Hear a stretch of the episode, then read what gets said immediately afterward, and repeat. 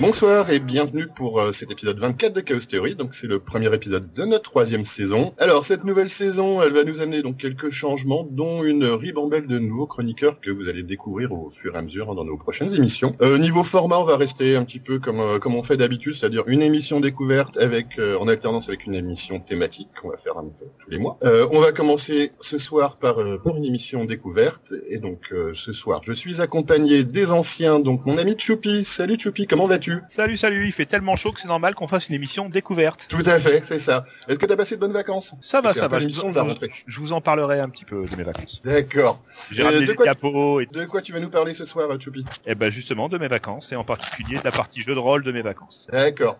Donc, mon ami Yukigami, qui est là aussi. Salut, Yuki. Bonsoir. Mon corps bronzé et ruisselant de sueur. Et oui, encore ce soir, je suis nu devant mon micro. Voilà. Ça donne le, ça va donner le ton un petit peu d'émission, on est bien. Euh, de quoi tu vas nous parler, Yuki? Bah, écoute, euh, de la série Stranger Things. D'accord. Et donc, ce soir, nouveauté, je, on a trois nouveaux chroniqueurs.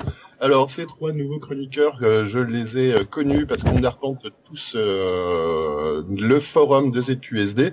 Et on a commencé à papoter là-dedans, et j'ai, je me suis dit, tiens, ils sont intéressants ces jeunes gens, on va les inviter à chroniquer un petit peu sur Chaos Theory. Donc on va commencer avec le Yule. Comment vas-tu, le Yule? Tu vas bien? Ouais, ouais. Alors, bien. Le, le Yule sur le, le forum, c'est notre spécialiste d'enterrement de cadavres dans sa cave. Il expliquera, ou vous comprendrez au fur et à mesure des, euh, des émissions. Euh, le Yule, alors, euh, donc voilà, tu, euh, tu viens d'arriver avec nous. Qu'est-ce ouais. que tu aimes bien dans la vie? Toi, c'est quoi tes, euh, tes passions? À part les, euh, les caves, évidemment. Ouais, euh, bah, un, un peu tout, en fait. Euh, c'est un peu compliqué effectivement, mais euh, c'est surtout effectivement la B D parce que c'est un c'est un truc qui me tient à cœur, et puis même tout ce qui est euh, littérature, euh, cinéma, série, et cetera. On verra. Et toi, de quoi tu vas nous parler ce soir? Eh ben justement, du du coup, j'ai vous parlez vous parlez de la revue dessinée. D'accord. Donc on on est on est dans la B D. Alors notre euh, deuxième. Notre deuxième nouveau, c'est Rémi. Rémi, c'est euh, un petit peu le, le mec entier de l'équipe. C'est euh, quand il aime quelque chose, il aime à fond, il le dit. Et quand il aime pas, il l'aime encore moins, il le dit beaucoup. Mais il aime plein mal de choses. Salut Rémi, comment vas-tu? Eh ben salut, salut. Euh, très heureux d'être avec vous parmi euh, avec vous ce soir. Et euh, oui, je suis quelqu'un de, de très raisonnable. Hein. Ne t'inquiète pas. Très très bien. Donc toi, des passions un petit peu dans la vie, qu'est-ce que t'es, de, de quoi tu vas nous parler en général, euh, qu'est-ce que t'aimes bien? euh, Moi je suis plutôt jeu vidéo, mais bon, comme tout, j'aime bien le cinéma, j'aime bien lire des bouquins aussi, mais en tant que jeune papa, mes, mes temps de loisirs sont très restreints, donc euh, du coup, euh, je vais moins au ciné, je lis moins de bouquins, mais j'essaye de jouer un peu. Encore un petit peu. Et notre dernier arrivant, c'est Chaton Pute. Alors voilà, Chaton Pute, il va falloir qu'il nous explique un petit peu d'où vient son pseudo. Mais euh, donc vous allez l'entendre, euh, ne vous y trompez pas, il a un accent du Sud et pourtant il, est, il participe de, à l'émission de l'autre côté de l'Atlantique. Il est à Montréal, euh, donc c'est rigolo. On avait un Canadien avec un accent québécois qui était en Suède et ce soir on a un Français qui habite à Montréal. On aura tout fait dans Chaos Theory. Salut Chaton, comment vas-tu? Salut, salut. Oui, effectivement, avec l'accent du Sud. Euh, ben moi, qu'est-ce que j'ai à dire dessus? euh, En gros, j'ai connu sur Z Q Q S D parce que je parle beaucoup de jeux vidéo, mais en fait j'y joue très peu. J'aime beaucoup les mauvais films, j'aime pas mal le hip-hop, et euh, j'aime faire des trucs moi-même parce que je suis un peu radin aussi. D'accord. Voilà. Et donc et ce cha... soir tu veux... Euh, d'ailleurs Rémi, j'ai oublié de te demander de quoi tu veux nous parler ce soir. Ah, et ben de jeux du coup, de deux jeux vidéo euh, que que j'apprécie beaucoup. Voilà. Donc euh, c'est pas des trucs tout récents, tout récents, mais euh, je pense que ça va vous plaire quand même. Bon, très bien. Et toi, Chaton, de quoi tu nous parles un petit peu ce soir? Je vais parler de do it yourself, de faire les choses soi-même. Euh, je vais vous parler de mon expérience, comment j'en suis arrivé à construire des trucs avec mes petites mains euh, gauches. Voilà. D'accord. Au bricolage un petit peu. Ouais, c'est en ça. En quelque sorte. D'accord. Il a fabriqué bon. Une guillotine fonctionnelle. C'est ça. Bon, et eh ben on va attaquer. On va attaquer avec euh, mon ami Yuki. Yuki, alors, tu vas nous parler oui. de Stranger Things? Qu'est-ce que c'est? Oui, parce que, alors en fait, j'avais pris des bonnes résolutions pour cette année. Je me suis dit, il faut que je me débarrasse de cette image. Je vais arrêter de parler de choses qui se passent dans les années quatre-vingts. Je vais arrêter de parler de choses qui ont été faites dans les années quatre-vingts. Je vais arrêter de, de parler de choses qui m'arrivent en V H S, en cassette audio, voire parfois en vinyle. Eh ben, c'est loupé pour cette fois. Euh, tout simplement parce que est sorti, donc, le quinze juillet dernier sur euh, Netflix, euh, une série qui m'avait déjà euh, overhypé euh, par un poster, euh, euh, postée par la chaîne euh, quelques euh, semaines, voire quelques mois avant. Donc une série euh, Stranger Things, donc des choses plus étranges, euh, qui a été faite par euh, en fait deux réalisateurs qui s'appellent les frères euh, Duffer. Je vous je vous dirai pas leur prénom, j'ai oublié. Les Matt frères Duffer. Quand tu sais pas, tu me demandes. C'est Matt et Ross Duffer. Hop là. Merci, mais heureusement que tu es là, je ne sais pas ce que je ferais sans toi, tu sais bien que je t'aime. Donc, euh, alors eux, ils, ah, ils, avaient déjà fait, ils avaient déjà fait des, euh, un film d'horreur, euh, Hayden, en deux mille quinze, aucun rapport avec le Hayden, avec Kyle MacLachlan dans les années quatre-vingts, et vous voyez que malgré moi, j'y retourne. Euh, cette série, bien. donc, ce, tout à fait, cette série, donc, se déroule en dix-neuf cent quatre-vingt-trois, voilà, hein, comme je le dis souvent à Chaos, c'était mes années de baise, mais ce n'est pas pour ça que j'en parle tout le temps. Donc, un groupe de, de quatre euh, gamins, euh, d'une dizaine d'années, euh, Euh, on va les appeler un peu les geeks de leur époque. Alors traduire les geeks en dix-neuf cent quatre-vingt-trois, ils jouent à Donjons et Dragons et regardent des films d'horreur. Et donc euh, ils vivent leur petit leur petite vie de de no life sans amis euh, jusqu'à ce que euh, le jeune Will, me demandez pas le prénom des autres, jusqu'à ce que le jeune Will disparaît. Là je sais pas les autres. Voilà, bon on s'en est tranquille. Donc voilà, et donc le le on va dire le plot principal, je veux dire la, la le, le thème principal de cette série, ça va être justement de savoir ce qui est arrivé à Will. Donc c'est une euh, c'est une série en fait Euh, horreur, j'allais dire érotico, mais ça c'est à cause de chaton, euh, horreur, fantastique, science-fiction, euh, qui euh, qui est une sorte d'hommage, euh, d'hommage permanent en fait à tout ce qui se passait dans les années quatre-vingts. Je vous avais déjà parlé de la série Les Goldbergs dans un autre euh, dans, dans un autre épisode. épisode. Voilà, ouais. Les Goldbergs, autant on était dans, on va dire, une sorte de euh, de souvenir d'enfance des années quatre-vingts euh, mis sur petit écran. Là, c'est euh, ce sont des années quatre-vingts moins moins réaliste puisque c'est euh, c'est une série qui va renvoyer à l'univers des films de la Amblin. La Amblin, hein, c'était la compagnie de, de de Spielberg, c'est-à-dire les Goonies, euh, et cetera. Et euh, E T, les Goonies, euh, et au cinéma d'horreur puisque ça va renvoyer à Poltergeist, euh, The Thing, euh, mais aussi, mais aussi, mais aussi, pas uniquement des, des films. Ça va aussi renvoyer à des jeux vidéo, mais mais des jeux vidéo plus récents en fait, puisque on va y retrouver quand même de grosses grosses influences de jeux comme Silent Hill. Euh, et j'ai même survolé un article il n'y a pas trop longtemps disant qu'on y retrouvait même du Dark Souls et euh, du Last of Us. Mince, alors ça, j'ai ah, pas vu. Oui, non, mais j'y ai pas joué. Euh, il n'y a pas joué, donc il retrouvera.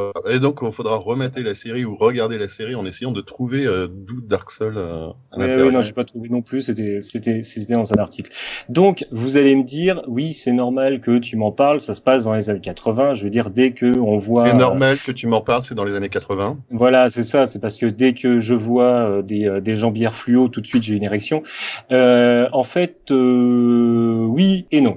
Bon, bien sûr, comme pour les Goldberg, c'est le postulat dans les années quatre-vingts qui m'a attiré. Maintenant, euh, le, le scénario en lui-même, même ne se passant pas dans les, ne se passant pas dans les années quatre-vingts, euh, le, le scénario personnellement m'a intéressé. J'ai regardé la série euh, pratiquement d'une traite. Je me suis retenu pour regarder qu'un épisode par soir. Euh, Maintenant, ce n'est pas une série qui, pour moi, est exempte de défauts. Pourquoi ? Parce que je trouve qu'elle a euh, le, euh, le, le l'effet euh, Richard Kelly dans Southland Tales. Je m'explique. Eh, qui c'est ? C'est quoi ? euh, Je, je vais pas m'étendre sur Richard Kelly et Silent Hill, ceux qui l'ont vu comprendront ce que je vais dire, c'est-à-dire que j'ai l'impression que les frères Duffer ont mis tout ce qu'ils avaient à mettre dedans très rapidement, trop rapidement, comme si c'était le dernier truc qu'ils allaient tourner de leur vie. Ça donne quoi ? Ça donne... Alors, ah ouais, à rappeler, oui. à, à rappeler, c'est huit épisodes de quarante-huit minutes, je crois. Mais euh, voilà, c'est une petite, petite série, en fait. C'est, euh, oui, oui, c'est, c'est une mini-série. C'est huit, huit épisodes. Il n'y a qu'une seule oui, saison, donc. Il n'y a qu'une seule, seule saison. C'est sorti le quinze juillet dernier. C'est, le, c'est, la, c'est la première saison. Donc, voilà, avec, a, avec euh, appel à la deuxième saison, quand même. Ça, j'allais, euh, j'allais Pardon, venir. Il n'y a pas de souci. Euh, je t'aime aussi. Voilà, donc c'est-à-dire que, voilà, comme je vous ai dit, on a l'impression que c'est la dernière série qu'ils vont tourner de leur vie. Donc, il y a énormément de choses. Il y a limite une référence par plan. À un moment, je trouve que ça en devient un peu ridicule, en fait. C'est un côté un peu jouissif au départ.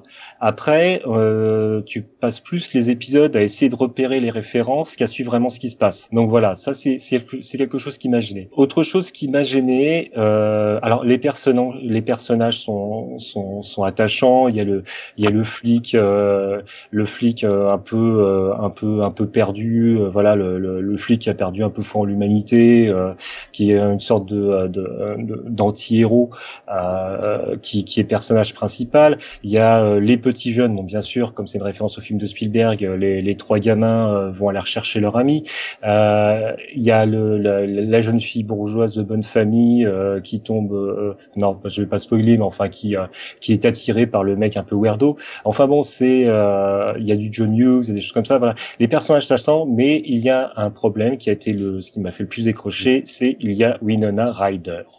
Que alors, t'as pas aimé. Non, alors je me suis beaucoup, euh, j'ai beaucoup discuté euh, là-dessus avec plusieurs personnes parce que euh, on n'est pas tous déco- d'accord là-dessus, mais elle surjoue à mort et elle m'a fait complètement décrocher dans la mesure où je la regardais et pour moi elle en faisait des caisses et ça me, ça me sortait complètement de de de, de la série. Mais bon, c'est un détail, c'est un détail parce que la série quand même est très agréable à regarder. La série a eu un gros succès, comme l'a dit euh, notre cher nou- nouvel ami.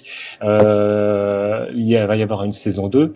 Euh, voilà, c'est, euh, ça vaut le coup d'être regardé. Ça va tenir, comme disent mes amis québécois, sur le bout de votre siège jusqu'à la fin.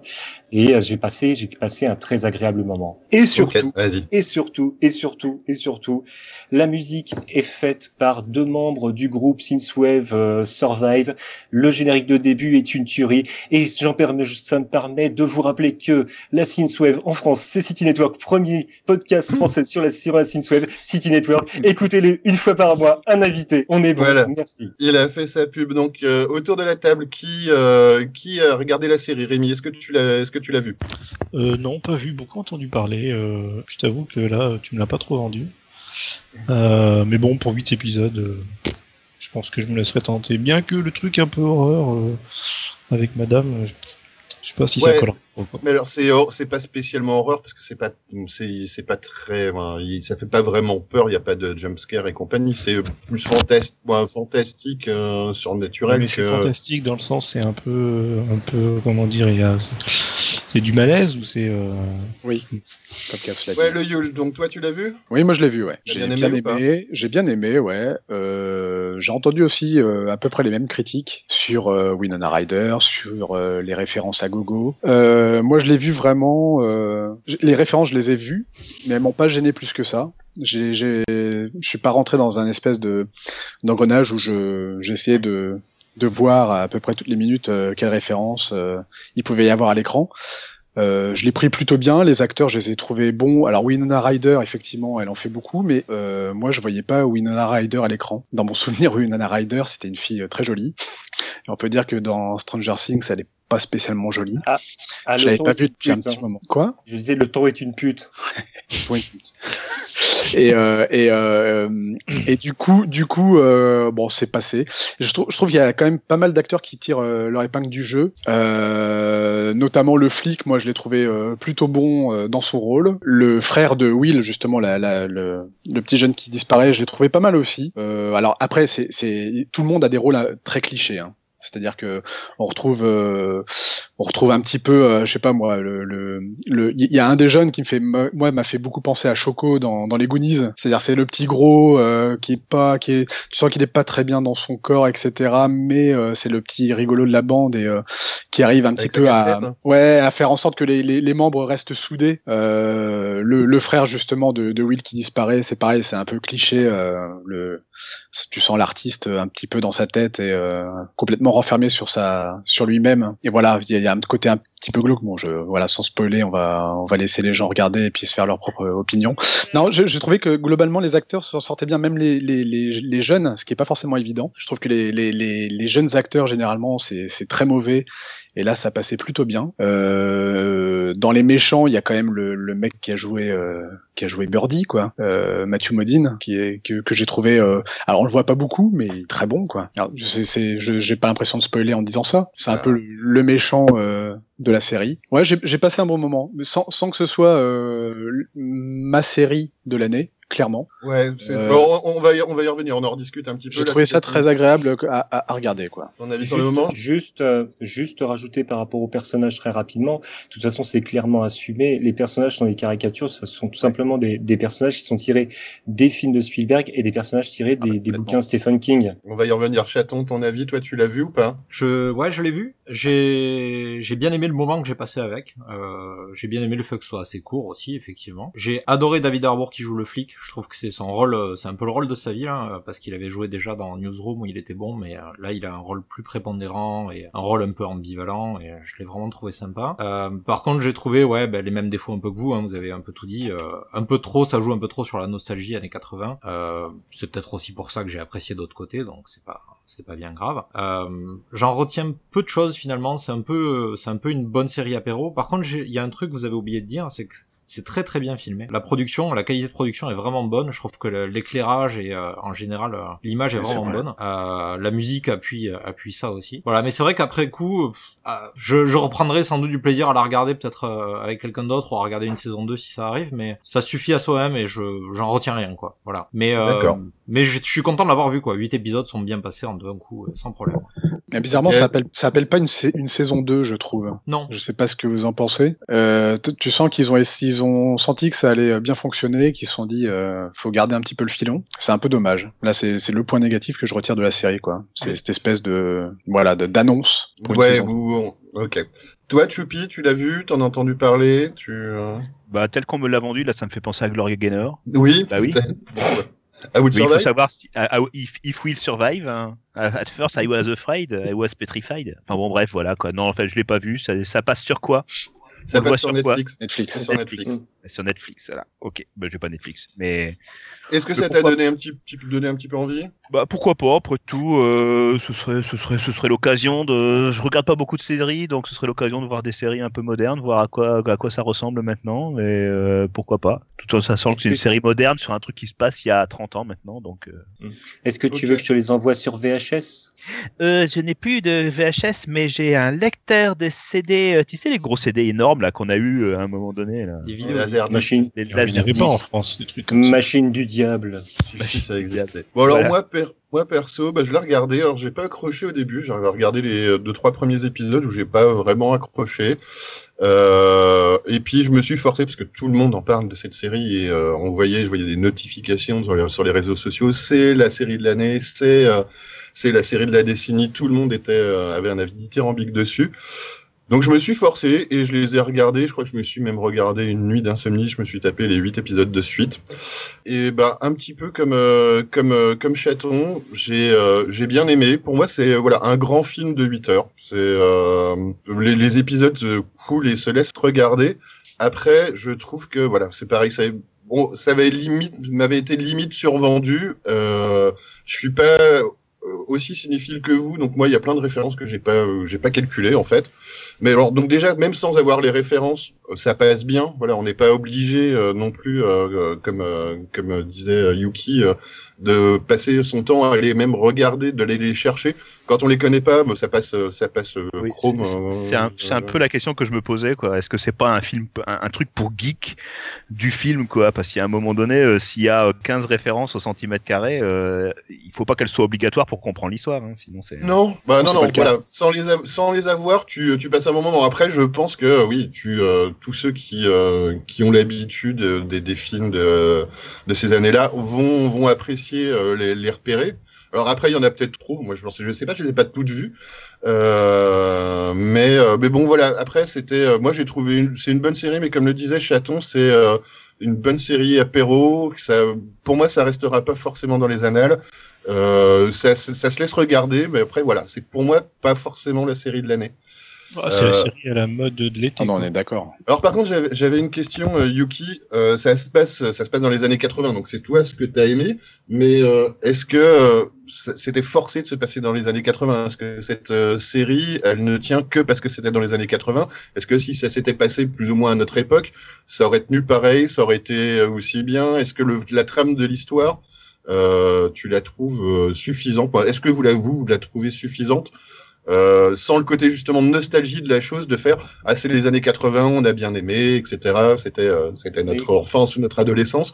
Euh, est-ce que euh, si on n'a pas les références là, on va prendre, je sais pas, euh, quelqu'un qui est né euh, dans les euh, dans les années euh, quatre-vingt-dix ou voire même euh, quelqu'un qui a seize ans maintenant qui va aller euh, qui va aller regarder, qui qui n'a pas ce côté euh, bah, nostalgique, est-ce qu'il va l'apprécier cette série ? Pour moi, le, le euh, pour moi le, euh, le le scénar en lui-même euh, tient clairement la route, même se passant aujourd'hui, quoi. Simplement, il va y avoir des talkie-walkies, ils auraient eu des portables, quoi. Euh, maintenant, je pense que enfin, l'impression que j'ai, j'ai pas rencontré de, de de jeunes euh, vraiment qui l'avaient regardé, mais je pense qu'un jeune qui la regarde aujourd'hui, euh, c'est comme si nous, enfin c'est comme nous quand on regardait Happy Days, quoi, il va trouver ça forcément extrêmement ringard. D'accord. Et donc bah on, on a déjà un petit peu le, l'avis de de, de le Yule là-dessus, mais euh, vous une, une saison deux, vous la sentez ou pas ? Est-ce que vous avez pas l'impression que ça va retomber euh, forcément si euh, s'il y a une deuxième saison ? Moi, je voyais pas trop l'intérêt d'une deuxième saison. J'ai j'ai peur des redites, j'ai peur de revoir exactement la saison un, mais avec. Ouais. Euh, est-ce que est-ce qu'on n'a pas peur justement quoi. qu'ils aient ce que tu disais, qu'ils aient casé toutes les références d'un coup, et puis, euh, deuxième saison, qu'est-ce qu'on met dedans ? Bah, c'est un peu ça, en fait, ouais. Ou, ou okay. Qui part complètement dans le décor en termes de scénario. Euh, on a déjà des... On, a, on sait ce que c'est, un épisode numéro deux qui parfois euh, part dans le décor. Je citerai Highlander, par exemple. Et donc, bon, bah voilà. En, en tout cas, euh, dans de l'avis euh, un peu général, on, on conseille plutôt cette, euh, plutôt cette série. Euh, voilà, alors après peut-être euh, pas autant que ce qu'on a pu lire dans la presse, mais euh, au, au moins c'est un bon moment à passer, quoi. C'est euh, huit heures qui passent euh, qui passent bien. Euh... Vous êtes assez d'accord là-dessus ? Oui, c'est ça. Ouais. Complètement. Bon, et ben alors voilà. Donc euh, Stranger Things qu'on conseille. Et puis euh, vous avez quelque chose à ajouter là-dessus ? Non, on, on constate que t'as fait beaucoup d'efforts pour le prononcer comme il faut. Oui, je sais. J'ai pris c'est ma mieux resp... que par Paille quatre. Hein. C'est ça. J'ai, j'ai repris ma respiration avant. Je me suis préparé. Bon, très bien. Alors c'était c'était le moment un petit peu série de l'émission. Maintenant, on va passer euh, on va passer à toi, le Yule. Ouais. Tu vas nous parler donc de la revue dessinée. Qu'est-ce que Tout c'est que cette chose ? Alors, la revue dessinée, bah, c'est un, c'est un magazine euh, trimestriel euh, d'enquête, de reportages et de documentaires euh, en format B D. Donc, voilà, pour, pour tous ceux qui euh, sont comme moi, n'ont pas le temps euh, forcément de lire euh, Le Monde, de lire euh, les articles imbuvables de, pff, je sais pas moi, Télérama, L'Express, euh, Le Point, ce que tu veux. Euh, et envie de comprendre quand même les choses qui se passent, c'est vraiment un truc euh, et puis qu'il faut, faut aimer la B D bien sûr parce que c'est, c'est sur ce format là. Alors c'est cent pour cent mais, euh, B D. C'est cent pour cent B D avec euh, alors je vais en parler après un peu sur la structure du de de, de la revue mais euh, globalement c'est vraiment cent pour cent B D et puis avec des auteurs généralement complètement différents. Euh, généralement c'est ça, ça se travaille en pour un reportage ça se travaille en, en binôme en, avec euh, un journaliste et puis euh, un dessinateur. Bah, c'est voilà. La question que j'allais te poser, vois-tu. Ouais, eh ben écoute, parfait. Donc ça, ça fait partie de la catégorie des, des MOOC. Je sais pas si vous savez ce que c'est. C'est, c'est un mélange entre un magazine et un livre et un bouquin. Exactement. Ouais. Euh, donc c'est ouais, c'est voilà, tout à fait. C'est un périodique hybride euh, entre le magazine et le livre. Euh, c'est euh, vingt et un qui a été un peu euh, euh, le, le précurseur de, de ce format-là.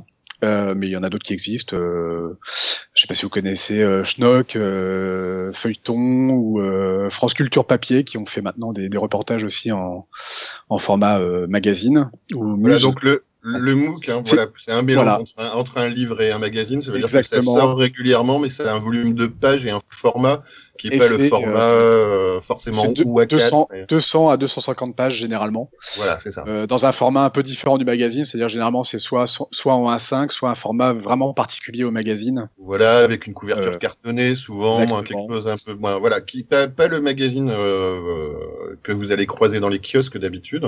Oui, c'est pas, mais, c'est euh, pas le genre de machin qu'on lit et, et qu'on jette. Ça sort pas tous les machins qu'on lit et qu'on garde. Voilà, c'est, c'est ça. C'est, c'est tout à fait le genre de machin qu'on lit et qu'on garde. Ouais. Ça a sa place dans une bibliothèque. Voilà.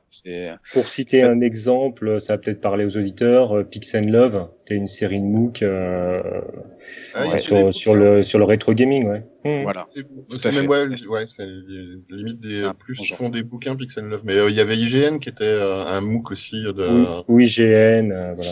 Mmh. Sur, euh, sur le jeu vidéo. I G, pas I G N. I G N, I G, pardon, I G N, tu as raison. I G N, oui. I G N c'est les sites web. Là. Tout voilà, à fait. Puis moi, je, puis moi, je confirme derrière, il n'y a pas de problème. C'est sûr. Ça. Tout, toujours avec toi, Chaos. Quoi qu'il arrive, tu tues quelqu'un, j'enterre le cadavre avec toi.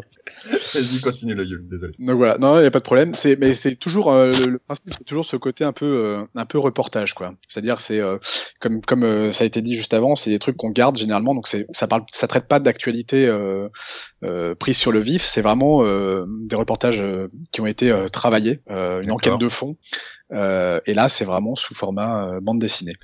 Euh, donc ça, ça a été créé... Euh, alors, l'initiative, en gros, elle, elle date de, de deux mille onze, ouais. euh, euh, par euh, Franck euh, Bourgeron, qui est dessinateur. Je sais pas si... Bon, il y, y a des amateurs de B D ici ou pas ? J'en ai deux, trois, oui. Ouais. Euh, il, a, il a dessiné euh, Asiadé, je sais pas si ça dit quelque chose, l'Obéissance. Non. Moi, ça me parle pas. Euh, non, euh, voilà, bon, Asiadé, voilà, c'est une histoire d'amour euh, sur fond de crise de Balkans, des Balkans. Et puis l'obéissance, c'est euh, c'est plus euh, sur euh, le gouvernement belge qui demande à Paris euh, de lui envoyer euh, son bourreau et, et la guillotine qui va avec pour exécuter un condamné à mort euh, pendant la pendant la, la Première Guerre mondiale. Donc c'est vraiment euh, des styles euh, très différents, mais toujours un peu sur le fond euh, un peu politique, euh, historique, et cetera. Et ce mec-là, il avait vraiment envie c'était de... de la fiction. Ses premières B D, c'est de la fiction. Alors, c'est de la B D. Oui, oui et non, parce la... que c'est, ça part généralement de, de d'histoires euh, d'histoires réelles, quoi. Enfin, ça, ça, c'est, c'est quand même ultra documenté. En tout cas, euh, ce qui, ce qu'il a pu faire lui. Et ce mec-là, il a gal- également travaillé dans les anim- dans l'animation et il a voulu monter euh, son, son, son format euh, euh, donc de la revue dessinée. Il a fait ça avec six personnes, donc euh, principalement des scénaristes et également un journaliste. D'accord. Dans les scénaristes, on retrouve euh, le scénariste de Lincoln. Je sais pas si vous connaissez une B D sur un cow-boy. Euh... Non, ça vous dit rien ? Si si. On va euh, dire, il faut euh... dire oui une fois de temps en temps parce que sinon ouais, ça, ça, ça, ça me dit quelque chose. Ouais, mais... Alors, je vais souvent citer peut-être des trucs, mais euh, voilà. En fait, Moi, ce qu'il faut retenir, c'est que c'est un auteur où il y a des forts fonds historiques à chaque fois, quoi. Ouais, ouais, tout à fait. Et, et du coup, il a, il a, il a fait, il a fait un financement par- participatif via euh, la plateforme Ulule, et ça aboutit en deux mille treize. Le projet Pardon. date de, deux mille, euh, de deux mille onze, mais c'est sorti en deux mille treize. C'est sorti premier. en deux mille treize. Le D'accord. premier numéro, c'était en automne de, deux mille treize, et c'est trimestriel, donc euh, voilà, c'est par saison. T'as automne deux mille treize, des, euh, hiver de deux mille treize deux mille quatorze, et puis. Voilà. T'as toutes les saisons comme ça. Euh, donc il y a douze numéros jusqu'ici. Et euh, voilà. Aujourd'hui, t'as une dizaine de personnes dans l'équipe, mais euh, viennent se greffer. Alors les dizaines de personnes, c'est tout ce qui est maquettiste, et cetera. Mais euh, viennent se greffer euh, le temps d'une chronique, d'un reportage, et cetera. Des journalistes, des dessinateurs. Et au total, il y a euh, bah voilà plus d'une centaine de personnes qui ont contribué euh, à la à la revue dessinée. Alors il y a des il y a des grands noms hein, euh, dans le domaine euh, du dessin. Tu vas avoir du Étienne Davodeau, qui est un auteur majeur ouais, ouais. quand même dans la bande dessinée euh, documentaire. Euh, tu vas avoir du Pascal Rabaté, Emmanuel Lepage. Fab Caro, qui a fait Zai Zai Zai, je sais pas si ça vous parle, une B D vraiment excellente, euh, très très oui, drôle. Oui, oui, les mecs. Euh, Pierre Christin, qui a participé à, sur Valérian avec euh, Jean-Claude Mézières. D'accord, Valérian, ça je le connais, j'en ai un. Ouais. Euh, oh, salaud! Ouais, et il a, il a bossé aussi avec Enki Bilal, donc tu vois, c'est pas, c'est pas un scénariste non plus euh, complètement euh, inconnu. Euh, voilà, donc t'as plusieurs auteurs comme ça, euh, même il y en a qui viennent de Flic Glacial, euh, t'en as qui, euh, qui sont sur des projets vraiment différents. T'as par exemple Vincent Sorel, qui est dessina- un dessinateur nantais, et qui travaille euh, pour un mensuel numérique euh, qui s'appelle Professeur Cyclope, donc c'est peut-être l'objet d'une future chronique, on verra, euh, qui est un site de B D et de fiction numérique.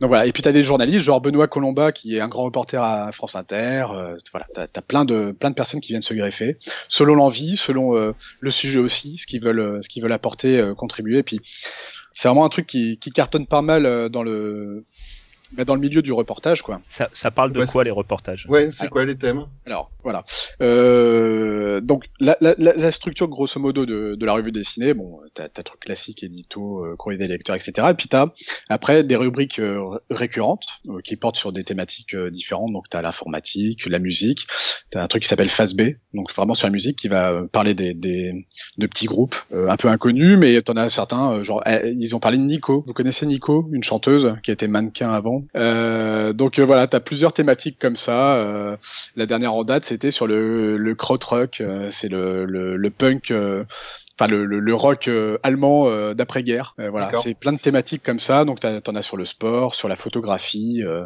sur la Alors... science. Et puis t'as des grands reportages derrière. Okay. Où là, c'est vraiment avec des journalistes euh, qui viennent euh, généralement pour un one-shot, okay. avec des, des dessinateurs. Et puis alors là, c'est très variable. Ça peut être sur la politique, ça peut être sur la soci... les, les phénomènes de société, ça peut être euh, sur l'économie, voilà, selon euh, ce qu'ils veulent apporter. Euh, donc, euh, tu peux avoir des trucs sur, euh, alors je sais pas moi, sur euh, en politique, sur euh, Nicolas Sarkozy, euh, où il recense un petit peu euh, euh, tous les soucis entre guillemets, tous les risques qu'il pouvait avoir pour sa future élection. T'avais euh, l'affaire Karachi, l'affaire de la Libye, Bettencourt, Tapie, et puis il remodèle ça sous forme B D pour que toi, enfin euh, bah, toi. moi, euh, tu comprennes bien en fait, euh, un petit peu, avec des mots simples et puis euh, de manière un peu graphique, schématique, euh, de quoi ça retourne, quoi. Parce que des bah fois, ouais. euh, au niveau politique, ça peut être imbuvable, tu comprends strictement rien, et puis t'as tendance à un peu laisser, laisser couler le truc euh, sans trop savoir. Et question, Alors, bio, euh, ça, est-ce que c'est un petit côté satirique ou humoristique ou euh, ça c'est dépend, vraiment, ça, ça, c'est ça vraiment dépend du sujet en fait. Ça dépend du sujet. Si tu veux, sur des affaires comme euh, comme euh, Nicolas Sarkozy, bon ben bah, il y a moyen de voilà de, de faire euh, ouais, des oui, petites ouais, blagues, ça reste quand même assez assez sérieux. T'avais des trucs sur le le S A C, le service d'action civique, euh, les barbouzes de la République, de la cinquième République en gros. Euh, là c'était quand même ultra sérieux parce que c'était euh, c'était un truc euh, vraiment euh, voilà, il y avait pas matière à rire. Mais euh, tu vas avoir des chroniques sur euh, la vocation d'être clown, tu vois, tout bêtement, un reportage D'accord. sur l'envie d'être clown, sur euh, sur la météo, sur le Tour de France, sur le jardin zoologique. Tu vois, t'as des trucs un peu euh, un peu différents euh, sur des thématiques un peu euh, voyage, tu vois, euh, du style euh, les Inuits. J'ai une question justement. Tu on prend un article, un reportage, euh, n'importe ouais. quoi, on va dire euh, Sarkozy. Comment c'est monté ? Ça fait combien de pages ? C'est euh, c'est long, c'est dix pages, vingt pages, c'est euh, alors est-ce que ça peut faire qu'une page, je sais pas. Quand il y a matière et que c'est un grand reportage, c'est autour de de la trentaine de pages facile. Voilà, et c'est une histoire euh, ou c'est et... juste euh, quelque chose Non, où... c'est une histoire documentaire si tu veux, c'est vraiment euh, le, le, le dessin est fait que pour t'apporter des, des clés de réponse, de, de, de compréhension. D'accord. D'ac- euh, d'accord c'est pas du tout euh, une histoire euh, romancée. Vas-y. Voilà, c'était exactement la question que je voulais poser. Est-ce qu'on était plus sur un court texte avec une grande illustration ou on était plus justement sur des dialogues entre personnages et un côté un peu scénarisé derrière en fait ? Eh ben, il y a rien de scénar, enfin, y a, c'est scénarisé dans le sens où euh, ils veulent t'amener quand même quelque part de, dans la compréhension, mais en fait tout dépend du dessinateur aussi et de et de du journaliste derrière, de comment ils veulent amener la, l'information. C'est-à-dire qu'on va avoir des, des reportages où des fois t'as euh, une grande illustration avec du texte à côté, et d'autres fois où c'est des cases de B D très classiques, très découpées, même plus découpées que les B D habituelles qu'on, enfin qu'on a l'habitude de, de de de voir, parce que t'as des, ils veulent vraiment expliquer tel point, tel point, tel point, tel point, et donc ils ont choisi de morceler ça pour que la compréhension se fasse bien pour le lecteur. Et franchement, ça marche impeccable. D'accord. Et donc ouais, voilà, c'est, ça, ça raconte pas forcément une histoire, quoi. C'est, euh, c'est, on, on est sur du reportage illustré. Bah, si tu veux, euh, par exemple, t'avais euh, sur euh, la mort du, du juge Renaud qui enquêtait sur le financement occulte euh, des, des partis politiques. Et euh, ils veulent t'amener de euh, bah, l'histoire de, de ce mec-là au début. Euh, qu'est-ce qu'il avait fait? Comment il était arrivé sur cette affaire, comment il avait vécu cette affaire, quels étaient justement euh, sur quoi il s'était, il avait buté, et puis euh, bah, la finalité du, du truc où il s'était fait euh, assassiner par euh, trois balles. Euh dans le corps, quoi. D'accord. Et, et euh, alors, il y a, y a un certain parti pris, c'est vrai. Euh, c'est-à-dire que c'est beaucoup dans la dénonciation, dans les reportages. C'est peut-être un, un reproche qu'on peut leur faire. Dès le début, on sait euh, de quel côté ils sont. Voilà. Il y a pas de, il y a pas de, on n'est pas là en train de, de d'hésiter. Est-ce que c'est bien ? Euh, ouais, tu sais, tu connais, tu sais, moi, tu connais la où est-ce qu'ils veulent t'emmener et ils t'y emmènent. Euh, Très très bien, mais après voilà, tu peux en faire la critique en te disant mais attendez, est-ce que euh... Alors, après c'est ultra bien documenté, hein. C'est-à-dire que donc ce que ce que j'ai expliqué au début, c'est t'as t'as donc le format de trente pages euh, par exemple euh, du de, de de la chronique, et puis à la fin t'as deux pages d'écrit où ils te résument un petit peu le truc, ils t'amènent euh, leur euh, bibliographie, les ressources documentaires, et cetera avec euh, un schéma qui explique euh, pour aller plus loin, et cetera. C'est vraiment bien foutu, quoi. Donc si t'as envie d'aller plus loin, tu ils t'amènent des clés quand même pour ils essayer donnent, de ils donnent les sources. Et... Et ouais. te renseigner derrière, ouais. c'est excellent. La bande dessinée apporte un vrai plus, donc c'est pas, ouais. c'est ouais. pas, euh, ce serait un public reportage par exemple, euh, ce serait pas aussi, euh, on ne pourrait pas passer les mêmes choses. Euh, alors je suis pas très calé en public reportage. T'entends quoi par euh... bon, un truc avec des photos, quoi, en gros. Hein. Ouais. Alors et puis des schémas, quoi. C'est. Ouais. Écoute, c'est c'est encore une étape sup- supplémentaire dans le sens où euh, là c'est c'est détaillé, c'est-à-dire que tu l'as visuellement et puis avec de l'écrit à côté, comme une B D. T'as pas juste un bloc de texte avec du schéma et, et des photos. C'est vraiment euh, le, le, le, selon le dessinateur euh, pour t'emmener euh, d'un point A à un point B. Enfin, ils font ça, ils font ça très très bien, quoi. Généralement, euh, et tu t'en ressors. Tu, tu comprends euh, toutes les mécaniques, quoi. Sur la sur euh, Adidas par exemple, qui a été monté euh, par les, les les frères Dassler. Après il y a le frère qui est parti euh, sur Puma, et euh, jusqu'à l'affaire Tapie. Enfin, ils arrivent. En fait, généralement, euh, ils te font une grosse chronique sur Adidas. Et tu sais que euh, la revue d'après, tu vas voir l'affaire Tapie, quoi, grosso modo. Ils arrivent un peu à enfiler comme ça. Et le, le, le format B D en case te permet vraiment d'avoir euh, d'expliquer une euh, progression logique, un peu, ouais, ouais mmh. euh, euh, point par point, comment ça se passe. Il y, y avait aussi euh, les trucs, je sais pas si vous connaissez les, les emprunts toxiques. Si vous avez entendu parler des emprunts toxiques. euh, par les par les collectivités euh, ouais. ou euh, ou alors les partenariats euh, public-privé. Euh, c'est un truc qui est euh, imbuvable quand tu essaies de le lire euh, dans un article euh, d'une presse spécialisée, parce que c'est que format texte, et cetera. Là, en format B D, je veux dire, tu, tu ressors, tu as tout compris. Ça, disons que c'est, ça aide à, la, bon à la vulgarisation. Quoi. Voilà, c'est, c'est, c'est, un, complètement c'est un bon outil de vulgarisation. Rémi, tu voulais dire quelque chose ? Non, d'accord. Euh, non, oui, oui, tiens, bah tiens, si tu me proposes, oui.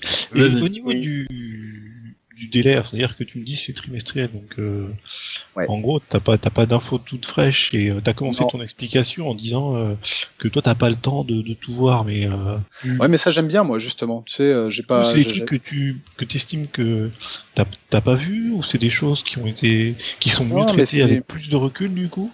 C'est ça, et puis euh, documentées de manière à ce que tu comprennes. Tu sais, tu, tu lis des fois des choses dans la presse ou t'entends euh, au journal télévisé des choses. Tu comprends grosso modo euh, certaines mécaniques, mais t'as pas tout euh, en, en main quoi. T'as ouais, pas c'est une explication de texte avec des images quoi. Et là, et là, ça va dans, dans le fond des choses et de manière assez simple en fait. Voilà, ça te permet donc, de comprendre des, des ouais. points qui sont pas forcément d'actualité, mais euh, qui te bon. parlent et qui. Euh... Et bah, puis c'est des trucs euh, que tu peux lire à n'importe quel moment. C'est ça que je trouve euh, génial dans cette euh, dans ce magazine, c'est que moi j'ai, j'ai J'ai, comment, j'ai découvert ça, on a été au tome, euh, enfin au tome, je parle en B D là, euh, on a été au magazine numéro cinq ou six je crois. D'accord. J'ai acheté euh, tous ceux d'avant euh, et euh, franchement ça reste de l'information euh, de qualité euh, qui marche encore aujourd'hui quoi, il n'y a pas de problème, parce que ce sont des reportages, des reportages okay. de fou. En fait. Et question purement ouais. pratique, ça coûte combien ?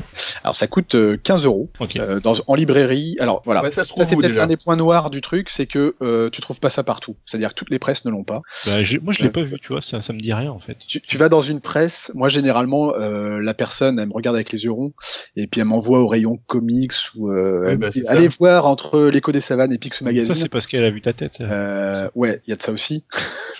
mais, euh, mais non, ils, ils auraient pu l'orienter ailleurs. Hein, attention. Tu trouves ça euh, dans les bonnes, dans les bonnes librairies B D, à la Fnac, euh, dans les, les les presses spécialisées type Agora qui ont à peu près tout en fait, tout ce qui fait euh, presse. Ouais, mais de toute façon oui, c'est, c'est les MOOC, ça se vend moins, ça se vend pas autant que le magazine justement que tu euh, que t'achètes, que tu lis, que tu jettes après.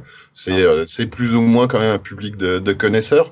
Mais euh, voilà, est-ce que tu peux, euh, est-ce que tu vas, si tu vas dans ton kiosque, tu peux demander à ce qu'ils le commandent et, euh, et qu'ils t'en gardent euh, un exemplaire. Moi, j'ai jamais j'ai jamais fait le la démarche parce que. Euh, Bah, tout simplement parce que je le trouve ailleurs, tu vois. Moi, je, je vais à ma librairie B D, euh, laquelle je vais tout le temps. B D, ouais. Je sais qu'ils l'ont au relais de la gare de Nantes, tu vois. Donc, j'imagine que tous les relais de la gare, finalement, c'est à peu près les mêmes. Euh, ah euh, ouais, mais après, ils commandent pas forcément tous la même chose, mais. Euh... Non, j'en sais rien. Ça, ça ouais. je t'avoue, j'en sais rien. Mais voilà. C'est vrai que tu vois, la petite presse euh, de campagne, tu, tu peux être sûr qu'ils l'ont pas, quoi. Clairement. Ouais. En termes de style graphique, c'est que du la B D réaliste. Il y a du style grené, il y a. Eh ben écoute, euh, tout dépend du dessinateur, parce que je te dis de de de euh, un reportage à l'autre, c'est un dessinateur différent. Généralement. D'accord, donc ils prennent tout type de dessinateurs. Donc euh, voilà. voilà, t'as des gens qui qui euh, dessinent bien les gens euh, de manière très réaliste, et puis il y en a d'autres qui vont faire euh, dans le schématique. Mais ça passe, euh, ça se passe très bien aussi, parce que toi, ce que tu veux, c'est en fait c'est l'info derrière, quoi. Voilà. Donc, euh, ouais, donc, mais après, moi, ouais, tout dépend c'est... du sujet en fait.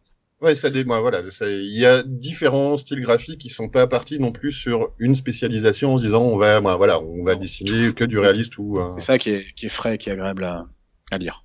À la limite, tu pourrais avoir du truc très réaliste et du cartoon euh, version un peu euh, cartoon à côté, quoi. Ok. Ouais. Voilà. Ouais, ouais. Allez, tu peux, tu... Dans les chroniques euh, récurrentes, généralement, il y a ça, ouais. Est-ce que quelqu'un connaissait avant que le Yule nous en parle ce soir ? J'en avais, euh, j'avais vu passer. J'avais pas ouvert, mais j'avais vu passer. Ouais. Ok. Chaton, tu connaissais toi ou pas ? euh, Absolument pas. Non, non. Euh, je crois que j'avais vu le nom dans un Technicart il y a longtemps, mais euh, j'ai jamais ouvert ça, non. Ok. Yuki, toi, tu connaissais ou pas ? Non, pas du tout. Ok. Et toi, Rémi, t'en avais entendu parler ou pas ? euh, Pas du tout. Mais par contre, ça, il me l'a vendu. Tu vois, je... ben, moi, aussi, ça je me testerai branche... bien à l'occasion. Tu vois. Ça me branche vraiment bien. Moi, je connaissais j'attends, pas non j'attends plus. Vos retours, hein. Ça m'intéresse. Ouais, ouais, parce que moi, j'aime bien cette façon de traiter l'information où c'est vrai que, bah voilà, aller acheter euh, Le Monde et compagnie, on n'a pas forcément, bah, c'est pas forcément très accessible ou euh, on comprend pas forcément. Puis, euh, et puis c'est au quotidien là, le fait d'avoir un gros bouquin, d'avoir quelque chose où tu peux, euh, tu peux le prendre. Et, et, puis, c'est pas... et puis une, péri- une périodicité très longue aussi, ça permet de faire des vrais ouais, reportages. Bien, ça. Et puis de, puis pouvoir te poser, de dire tiens, j'en lis, euh, ouais. tu sais que le, le, bon, l'info va pas va pas être périmée vu que c'est pas de l'actualité pure. Tu peux dire je prends, je lis tel truc et puis je reviendrai, je leur lirai, je leur lirai un autre reportage un mois après par exemple. C'est ça qui est pas mal. C'est exactement ça. Avoue que tu voulais après, lire le chapitre sur les clowns. Ouais mais t'as le temps de le lire, t'as trop mois. Ok bah c'est pas mal. Ouais mais tu vois, je t'ai coupé. Vas-y. Non non je dis oui, non mais après les gros trucs là, les gros trucs de deux cents pages, tu te dis t'as trois mois pour les lire et puis tu le mets d'un côté et puis. Euh... Non, alors des trois juste, fois, tu te dis merde, je l'ai pas lu quoi. Mais euh... juste, moi, je, je, les quotidiens, par exemple, je peux plus quoi. C'est-à-dire, je, je prends jamais le temps de le faire, euh, bah, parce oh, que cool. voilà, j'ai, j'ai pas le temps quoi, tout simplement. Euh... T'es pas obligé de tout lire en plus. Moi, le, le côté euh, courrier international, tu vois, c'est toutes les semaines. Donc c'est euh, encore ça va, ça dépend du sujet, mais j'ai encore de, de moins en moins le temps de le lire aussi. Et là, sur les trucs comme ça, avec une péri- périodicité assez longue. Que tu que t'y touches pas pendant un mois ou deux, finalement, euh, peu importe quoi. Mais euh, tu vas te prendre une heure euh, le troisième mois, et puis tu vas en lire, euh, tu vas en lire la moitié facile, voire plus quoi. Ouais, tu peux revenir sur un truc, et puis tu dépasses, tu vas racheter l'autre. T'auras pas encore fini l'autre. C'est enfin le celui d'avant, c'est c'est pas bien grave finalement, puisque comme je te dis, généralement c'est des reportages où il y a pas de d'échéance derrière okay. sur euh, la la, la, bah, la l'information quoi. Ok bah parfait et bah je crois qu'on est tous euh, plus ou moins euh, hypés par le truc, ça nous euh, moi ça me branche bien donc je vais essayer de, d'en trouver un et on te fera un retour, on te ouais, on dira ce qu'on en pense. Parfait, alors on va partir un petit peu euh, sur un on, sur un autre domaine. Choupi, tu vas nous parler un petit peu de jeux de rôle. Voilà exactement, je vais vous parler et... de mes vacances. D'accord et plus plus particulièrement un petit peu de financement de jeux de rôle. Voilà exactement. En fait figurez-vous que comme chaque année nous organisons un tournoi de jeu de rôle. Comme chaque année, je fais la pub une fois que le tournoi de jeu de rôle est passé, histoire que ça serve à rien. Donc voilà. Donc cette année, on a eu, on a refait comme d'habitude le tournoi de jeu de rôle. Et j'ai eu le loisir de discuter avec euh, deux gars qui tenaient des maisons d'édition qui avaient édité des jeux de rôle. Donc euh, bah c'est intéressant parce que ça permet de savoir un petit peu euh, comment ça a évolué, euh, comment ça a évolué depuis les temps héroïques. Alors tout petit rappel, euh, dans les temps héroïques, quand je t'appelle temps héroïque, c'est les années soixante-dix, quatre-vingts, quatre-vingt-dix. On avait un certain nombre d'éditeurs de, de jeux vidéo, de jeux vidéo, de jeux de et à peu près personne ne faisait de pognon grâce aux jeux de rôle. Il y avait un seul type qui faisait du pognon en France, il s'appelait Croc parce qu'il fournissait à peu près quatre-vingts pour cent des jeux de rôle qui sortaient. La légende voulait qu'il en sortait tellement qu'on pouvait faire des statistiques à son sujet, qui donc cinquante pour cent c'était de la merde et cinquante pour cent c'était génial. Bref, il y avait lui qui gagnait des sous et de l'autre, bah, il y avait quelques licences exceptionnelles qui s'en tiraient bien. Par exemple, euh, la licence Star Wars hein, qui euh, faisait beaucoup, beaucoup, beaucoup de pognon et euh, dont l'histoire voudrait qu'elle faisait tellement de pognon qu'elle euh, appartenait à une maison mère qui fabriquait des chaussures. D'accord. Et que le jour okay. où La, où la maison mère a fab- qui fabriquait des chaussures a eu, euh, a eu des, des baisses de finances, il a tout simplement absorbé la totalité des bénéfices de, son, de sa sous-section jeu de rôle et a tué euh, Star Wars D six euh, en faisant ça. Vous voyez, donc il euh, y avait du pognon à faire, mais quasiment personne en faisait en fait. Et ces temps-là ont changé, puisque entre-temps le jeu de rôle est mort. Je vous, ra- je vous ramène hein, vers une superbe édition de Chaos Theory sur le jeu de rôle. Le jeu de rôle est mort et le jeu de rôle est revenu, et est revenu en particulier grâce à Kickstarter, Ulule et tout genre de choses. Donc j'ai discuté avec deux... avec euh, ces, ces deux personnes hein, qui, qui avaient donc fait leur, fabriqué leur propre jeu de rôle euh, pour savoir à peu près comment ça se faisait. Et donc, euh, bah, en gros, il apparaît que, bah, allez, on va dire, euh, pour vingt mille euros, tu te fabriques ton jeu de rôle. Alors, bien évidemment, il faut faire le Kickstarter. Hein, bien évidemment, il faut, euh, il faut arriver à le vendre. Bien évidemment, il faut arriver à le fabriquer. Mais, euh, mais euh, voilà, pour vingt mille euros, tu, tu fabriques ton jeu de rôle. Alors, euh, les conséquences de ce genre de choses, c'est que maintenant, à peu près tout le monde peut fabriquer son jeu de rôle. Avant, quand on faisait notre jeu de rôle dans son coin, ben on était euh, on était une bande de cinq potes, on arrivait, on fabriquait le truc, on se faisait plaisir, on prenait la photocopieuse du bahut, on reliait à l'arrache et on en vendait un exemplaire à la famille pour dire super, et ça disparaissait complètement. Maintenant, on est capable de fabriquer des des des, des jeux et en sortir mille exemplaires, contacter les boutiques et ce genre de trucs. Donc on se retrouve, si vous êtes allé dans une boutique de jeux de rôle récemment, avec une tonne de euh, de jeux. de jeux qui paraissent, qui ont une espérance de vie. Euh, euh, si, si je devais, si je devais euh, comparer ça, je dirais, euh, vous voyez les jeux sur portable, quoi. Oui, c'est ça, ça, ça dure pas très longtemps. C'est, c'est, des, c'est des machins. Euh, bon, là, ça coûte parce que forcément, il faut payer l'édition papier, mais, euh, mais euh, et puis qu'il n'y a pas d'autre moyen de faire de l'argent avec. Mais, euh, mais voilà, quoi. C'est, ça, ça coûte, ça coûte pas grand chose. Euh, t'y joues, euh, ça te plaît, euh, tu y joueras, euh, t'y joueras euh, pff, deux ans euh, ou un an et ou six mois, et puis ça te plaît pas. Tu le mets sur ton armoire et puis tu l'oublies, quoi. Donc on a beaucoup plus de jeux qui existent et beaucoup plus de jeux. Enfin, euh, nous on l'avait appelé ça, le, on l'avait appelé, on a appelé ça le trash J D R, quoi. C'est euh, c'est le genre de truc tu prends, euh, ouais bof, tu jettes euh, ou tu gardes, quoi. C'est euh, Euh, voilà, donc c'est, c'était, c'était plutôt pas mal ce, ce truc-là, parce que vraiment, euh, si jamais vous allez dans les boutiques de jeux de rôle, vous voyez qu'il y a vraiment, vraiment, vraiment, vraiment, vraiment de tonnes de petits jeux qui sortent. Euh, voilà. Alors, l'effet secondaire, c'est que euh, comme il y a, comme il y a du pognon, parce que vingt mille euros, ça fait quand même de l'argent. Hein, eh oui, bien, bah oui. euh, on peut sortir des trucs qui sont, qui sont luxe, c'est-à-dire avec des, des couvertures euh, qui sont cartonnées rigides, avec des belles illustrations, des trucs ou les machins comme ça. Et donc, on ça, on a, on discutait un petit peu des évolutions de goût des joueurs.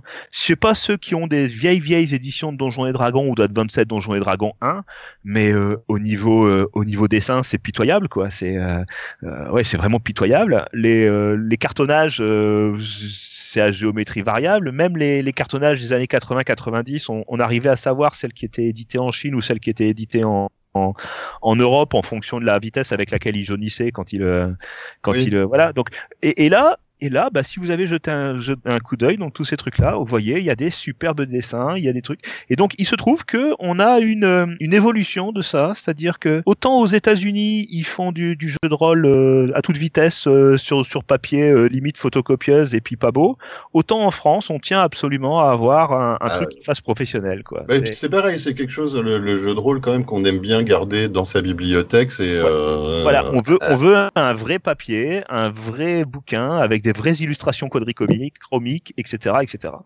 L'excellence et, française. Euh, exactement, l'excellence française. Et ça a tellement, ça a tellement de, d'impact que euh, les nouvelles maisons d'édition, entre guillemets, hein, parce que forcément, ils, ils, ils apparaissent juste pour se donner une existence légale, le temps de vendre leur truc et puis ensuite de disparaître. Hein. Oui, mais il faut a, le a... vendre en plus, parce que est-ce qu'il, voilà, c'est, euh, est-ce qu'il y a encore beaucoup de public ? Moi, on, on y reviendra justement peut-être avec, avec le financement. Est-ce qu'il y a toujours de public pour acheter euh... Oui, oui, oui, parce qu'une fois que, une fois que les, les, les deux cents personnes qui étaient intéressées par ton truc, ils ont eu le droit à leur livraison de leur machin dans leur Kickstarter, tu... Mais... Justement, tu... je pense que le Kickstarter, le Kickstarter, c'est une bonne réplique à ça. C'est parce que avant, pour sortir, pour sortir une édition d'un jeu de rôle, fallait retirer au moins, je sais pas, vingt mille pour pouvoir euh, payer l'imprimerie, que ça soit pas trop cher, et cetera, et cetera. Et que les vingt mille, ils se vendaient peut-être pas. Ah bah ils se vendaient pas du tout. C'était impossible de vendre vingt mille jeux de rôle. Euh... C'est aussi pour euh, ça que ça, si voilà. Tu voulais ta belle édition, c'est que ça te coûtait un, un fric monstre. Il fallait en faire plein parce que euh, t'arrives dégressif entre guillemets. Plus t'en, t'en faisais, moi, ça te coûte un bras. Si t'en fais dix, et ça coûte moins cher si t'en fais mille. Et c'est pour ça que nous, on avait des traductions françaises euh, qui venaient pas toujours. Parce qu'il y a des fois, euh, sortir ce bouquin-là, ça coûtait trop cher. Non, non. Et, et là, ça devient soudainement très facile. Et, et, et donc, maintenant, on a des goûts de luxe, c'est-à-dire qu'on veut absolument avoir des trucs superbes. Et donc, on a des maisons d'édition, toujours entre guillemets, hein, qui arrivent, qui naissent et puis qui tentent de survivre. Et une des manières de survivre, c'est de contacter les Américains et de leur dire « on va vous traduire les jeux et les, les présenter ». Donc, on a de plus en plus de jeux qui, non seulement euh, sont créés en France, mais en plus viennent des États-Unis. D'accord. Donc, mais c'est, ça, de la tra- c'est de la traduction. C'est, c'est de la de... traduction. Sauf que, comme je vous l'ai dit, aux États-Unis, ils s'emmerdent pas. Hein. Ils font ça du papier de merde. Ils, c'est les, les, les, les, les, les couvertures sont pas rigides. Sauf que, comme nous, en France, c'est pas nos goûts, eh ben, on se retrouve à devoir refaire une partie de leur dessin, on se retrouve à devoir refaire euh, toutes les mises en page, euh, tout ce genre de choses, éventuellement des règles pour les réadapter. Euh, c'est pareil, hein, euh, j'ai discuté euh, au niveau des règles, par exemple, euh, les, euh, les les Américains achètent tous les jeux de rôle qui contiennent le mot dragon. Voilà, c'est pas difficile. tu, tu, tu as un jeu de rôle, tu veux le vendre en Amérique, tu l'appelles euh, Dragon, Dragon, euh, Trouloulou et tu vas le vendre. Euh, les, les, les Français, par exemple, euh, ils, euh, les Français du sud de la France aiment bien les, les jeux. Euh, Euh, les jeux euh, roleplay, c'est-à-dire euh, dans lequel on parle beaucoup, dans lequel il y a peu de règles de simulation, ce genre de choses. Les, les Français du nord de la France, c'est l'inverse, c'est-à-dire ils préfèrent des des des, préfèrent des lancer règles des dés. très très simulationnelles, exactement. Ils préfèrent lancer des dés, voilà, mmh. par exemple ce genre de choses. Donc tout ça, ça non seulement la France c'est un petit euh, c'est un petit marché, mais en plus il est fractionné. Donc je vous dis pas comment c'est difficile. Donc euh, cette histoire de Kickstarter, ça a permis l'émergence de toutes ces maisons d'édition, donc toute une série de jeux supplémentaires. Et puis ça a aussi euh, permis des abus. Par exemple, si je vous dis que le dernier Cthulhu est sorti en Kickstarter, je sais alors que s'il y a, s'il y a bien un jeu dans le monde qu'on est sûr de vendre, quoi. Euh, c'est, euh, c'est pas, c'est, bah, pour vous donner une idée, c'est comme si on avait fait un Kickstarter sur la sur la série télévisée Game of Thrones, quoi. Vous voyez, euh, euh, non, ce sera le trois, quoi. Ah, oui, là, j'ai, je... j'ai la faire. J'ai un avis mitigé là, là sur. Voilà. Euh, je, je suis pas complètement d'accord. Je te laisse. Et, et il se trouve, et il se trouve que euh, je me suis renseigné pour savoir pourquoi c'était. Et en fait, c'est la boîte américaine qui a imposé à la boîte française qui faisait la traduction de sortir un Kickstarter sur Cthulhu. Vous voyez, donc c'est, c'est voilà, donc les, les modèles économiques du jeu de rôle qui euh, je vous les présentais au début, euh, en gros, euh, c'était vraiment un truc super niche et, euh, et c'était impossible de faire du pognon là-dessus, sauf grosse grosse licence Star Wars.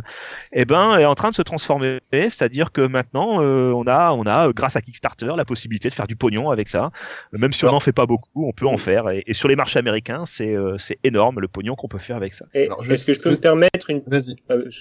Oui, juste une petite réflexion, euh, une donnée en fait. Euh, alors, je suis peut-être passé à côté quand tu en as parlé, simplement parce que euh, tu parles de Kickstarter, tu parles d'édition de luxe. Euh, moi, je dis justement, euh, justement, est-ce que l'édition de luxe n'est-elle pas justement pour réussir à vendre un produit qui, euh, je le rappelle, il me semble qu'il y avait même une une une des euh, des options pour ceux qui achetaient, je crois, l'appel de Toulouse, le fait d'avoir le P D F des règles avec. Est-ce que justement euh, aujourd'hui n'importe qui, n'importe qui qui veut avoir le bouquin de règles va euh, sur internet et va avoir l'intégralité sur son sur sa tablette du bouquin des règles, parce que justement est-ce qu'ils ne sont pas obligés de faire de l'édition de luxe tout simplement parce que ceux qui celui qui ne veut que les règles n'a même pas à payer pour les avoir. Ah mais Alors, il y, y a plusieurs réponses à ça. La réponse est oui, tu as raison. Et deuxièmement, il y a des, il y a des détails tout simples. Par exemple, quand tu, quand tu achètes des illustrations, tu n'achètes pas l'illustration, tu achètes le droit d'utiliser l'illustration. Ce qui, alors qu'en en Amérique, par exemple, tu achètes l'illustration, tu achètes le, le truc, le, le gars qui l'a dessiné n'a, n'a plus aucun droit dessus. En France, le gars qui a dessiné ou la fille qui a dessiné conserve tous les droits dessus et toi tu, tu achètes juste l'exploitation et tu achètes une exploitation sur euh, mille ou mille cinq cents euh, choses, mille cinq cents tirages. Et si jamais tu tires plus que ça, eh ben euh, il faut repayer les illustrations. Et il y a toute une série de choses comme ça qui fait qu'il y a des seuils et quand tu dépasses un certain seuil, eh ben il faut ressortir beaucoup d'argent pour pouvoir arriver à ressortir cinq cents exemplaires de plus. Et donc tu te retrouves avec des maisons d'édition qui euh, se disent moi j'ai vendu mes règles de base, j'ai des extensions qui vont qui vont sortir. Moi, ce que j'ai envie, c'est de, c'est de vendre les extensions, mais pas avoir à ressortir les règles de base. Et donc, ouais. tu as, par exemple, c'est le cas d'Yggdrasil, qui, dans lequel tu peux télécharger le P D F, mais c'est donné, hein, ils te le disent, tu vas sur le site web, ils te donnent le site web, le, le, les règles de base, le P D F du, des règles de base, et puis bah, comme ça, t'achèteras les extensions. Mais euh, voilà. Oui, vas-y. Vas-y. Non, mais en fait, ce que, ce que je voulais dire, c'est que le Kickstarter, est-ce que c'est pas, moi, justement, un moyen de jauger, de, moi, comme pour beaucoup de produits, hein, pas que le jeu de rôle, de jauger, de savoir si on va réussir à écouler, à tout vendre, parce que Euh, euh, comme comme on disait, il fallait a- avant, il fallait en produire plein pour pouvoir euh, être, ben, pour pouvoir le sortir, et on n'était pas sûr de les vendre. Là, le Kickstarter, ça te permet un petit peu de savoir combien de personnes vont l'acheter, et c'est un peu le système du Kickstarter en disant, ben voilà, regarde, si on arrive à avoir tant de personnes ou tant d'argent qui rentrent, on fait une édition qui va être avec euh, voilà avec des illustrations en noir et blanc à l'intérieur, mais si on a plus de personnes qui euh, qui donnent de l'argent, eh ben on pourra se permettre d'avoir des euh, des pages en couleur, on pourra se permettre ah bah, enfin, c'est totalement comme ça que fonctionnent les les Kickstarter, hein, c'est vraiment euh, on il y a un, toute une série de seuils, les Kickstarter euh, de jeux de rôle, hein, euh, de tous. Toute une série de seuils et euh, et euh, et en fonction des seuils, tu augmentes la qualité globale de ce qui va sortir, hein, voilà, bon. Oui. On n'est pas là sur une sorte de prévente déguisée alors ? Bah si, c'est ça. Bah oui, totalement, mmh. totalement, totalement. Et, c'est et, même carrément un outil marketing, hein, Kickstarter là-dedans. C'est-à-dire que tu voilà. fais de la pub à, à la moindre coût, quoi. Tu, tu, tu fais une page où euh, ça coûte pas cher, enfin pour des sociétés de faire un Kickstarter et et ensuite euh, ça se propage, quoi. Tu, Mais voilà, c'est pas rien. Forcément pour faire de l'argent, c'est pour moi je pense que bah tu tu reviendras enfin, peut-être dans, dans le détail, mais c'est pour être sûr de de pouvoir le vendre, quoi. C'est euh, bah, voilà, je ouais. sais que je vais avoir un minimum une, un minimum de clients. Donc au moins je peux le sortir et je perdrai pas de la thune. Moi plutôt que le côté je vais faire plein de pognon, je le voyais plutôt dans le, du côté euh, vu qu'on n'est pas sûr que ça se vende. Euh, Honnête, au... Honnêtement le dernier Cthulhu euh, c'était certain qu'il le vendrait. Et euh, ils l'ont quand même sorti en Kickstarter. Donc il y a, bah, ce qui se passe, c'est que c'est impossible de dire. C'est il y a qu'une seule qu'une seule chose. Il y a effectivement tous les gens qui disent. Euh, Bah honnêtement, moi, je suis même pas sûr d'arriver à avoir suffisamment de pognon pour pouvoir fa- faire euh, ne serait-ce qu'un exemplaire papier. Donc, euh, je vais vérifier que je finirai par pouvoir le vendre un minimum. Et t'as les gens qui disent euh, faisons un maximum d'argent. De toute façon, on le vendra, mais en plus, profitons-en pour faire un maximum d'argent. Ça, c'est. Il y a les, je pense qu'il y a les deux extrêmes. Et le fameux Cthulhu, vas-y. Vas-y, j'ai une petite question pour Cthulhu. Là, euh, au niveau des, des paliers de, de financement, là, tu, tu, ça sentait un peu l'arnaque ou c'était euh, Alors, moi, je peux vous en parler. Je l'ai acheté. Le... Ah, je l'ai pas, je je l'ai pas backé. Donc, euh, moi, je suis arrivé après coup. Euh, mais euh, j'ai craqué, je l'ai acheté. J'ai acheté la grosse édition hein, qui... Euh... Et je pense que justement cette édition, elle aurait pas exi- elle aurait pas pu exister parce que là c'est vraiment un bel objet pour le coup. C'est euh, plus de la collectionnite que, euh, ça, que, pour avoir, que pour avoir les, les règles. Et euh, pour le coup, ouais. le colis il pèse dix kilos sans mentir. Hein. C'est il euh, ouais. y, y a cinq bouquins énormes avec plein d'illustrations. Et le truc c'est que euh, s'il y avait pas eu Kickstarter, on aurait pu avoir une édition de base euh, qu'ils auraient vendue. Hein. Effectivement, Cthulhu ça se vend toujours. Mais moi, en étant, enfin, c'est pareil, les règles de Cthulhu, de passer de la quatrième ou de la, à la septième édition, je m'en fous, ça, ça a pas changé foncièrement ma façon de jouer à Cthulhu. Mais je l'ai acheté pour l'objet parce que c'est un bel objet, parce que j'aime bien Lovecraft, parce que j'aime bien Cthulhu. Et en fait, je pense que si le, le Kickstarter avait pas aussi bien marché, eh ben, on aurait eu une édition de base. Et moi, je suis très content de cette édition entre guillemets collector parce que j'ai des beaux bouquins, j'ai des cartes qui sont sympas, j'ai des euh, plein de petites cartes avec, alors je m'en fous du stylo, de la, carte, de la clé U S B hein, qu'il y a dedans, mais euh, plein de cartes qui, euh, qui détaillent et avec des belles illustrations de chacun des euh, des, euh, bah, ouais. des des monstres euh, avec. Euh...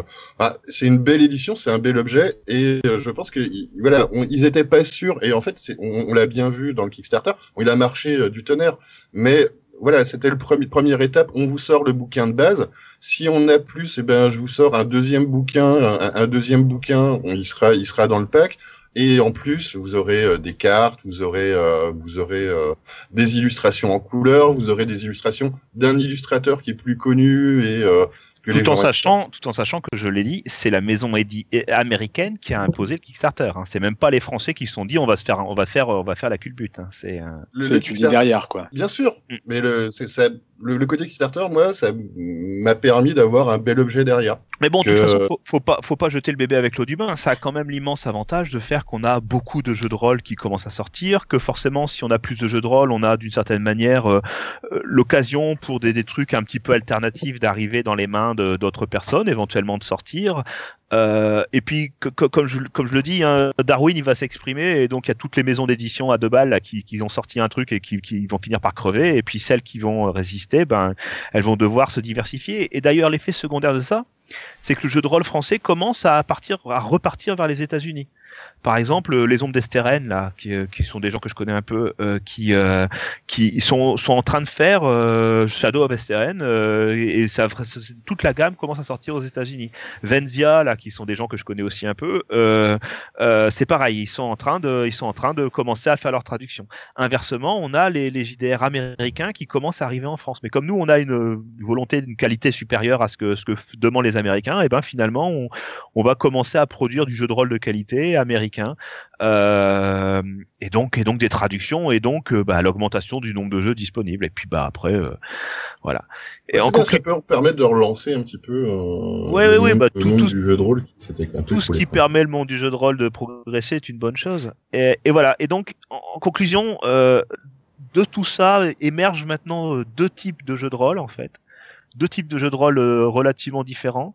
Il euh, y a le, le, le jeu de rôle, le jeu de rôle jetable, on va dire, le, le jeu de rôle qui euh, euh, que que, que on, on achète parce que ça coûte pas cher ou même limite on récupère le P D F, euh, on fait cinq parties, ça plaît, ça plaît pas et puis et puis on oublie. Et euh, le, le jeu de rôle style Donjons et Dragons ou avec les cinq cent soixante-douze extensions. Et on a vraiment un fossé en train de se creuser entre les deux, justement parce que euh, bah parce que les, les grosses les grosses boîtes qui sont capables de sortir Donjons et Dragons, il y en a pas tant que ça. Et des tas de, des petites boîtes capables de sortir du jeu de rôle jetable, bah il y en a de plus en plus grâce à Kickstarter. Ok, alors euh, bon, vous autour de la table, est-ce que vous euh, vous, vous financeriez un, un jeu de rôle par exemple sur, sur Kickstarter de votre côté vous ou pas ? Bah moi c'est déjà fait parce que euh, s'il y a quelques années on m'avait demandé euh, de refinancer Cthulhu sur Kickstarter, euh, je l'aurais fait parce que c'est c'est le jeu de rôle de mon cœur. Donc oui effectivement c'est euh, je l'aurais fait. Le, le jeu de rôle sur Cobra par exemple, vous savez le, le... l'animé des années quatre-vingts quatre-vingt-dix euh, est, est, est sorti sur Kickstarter, par exemple. Le Yule, toi, tu ferais ou pas ? Alors moi, le jeu de rôle, si tu veux, je suis resté à l'ère J R T M, donc euh, donc euh, voilà.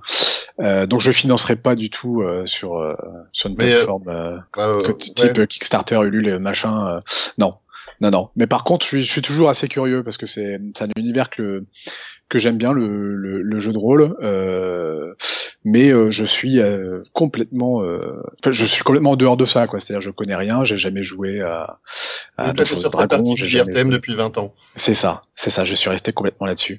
Et justement, j'avais une petite question euh, par rapport au, au côté jetable de certains certaines règles. Euh, les règles du type euh, euh, GURPS, tu vois, ce truc-là, oui, euh, qui, s'a- fait, ouais. qui s'adapte à, à ce que tu veux finalement comme univers. Ça, ça marcherait pas justement euh, pour le côté. Ça a un côté jetable parce que euh, parce que je pense que c'est financé un petit peu ouais, à l'arrache, mais, après, mais euh, ça fonctionne toujours, quoi. Non ? Alors, GURPS, vas-y. vas-y des, syst- des systèmes génériques comme GURPS, par exemple, ouais. euh, ça, il y en a plus, il y en a plus. C'est euh, c'est-à-dire, euh, alors c'est pas tout à fait vrai. Il y a le système D six, il y a le D K système, il y a ce genre de choses, par exemple, euh, qui existent maintenant. Euh, c'est juste des systèmes, mais après il faut les mondes qui sont à côté. Ouais, c'est ça. Le problème, et... c'est que les, les gens D'accord. sont devenus un peu flemmards aussi, quoi. C'est, ouais, euh, ils, veulent, ils... ils veulent l'univers qu'il y a autour, quoi. Bah ouais. Voilà. Ils veulent, ouais. ils veulent un machin cohérent. Ils veulent, euh, voilà. Ouais, ils veulent un truc veux. genre Polaris qui est imbuvable et euh, mais qui a un univers assez incroyable, quoi. Par exemple. C'est ouais, ça. Bah, ils veulent un truc, un truc, un truc clé en main, quoi. Voilà. Et qui, qui en plus soit beau. Voilà. D'accord. Rémi, toi, tu ferais ou pas ? Euh, non, mais moi, je suis pas client, donc. Euh... T'es pas, t'es pas, t'es pas rôliste. Chaton. Euh, non. Je suis pas du tout, du tout jeu de rôle, parce que j'ai pas dû traîner avec les bonnes personnes quand j'étais plus jeune, sans doute, et euh... mais euh, je trouve ça bien si ça peut permettre de relancer ça, parce que c'est vrai que la distribution des jeux de rôle doit être compliquée. Euh, je vois qu'il y a de moins en moins de magasins, même si ça, ça a tendance à se relancer grâce euh, peut-être au Kickstarter aussi, je pense. Ouais, bah ça permet, voilà, de de revoir une existence euh, physique de euh, de quelque chose qui était vraiment devenu, euh, voilà, du. Euh, mmh. du euh, du P D F, parce que c'est vrai que là j'ai regardé, il y a eu euh, un bundle sur euh, sur Vampire il y a pas longtemps, avec tout euh, qui était à pas cher, avec tous les P D F de toutes les euh, de tous les clan books, euh, de tout de tout, toutes les extensions quasiment. Et c'est vrai que euh, quand on y pense, aller faire une partie de jeu de rôle, c'est aussi pratique quand tu vas te trimballer d'avoir toutes les règles sur ta tablette plutôt que de te trimballer avec euh, quinze bouquins. Et c'est ah vrai oui, que maintenant, et que c'est vrai que maintenant, le côté pratique du jeu de rôle, bah, la tablette ou euh, le côté euh, informatique, ça va être plus pratique. Et le, bah, voilà, maintenant, ça, ça redevient des beaux bouquins et des trucs que t'as envie, euh, pareil, que tu gardes de temps en temps à la bibliothèque et que t'as envie de regarder une fois de temps en temps et de feuilleter les pages, quoi. Allez, je fais, je fais une dernière pub pour mon pote. Donc, euh, il a sorti Vas-y. son jeu de rôle, ça s'appelle Dragon Dead et euh, qui est un univers assez sympathique à se créer. Donc, euh, forcément, ils envisagent plein de révélations et tout ça. C'est un truc, ils en ont bien chié. Ils ont mis trois ans à le sortir. Alors, vu qu'ils ont mis trois ans à le sortir, euh, je, je Je, je leur dis, allez, achetez-le, voilà, parce qu'il est bien. Ça intéresse les Américains, du coup. Il y a Dragon et, dedans. Et il y a Dragon dedans. Et, il, et alors, c'est assez marrant parce que c'est lui, justement, que c'est le, qui m'a dit que dès que les Américains avaient Dragon, ils, ils achetaient. Parce que quand ils ont fait le, le, le monde, ils, ils, avaient, ils envisageaient, mais, enfin, ils sont allés contacter une maison d'édition de jeux de rôle qui leur a répondu, je vous achète le jeu de rôle pour cinq cents euros et vous perdez tous vos droits dessus. Okay, ils ont fait, euh, ils ont fait, on va faire un Kickstarter. Et, euh, et le Kickstarter a tellement marché que, euh, bah, que ils ont décidé d'en faire l'édition Grand Luxe, et cetera, et cetera. Et donc, euh, et c'est eux qui ont mis trois ans donc à sortir le truc parce que c'est bien beau de dire, enfin, euh, f- faire un jeu de rôle entre potes, euh, c'est cool. Tant qu'on est cinq joueurs dessus et qu'en plus on connaît les règles par cœur parce que c'est nous qui les avons bricolés sur le coin d'une table. Euh, écrire un, bou- un bouquin qui va être utilisé par quelqu'un que vous avez jamais croisé, euh, c'est pas du tout la même chose, vous voyez. Donc, euh, donc voilà. Donc ils ont mis beaucoup de temps, beaucoup d'énergie à sortir. Ils ont réussi à le sortir. C'est bien. Et, bah, et donc, for- ça y est, et, il, est, et après, il... il est sorti, il est édité, euh, les bouquins comment, sont arrivés chez eux, les cartons sont sortis. Mais surtout, euh, les Américains ont entendu parler d'un jeu qui s'appelait Dragon Dead. Il y avait Dragon dedans, donc ils ont été contactés et donc ils vont. Il y a des chances qu'ils finissent par se faire éditer aux États-Unis. Et ben bah, bravo, bah donc on leur souhaite, bah, on leur souhaite que ça marche. C'est parfait. Et ben on va, on va faire une petite pause et on va enchaîner après avec Rémi.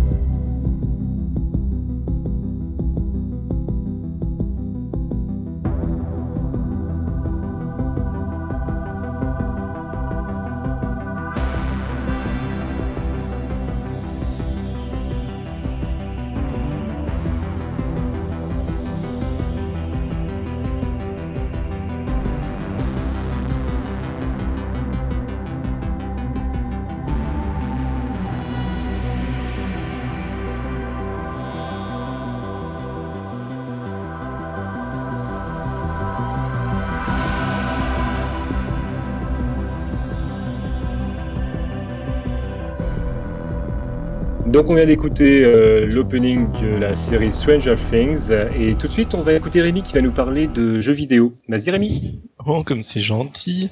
Donc euh, je vais parler de Braid. Est-ce que ça vous parle Braid ? Oui. C'est du pain. Ça s'écrit pas pareil. Eh bien euh, moi ça me parlait pas en fait, je suis passé à côté. Braid c'est pas le truc où tu pouvais remonter le temps ? Exactement. Eh bien vas-y, parle-nous de Braid. De... Qu'est-ce que c'est ?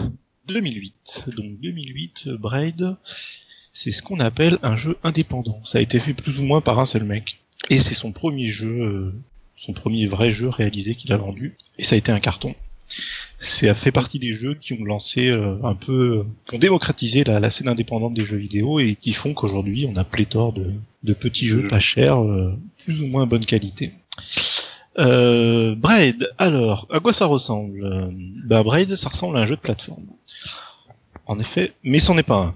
C'est un peu, c'est un peu perturbant.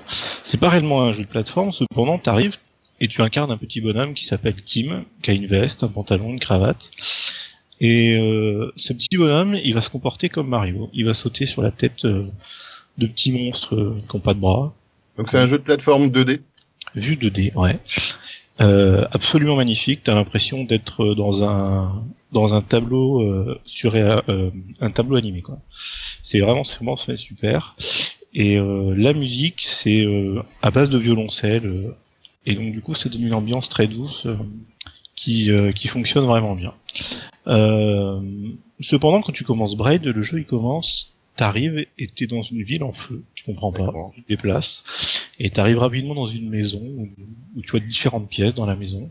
Et euh, dans chaque pièce, il y a un tableau, une porte. Tu comprends que c'est un hub, comme dans n'importe quel Mario. Euh, et tu vas faire le premier monde, qui est quand même super facile.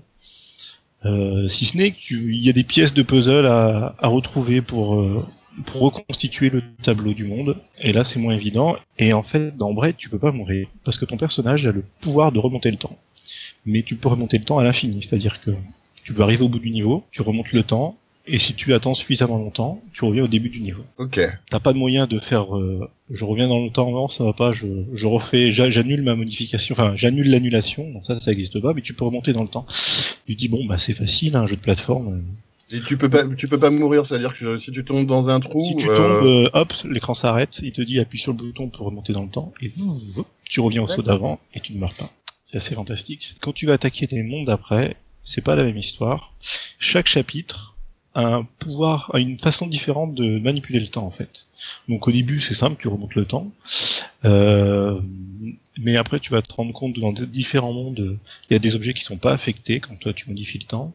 Dans d'autres mondes, quand toi tu veux remonter le temps, tu vas avoir ton double qui va se matérialiser et qui va faire l'action que toi tu as fait. Et donc tu as ça fait l'action en double. Deux fois. Non, ouais. Parce qu'en fait, euh, ça va reproduire l'action que toi t'as faite, mais comme t'es revenu dans le temps, eh ben, tu reviens à ta place, mais l'action se fait alors que toi tu n'as pas bougé. Voilà, par exemple, si tu, si tu appuyais sur un certain levier qui fait tomber une caisse, eh ben, euh, premier run, tu fais tomber la caisse, deuxième, tu remontes le temps, deuxième run, tu te sers la caisse en train de tomber pour rebondir dessus pour atteindre une plateforme, par exemple. Exactement. Euh, ouais. Et il y, y a même un monde, c'est encore plus perturbant, c'est-à-dire que le temps avance avec toi.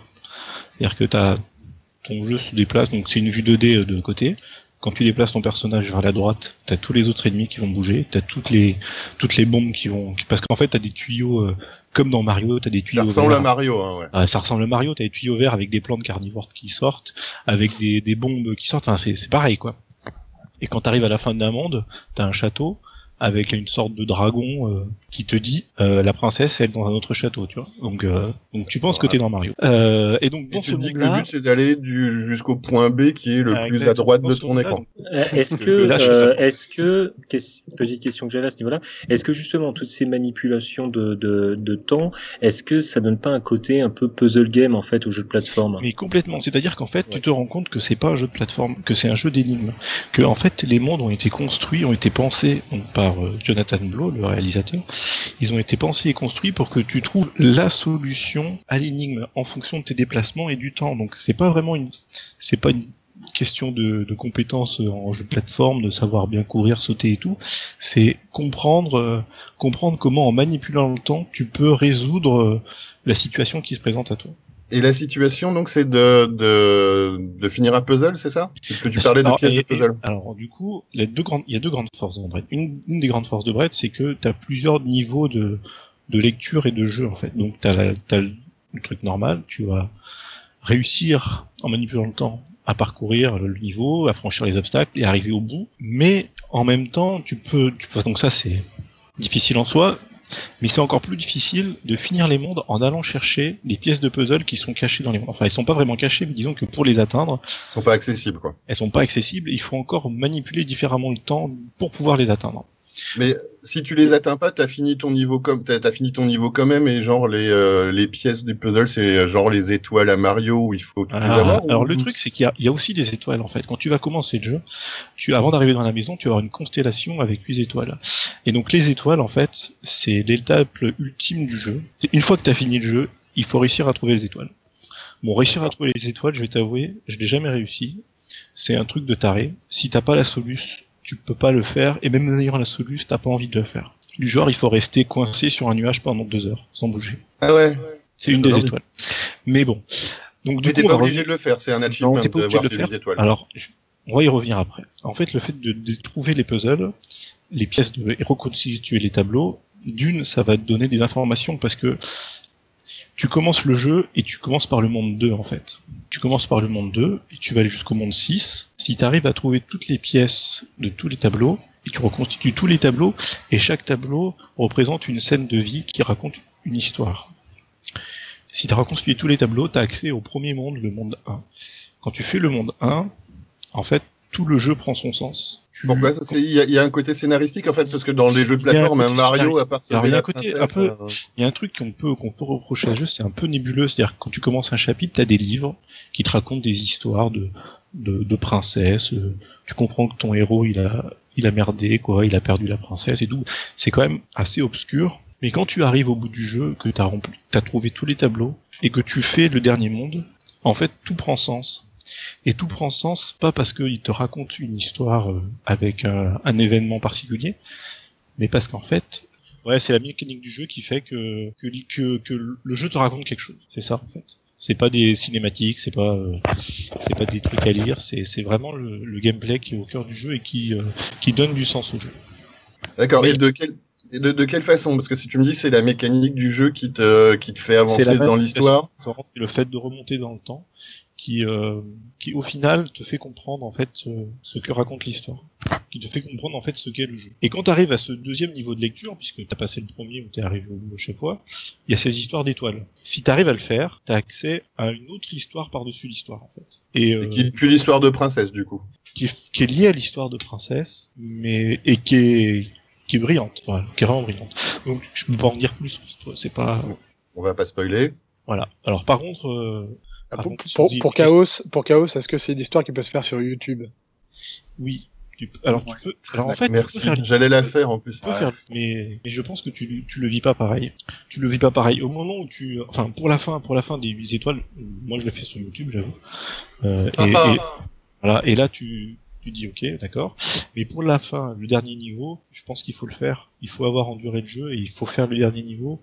Et quand tu le fais, tu dis ah ouais quand même, voilà. Ouais, parce que l'intérêt c'est de trouver justement les astuces, de se servir des des mécaniques de remontée dans le temps pour euh, pour passer. Là, il y a il y a un effort. C'est pas juste des euh, des euh, des inventions scénaristiques ou quoi que ce soit. C'est la, la mécanique du jeu. C'est quand même le fait de de, de toi avoir trouvé que il fallait remonter dans le temps, faire bloquer la caisse où tu pouvais pas passer, et cetera pour pour ouais. pouvoir avancer. Voilà. Alors, si vous voulez aller plus loin, après, enfin, moi je pense qu'il faut le faire le jeu. Euh, Braid, ça, ça se joue encore très bien aujourd'hui. Ça coûte quinze euros sur Steam, en solde, ça coûte cinq euros. Je voilà, pense qu'il faut le faire vraiment. C'est sorti sur Xbox, sur, sur P C, sur, sur Mac, ouais. P S trois et Linux. C'est pas ouais. sorti, euh, ouais. Si, sur euh, PlayStation, c'est sorti aussi. Ouais. Donc, sur P S N, j'ai regardé, il y était. Et donc, c'est entre dix et quinze euros selon les plateformes. Euh, sur Steam, en solde, c'est cinq euros. Ça va être pareil sur Google Games, je pense. Euh, je pense que c'est vraiment à faire. Et, euh, une fois que vous l'avez fini, euh, collectez les étoiles, c'est un truc de con. Mais il y a des gens qui racontent très bien, par contre, ce qui se passe, comment ça marche. Voilà. Donc, moi, je, donc je reviens. Donc, un, euh, une lecture sur ce jeu, euh, un article sur Gros Pixel de Mathieu Gou qui euh, raconte euh, le jeu, qui raconte ses mécaniques et qui raconte euh, tous les différents niveaux de lecture du jeu. C'est très intéressant. Je pense que et donc, si le jeu vous a plu, faut les, faut le lire. C'est euh, l'article on le trouve où ? Sur Gros Pixel. Gros Pixel. Mathieu, si tu veux, je te donnerai les liens, tu, tu pourras les mettre sur le... Bon, on les mettra, on les mettra sur le site et sur la tête. Ok, pour Braid, et donc ton deuxième... Bah, on, on fera le tour, on posera les questions après. Pour ton deuxième jeu, c'est The Witness. The Witness. Donc, Braid est un immense succès à son échelle, puisque il l'a fait tout seul ou presque. Et euh, donc Jonathan Blow, par la suite, euh, utilise tout l'argent qu'il a gagné pour, pour Braid. Donc à peu près, j'ai regardé, il a pris quatre millions de dollars. Ouais. Ça a bien marché. Ça a bien marché. Bah, quand t'es tout seul et que t'as pas d'éditeur, tu touches plus. Euh, donc, euh, il utilisait quatre millions de dollars, il refait un emprunt, et sept ans plus tard, il sort The Witness, qu'il n'a pas fait tout seul par contre, il s'est fait aider. Euh, il s'est fait aider à plusieurs niveaux, mais c'est quand même son jeu. C'est-à-dire que euh, Jonathan Blow se présente un peu en tant qu'auteur, tu vois. C'est, c'est le mec qui hésite pas à dire qu'il veut faire de l'art dans les jeux vidéo, même si c'est pas un truc qui... Donc The D'accord. Witness. Autant euh, Braid, euh, c'est un peu du Mario déstructuré et, et revisité. Euh, The Witness, c'est, c'est Myst. Donc euh, vu à la première personne sur une île. Ok, donc là et en trois D. En trois D, c'est magnifique, vraiment magnifique. Regardez des, des captures d'écran. C'est un brin, c'est un esthétique un peu. C'est pas du, euh, c'est pas du cel shading, mais. Euh, Mais c'est vraiment super, euh, les couleurs ressortent, c'est incroyable. Et là, c'est du jeu d'énigmes pur. C'est-à-dire que le jeu, ça va être d'enchaîner des panneaux avec euh, des énigmes où il faut aller d'un point à un autre. Ça paraît très con. Oui, c'est de, t'as un point d'entrée, puis il faut trouver la sortie. Moi, un petit peu les labyrinthes qu'on avait et sur les euh, paquets de céréales. Exactement, exactement. Et en fait, euh, tu vas commencer le jeu, il va te dire au début, le jeu va te dire euh, appuyer sur une touche pour euh, pour pour euh, appuyer sur le point, c'est le premier premier énigme tout pourri. Et ensuite, il te le dira plus rien. Il te dira plus rien, et tu vas apprendre tout le jeu par l'exemple. Tu vas apprendre tout le jeu par le par le jeu en lui-même, en fait. Par la répétition, en fait.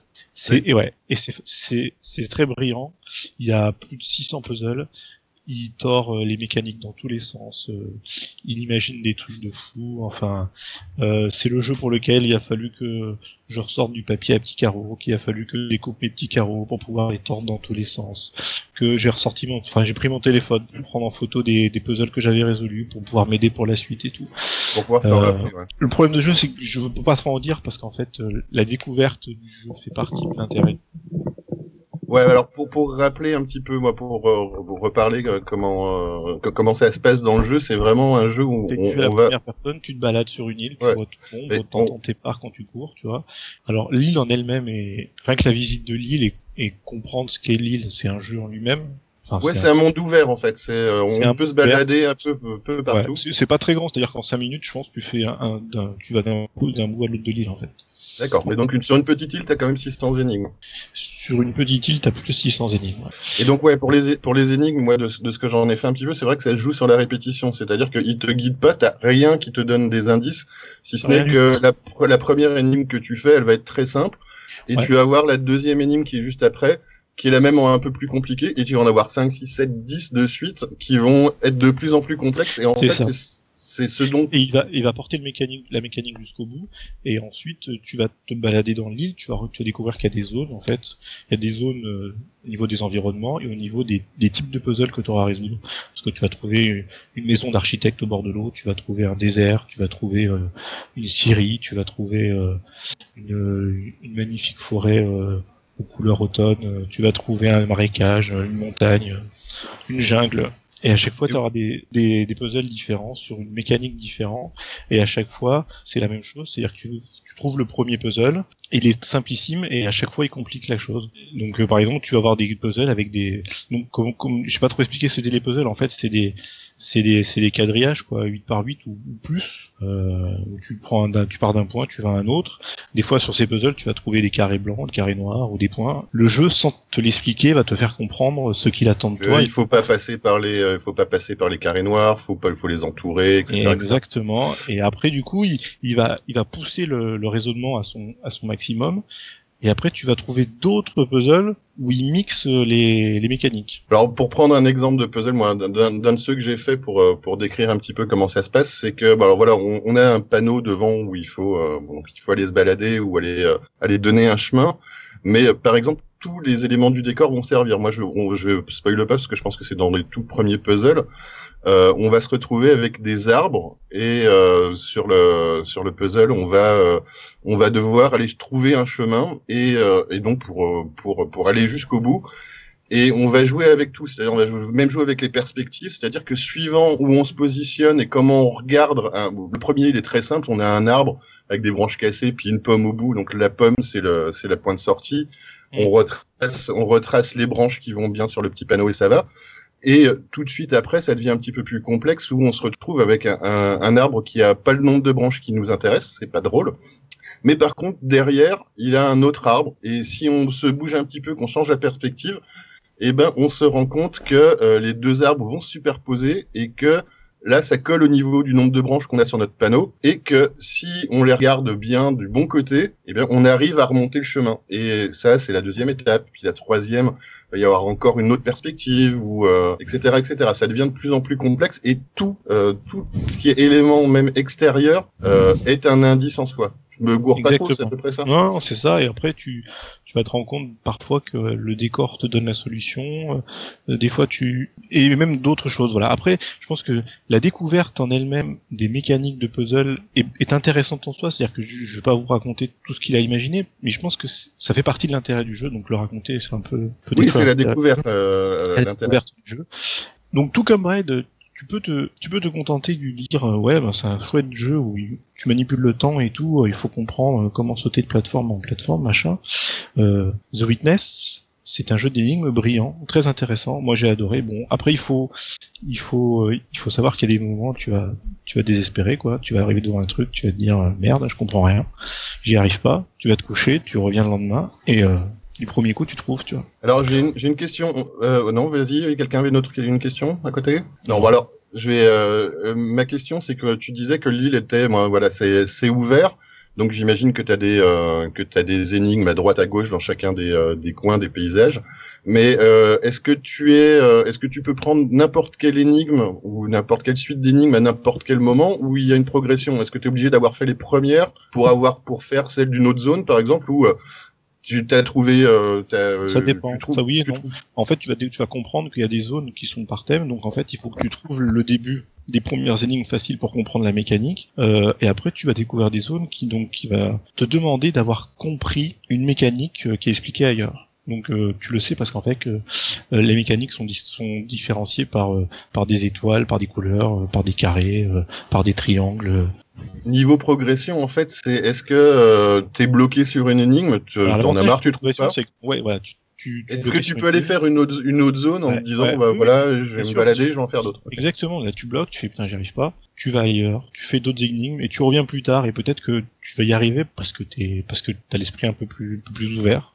Et puis ça peut-être arrive. Que l'autre, les énigmes que t'as fait dans l'autre zone vont t'aider euh, à pas trouver vraiment. La mécanique, pas non? Non, parce que les mécaniques sont vraiment différentes, quoi. Sauf pour les, sauf pour les zones où, où ils mélangent tout, quoi. Celle-là, ouais.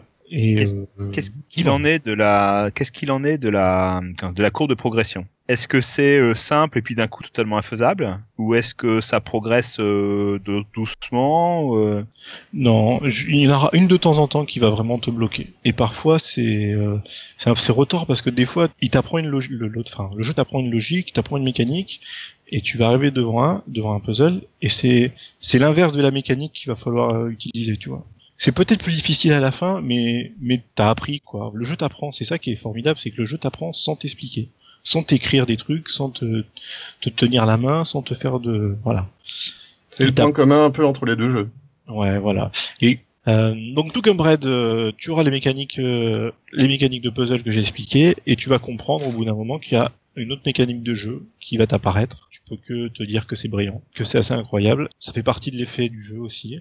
Euh, et en plus de cela, le, le jeu veut te raconter quelque chose, mais il, il va te raconter quelque chose de très diffus. C'est-à-dire que tu vas trouver dans toute l'île des audiologues de, de grands penseurs, de grands scientifiques, de, de grands spirituels. Donc euh, j'en ai j'en ai noté quelques-uns. T'as Richard Feynman, je sais pas si ça vous parle. C'est un grand physicien.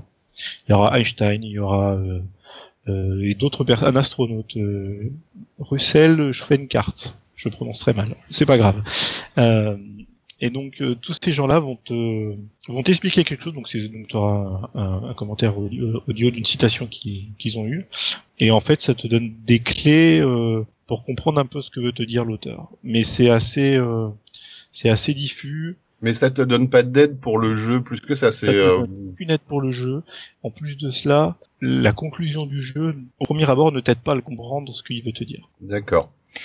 Et niveau euh, niveau durée de durée de vie du jeu, c'est euh, Alors, ça dure moins. C'est, ça dépend suivant comment t'es fort en, en énigme ou pas, je suppose. Ça dépend comment t'es fort ou comment t'es pas fort. Mais même si la plupart des gens qui euh, qui n'accrochent pas à ce jeu te disent de toute façon moi je suis nul, je comprends rien. Honnêtement, je pense que c'est suffisamment bien fait pour que tout le monde puisse s'en sortir, même si tu vas avoir des points d'accroche. Moi, j'ai pas fini à cent pour cent le jeu, c'est-à-dire que une fois que t'as presque fait toutes les énigmes, t'as un endroit où c'est des c'est des puzzles chronométrés. Donc ça, je l'ai pas fait, mais j'ai fait trente heures de jeu quand même dessus. Ok, d'accord. Alors, ce jeu, il est sorti... On, on... J'ai, bah, j'ai, j'ai, une, j'ai une petite question. Vas-y. Je voudrais savoir si, euh, si euh, euh, c'est essentiellement fait pour les casual gamers ou si euh, tout le monde s'y retrouve euh, pour ceux qui ont envie justement d'y passer euh, trois heures, quatre heures dessus euh, non-stop. Euh, est-ce que tu sens que... Quand tu y as joué, il y avait un las... enfin, une lassitude derrière qui faisait que euh, fallait mieux jouer finalement euh, une demi-heure plutôt que deux heures. Une demi-heure, c'est que... pas assez parce qu'en une demi-heure, t'as des énigmes qui vont te prendre plus d'une demi-heure de réflexion. Ouais. D'accord. Non, ça va pas aller. Euh... Non, mais par contre, un des défauts du jeu, c'est que vu que les mécaniques ne sont pas expliquées, que tu les apprends par toi-même, si tu fais une pause d'une semaine ou deux, quand tu vas revenir, tu vas galérer. T'as oublié. Ouais, d'accord, t'auras oublié euh, ce que t'as appris finalement. Tu vas galérer un peu. Alors bien sûr, tu peux, tu peux chercher sur le net, il y a des sites qui t'expliquent très bien quelles sont les logiques en fonction de tel signe, euh, ça peut t'aider. Après, euh, je pense que c'est destiné à tout le monde... Euh... Euh, c'est sûr que si t'es complètement allergique au puzzle, euh... oui, il euh, faut déjà avoir un. Petit, ouais, il faut aimer les, faut aimer les images, quoi. Là, quoi. Alors ouais. qui, euh, qui a joué ou moi, qui a joué à Braid, qui a joué à, à, à The Witness, euh, Chaton, t'as, t'as, t'as, t'en as fait un des deux, les deux. Euh, alors j'ai pas joué à Braid parce que les, le personnage principal me faisait toujours penser au Kratos et j'ai jamais pu sauter le pas. C'est mais pas faux. Le jeu m'intéresse, quoi. Ouais, c'est vrai que c'est, le, le décor on l'a super, mais le personnage me bloque complètement. Euh, après, bah, c'est contre, pas un je... super type. Hein. Hein c'est pas forcément un chic type. Hein. Euh, non, c'est vrai. euh, et après, par contre, j'ai fait le, le début de The Witness. J'ai laissé tomber parce que, comme d'habitude, je laisse tomber euh, des trucs après quelques heures. Et euh... mais le jeu était super ah, intéressant. Euh, je l'ai trouvé super beau. L'endroit est magnifique. T'as vraiment envie de t'y promener et de découvrir le. le... le décor. Et ouais, le... et puis le truc, le truc que j'ai pas dit, c'est que l'île est euh, euh, l'île est remplie de de scènes ou de ou selon de scènes donc du, de statues, de d'arbres, de d'éléments du décor naturel ou pas, et selon la façon dont tu te positionnes pour les regarder, ça raconte pas la même chose. D'accord, donc c'est super bien pensé, même hors, hors énigme, toute c'est la construction, fou, le là. design, c'est, le design c'est, est génial. T'as... Ok, Choupi, toi t'en avais entendu parler ou pas? Alors Braid, oui, j'en avais entendu parler, euh, ne serait-ce que parce que c'est un peu lui qui avait lancé toutes ces histoires de retour dans le temps, en fait.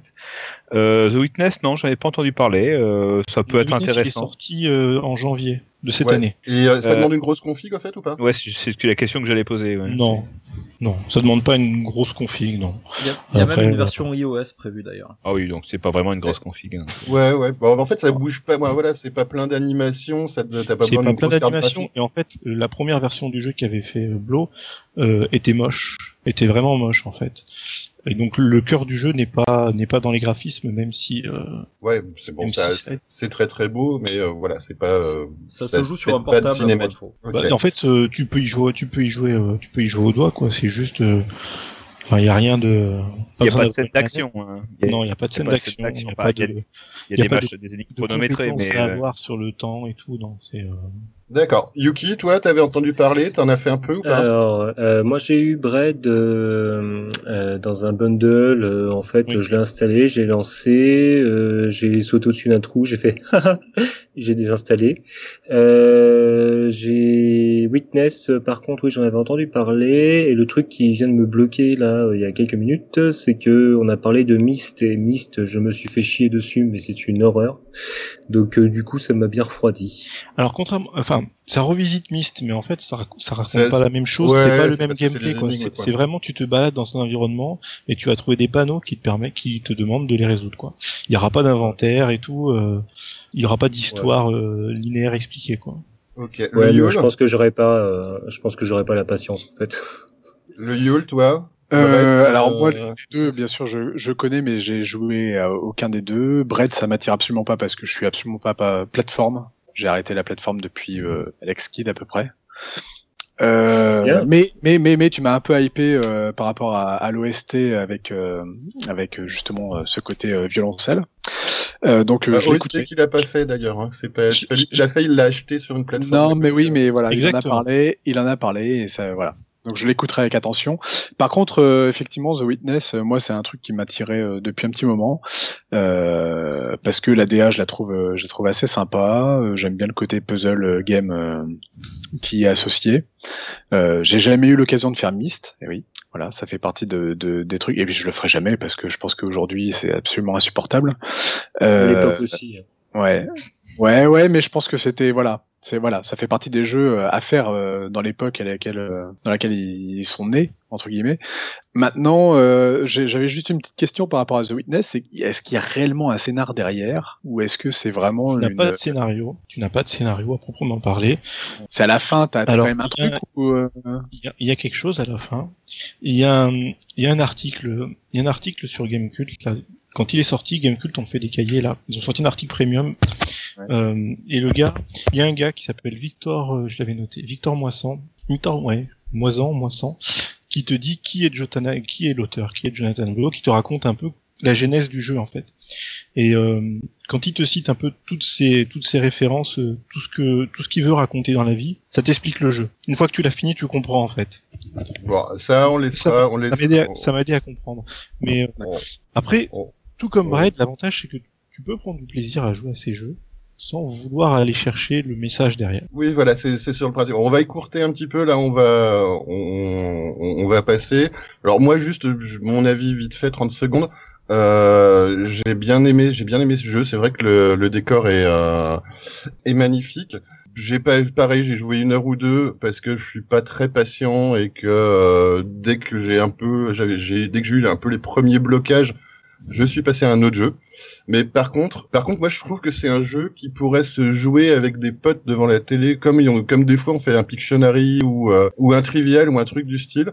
Et ben ce jeu-là, oui. c'est un jeu, c'est un jeu que je pourrais presque appeler party game entre guillemets, dans le sens où tout le monde peut se retrouver devant l'écran, et puis on on n'a pas besoin d'être actif et d'être derrière la manette. Non, tu peux jouer à plus, tu peux jouer à plusieurs et, et réfléchir que, à et que en fait voilà que tout le monde participe, que tout le monde participe. Regarde, tiens si tu passais par là et puis si tu regardais par là, je trouve que moi c'est un, un jeu que j'essayerais bien par exemple en, en soirée avec des potes en disant tiens allez, vas-y, on se met devant, et puis tout le monde réfléchit un petit peu ouais, ça va être sympa, ça. Au, au prochain énigme. Et moi, c'est vraiment un truc, je pense que tout seul, je le ferai pas, parce que, voilà, comme je vous le disais, je vais passer à autre chose. Dès que... Mais euh, le fait que tout le monde réfléchisse à, à la même chose, je pense que ça, c'est un truc qui serait sympa. Donc, euh, quelque chose que j'essaierai dans ce sens-là. Et tu sais, moi, enfin, je rajoute un dernier point. Je suis pas un, un grand dingue des jeux de d'énigmes et de, de casse-tête. Je... Et, et franchement, celui-là, j'ai accroché et, euh, et alterné entre ça et d'autres jeux comme Dark Souls, où c'était la période où j'étais dedans à ce moment-là, ça m'allait très bien. D'accord. Alors, bon, pour, euh, pour résumer, donc, c'est sorti sur iOS, euh, P S quatre, Windows. Ah, pas encore sur iOS, ok. Non, non pas encore euh, sur iOS. Sur Windows. Euh, Alors, c'est sorti sur, ouais, Steam, Google Games, euh, sur PlayStation et pas encore sur Xbox, je crois. Euh, alors l'autre truc c'est que le jeu est assez cher pour un jeu indé si on ouais, veut. Il est il est à trente-sept euros. Il est à trente-sept euros sur P C mais alors attention sur P S quatre sur regardez sur la Fnac il est à soixante-dix boules hein, quand même. Wow. C'est un, mais donc, c'est un truc c'est un truc que je ferais euh, vraiment avec plaisir je pense sur iPad quoi. C'est vrai que ouais, ouais, clairement c'est bah, ça peut donc, être fait pour. Et, ouais. et pour info le je, je connais pas les ventes du jeu mais l'auteur a dit qu'il s'est suffisamment vendu pour lui financer son prochain jeu. Donc euh, bah, c'est parfait. Bon après il va, va peut-être falloir attendre sept ans.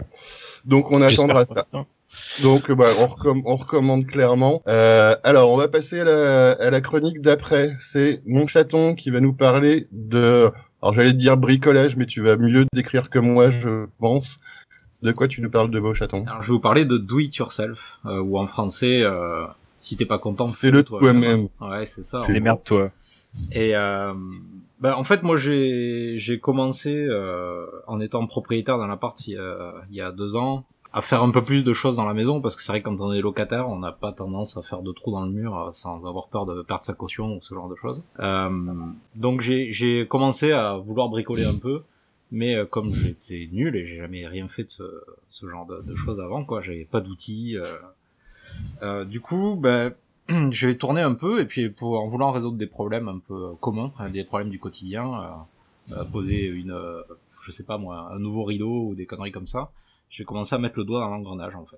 Et euh, aujourd'hui, c'est bien parce que grâce à Internet, on a vraiment accès à tout. Il euh, y a des sites qui existent, euh, on mettra les liens dans, dans la description après, mais euh, la Bible, c'est un peu Instructables, euh, qui est surtout en anglais, mais avec beaucoup, beaucoup de, de photos et de descriptifs de pas à pas, donc je pense que c'est abordable un peu à tout le monde. Il euh, y a aussi All in Box en France, euh, qui est celui-là fait en français, par contre, et qui permet euh, de faire plutôt des projets électroniques et des choses comme ça. Mais euh, ça permet vraiment à tout à chacun de, de, de se replonger dans, dans les cours de technologie quand on était gamin et, euh, et de faire des choses soi-même.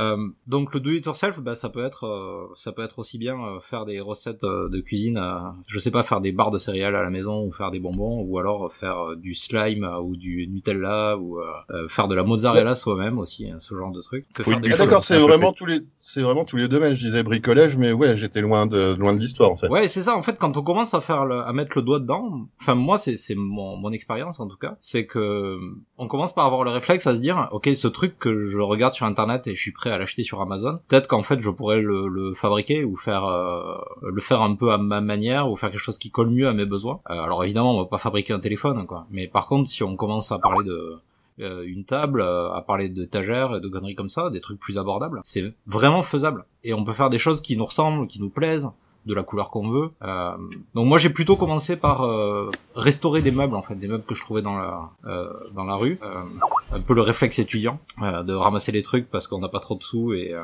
ouais c'est ça, c'est faire des économies aussi. C'est ça fait. Et puis à la base on commence par juste repeindre un truc et on se trouve que la peinture ça sort pas bien, donc on cherche sur internet comment repeindre le truc efficacement et on trouve plein d'idées, euh, euh, comment, je sais pas, peindre une étagère euh, avec du café, et ça donne une tonne de vieux bois, enfin, ce genre de conneries, en fait. Et c'est, c'est devenu un ça réflexe... Marche bien, ça. Euh... Hein ça marche bien, ça. Je ouais. l'ai fait euh, sur un banc, et c'est, c'est vraiment euh, impeccable. Ouais, absolument, ça permet de, de faire un truc avec du, du bois blanc dégueulasse, hein, et de faire un truc euh, mmh. vraiment joli mmh. avec, quoi. Ouais, tout à fait. Il euh, y a aussi des sites qui existent comme euh, euh, Ikeac, qui permet de, de modifier des meubles Ikea, et d'en faire des choses différentes. Donc... Euh... il y a des trucs okay, super cool. Ouais, c'est, c'est vraiment abordable pour tout le monde, quoi. Quelqu'un qui a un appartement parisien avec pas trop d'espace, euh, on peut prendre des vieux meubles. C'est un pléonasme. Hum pléonasme. Pléonasme. Ouais. Appartement parisien avec pas trop d'espace. C'est ça, c'est ça. ouais, ouais. Donc c'est vrai que quelqu'un qui a un appartement avec pas trop d'espace et pas trop de sous, eh ben, vous pouvez récupérer des trucs, euh, euh, sur, sur le bon coin et acheter un meuble un peu pourri Ikea. Et le transformer, quoi. Bon, alors après, c'est limité, parce que souvent, ils utilisent pas du vrai bois, ils utilisent des matériaux un peu composites ou des trucs comme ça. Donc, euh, de la glo, les modifications sont, ouais, de la glo, sont, sont limitées, quoi. On peut pas planter un coup dedans sans faire un gros trou, finalement, donc. Mm. Mais, il euh, y a plein d'idées super, et, euh, mm. et pff, ouais, ça peut partir vraiment de, de choses de base et, et aller et, plus loin. Ouais.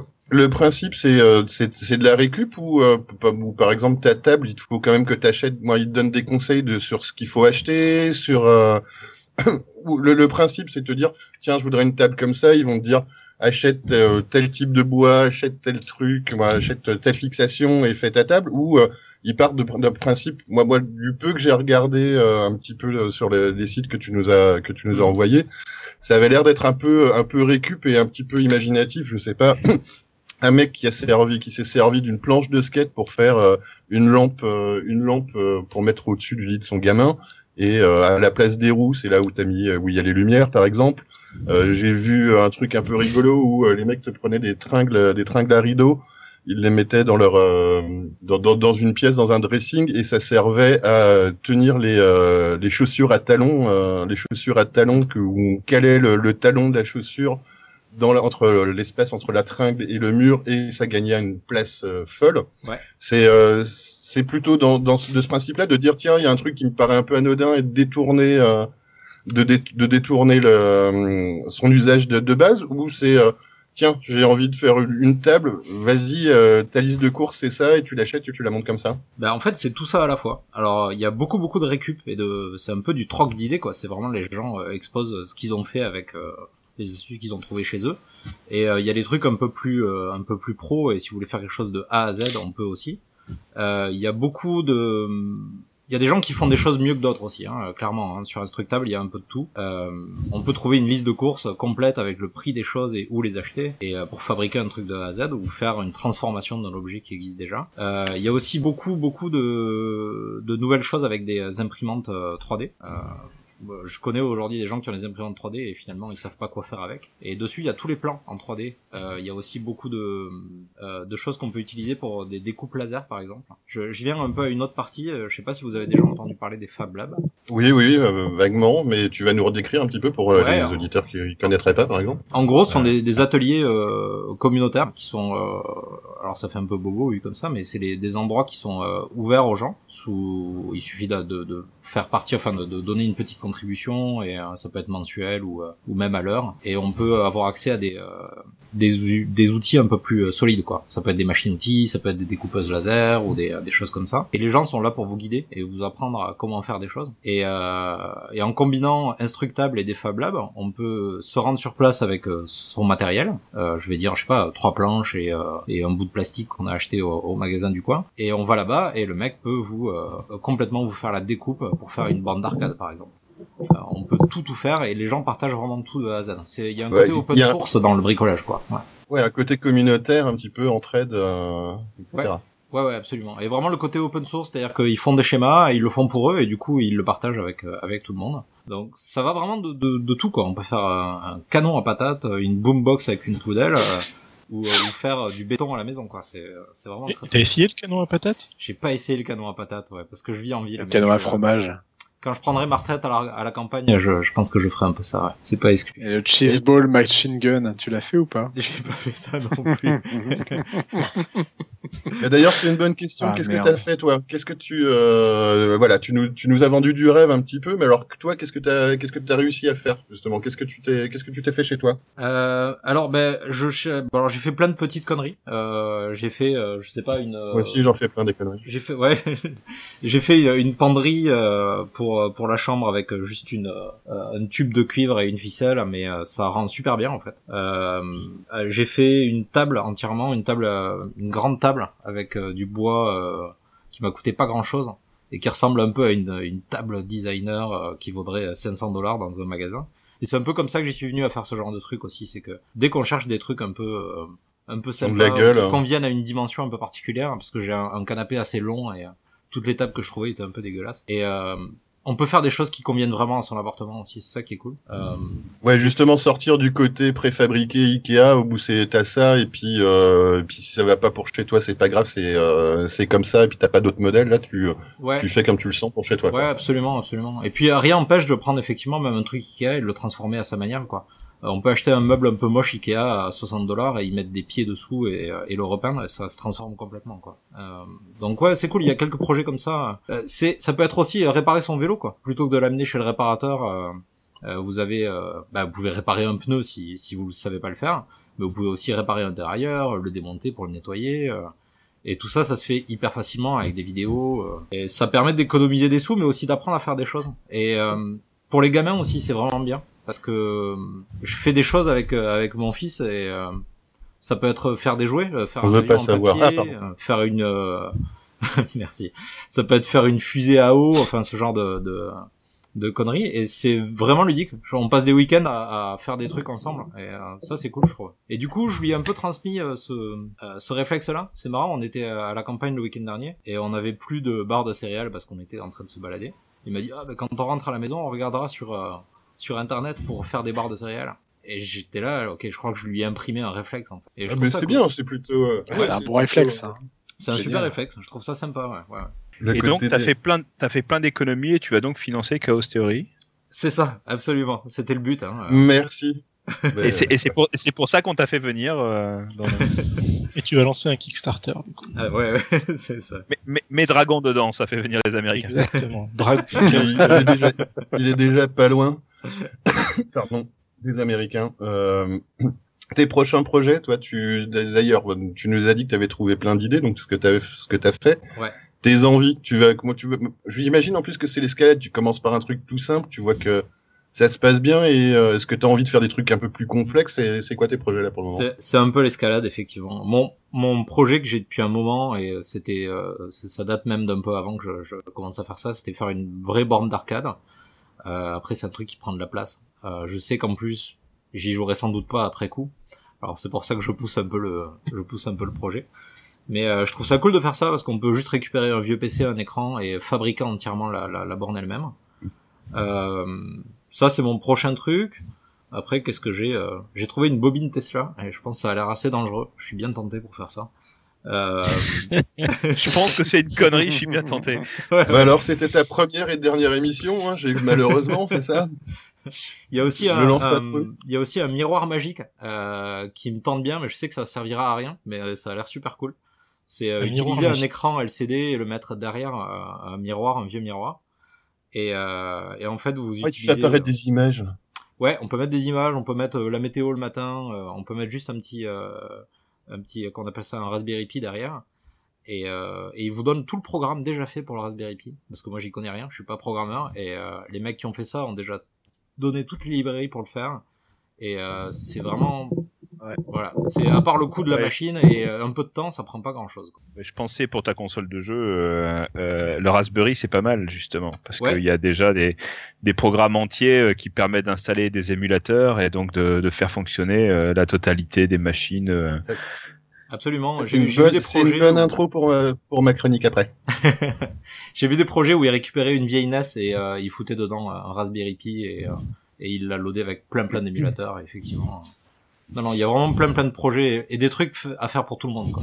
Des gamins, des grands, des gens qui ont le deux mains gauches comme moi. Ça devient un Alors, bon bah, réflexe ju- de regarder, ouais. Bah justement, est-ce que vous, ça vous inspire euh, autour de la table? Est-ce que vous, ça, ça vous donne des envies de devenir bricoleur? Rémi, est-ce que ah, tu es ouais, déjà ouais, bricoleur à la base? Ah bah, bah euh, vas-y, vas-y Choupi. Non, je disais que, non, je disais que bon, moi, je, je mettais pas autant le doigt dedans que chaton, mais euh, j'ai déjà monté un bar, monté les meubles, donc... Euh, Donc euh, voilà, non, ça m'intéresse bien les liens parce que ouais, je, je j'ai, j'ai monté deux trois trucs et euh, ça me donne bien envie de continuer. Ouais. D'accord, Rémi, toi t'es euh, bricoleur à la base et est-ce que cette euh... Je suis pas très bricoleur à la base, je le deviens forcément légèrement parce que j'ai une maison et que voilà. Mais euh, par contre, ouais, ça a l'air super intéressant ton truc, chaton. Je sais pas si ce sera très utile à l'arrivée, mais c'est bien rigolo en tout cas. Ouais, je pense que en plus si ça coûte pas cher, t'as moyen de faire des trucs qui sont pas forcément utiles. Au moins, en plus tu t'es fait plaisir à le construire, quoi. C'est euh, ça peut être rigolo. C'est ouais, il y a ce côté t'es... accomplissement aussi. Hein. C'est vrai que j'étais pas peu fier de moi une fois que j'avais fini ma table. Elle est pas très droite, elle est comme elle est, mais euh, mais c'est cool. Elle est vraiment. Mais c'est vois. La tienne, quoi. Mais ouais, c'est voilà. la tienne, ouais. Ouais, ouais. Exactement. Ouais. Ah, on se sent homme, hein. On se sent mal. Hein. On est plus le même après. Et toi, le Yule, à part après les, les travaux d'aménagement de ta cave, tu, euh, est-ce que t'as, t'as, t'as envie de, ça t'a, t'a donné envie de il, faire des trucs? Il, il m'a donné de nouvelles idées là, cl- clairement. Non, non, ton, ton site, il est absolument incroyable. Ouais, ouais. Incroyable. Euh, moi, j'ai, c'est vrai que ouais, ouais, ouais. De temps en temps, je, j'essaie de faire des trucs aussi, mais euh, c'est pas aussi poussé. Là, le, le prochain truc que je dois faire, c'est une, une espèce de porte-manteau dans une, une porte qui n'est plus utilisée. Et je pense que je vais, je vais jeter un coup d'œil sur ton site pour pour avoir quelques idées parce qu'on a acheté des boutons de porte pour pour créer des patères euh, pour les manteaux pour tous les enfants parce qu'il y en a quelques-uns et euh, et voilà non, non c'est je me je me régale là depuis tout à l'heure je suis en train de de surfer c'est je, j'avoue c'est assez fantastique. J'avoue, je connaissais pas non plus et que les sites, euh, même si moi je m'y risquerais pas, ils, ils donnent envie. Toi, Choupi, tu te, te sens une âme de bricoleur ou pas? Bah la dernière fois que j'ai mis le doigt dans un mécanisme, c'était une, euh, c'était un engin de siège médiéval et le coup est parti, et il m'a arraché la moitié ah. du doigt. Donc alors, euh, j'évite, j'évite en ce moment. Euh, non, je suis très très mauvais en bricolage, mais quand je dis très très mauvais, c'est euh, du style à monter un, un porte-manteau en, en, en vissant au lieu de dévisser euh, pour faire les trous, vous voyez. Ah oui. Forcément, j'ai fait, j'ai fait un trou dans le mur parce que je suis un gros bourrin. Ça. Mais euh, mais bon voilà quoi. Donc non, oui, non non non, c'est pas le genre de truc euh, je, je j'ai vraiment aucune compétence et et puis j'ai vraiment aucune place aussi euh, parce que malheureusement euh, pas d'outils. Ouais bah moi moi j'avoue que le, ton site il m'a fait il, il m'a fait rêver, je pense qu'il va continuer de me faire rêver mais c'est pareil, je mettrai pas les mains dedans. Moi, il me faut cinq heures pour monter une étagère Ikea donc euh, c'est pas gagné d'avance. Donc euh, sortir un petit peu euh, un, un, un petit peu de là, je pense que c'est aussi euh, au-delà de ma compétence, même si vraiment les trucs, les trucs ont l'air d'être rigolos, il y a plein d'idées sympas. Euh, moi, voilà, c'est, euh, je pense que si je commence à essayer de poser, euh, de poser un porte-manteau, et cetera, je vais faire des trous, il restera que des trous et le porte-manteau qui tiendra pas. Donc, je m'y risquerai pas, mais par contre, je suis preneur, on, vous nous enverrez les photos de, de ce que vous avez fait.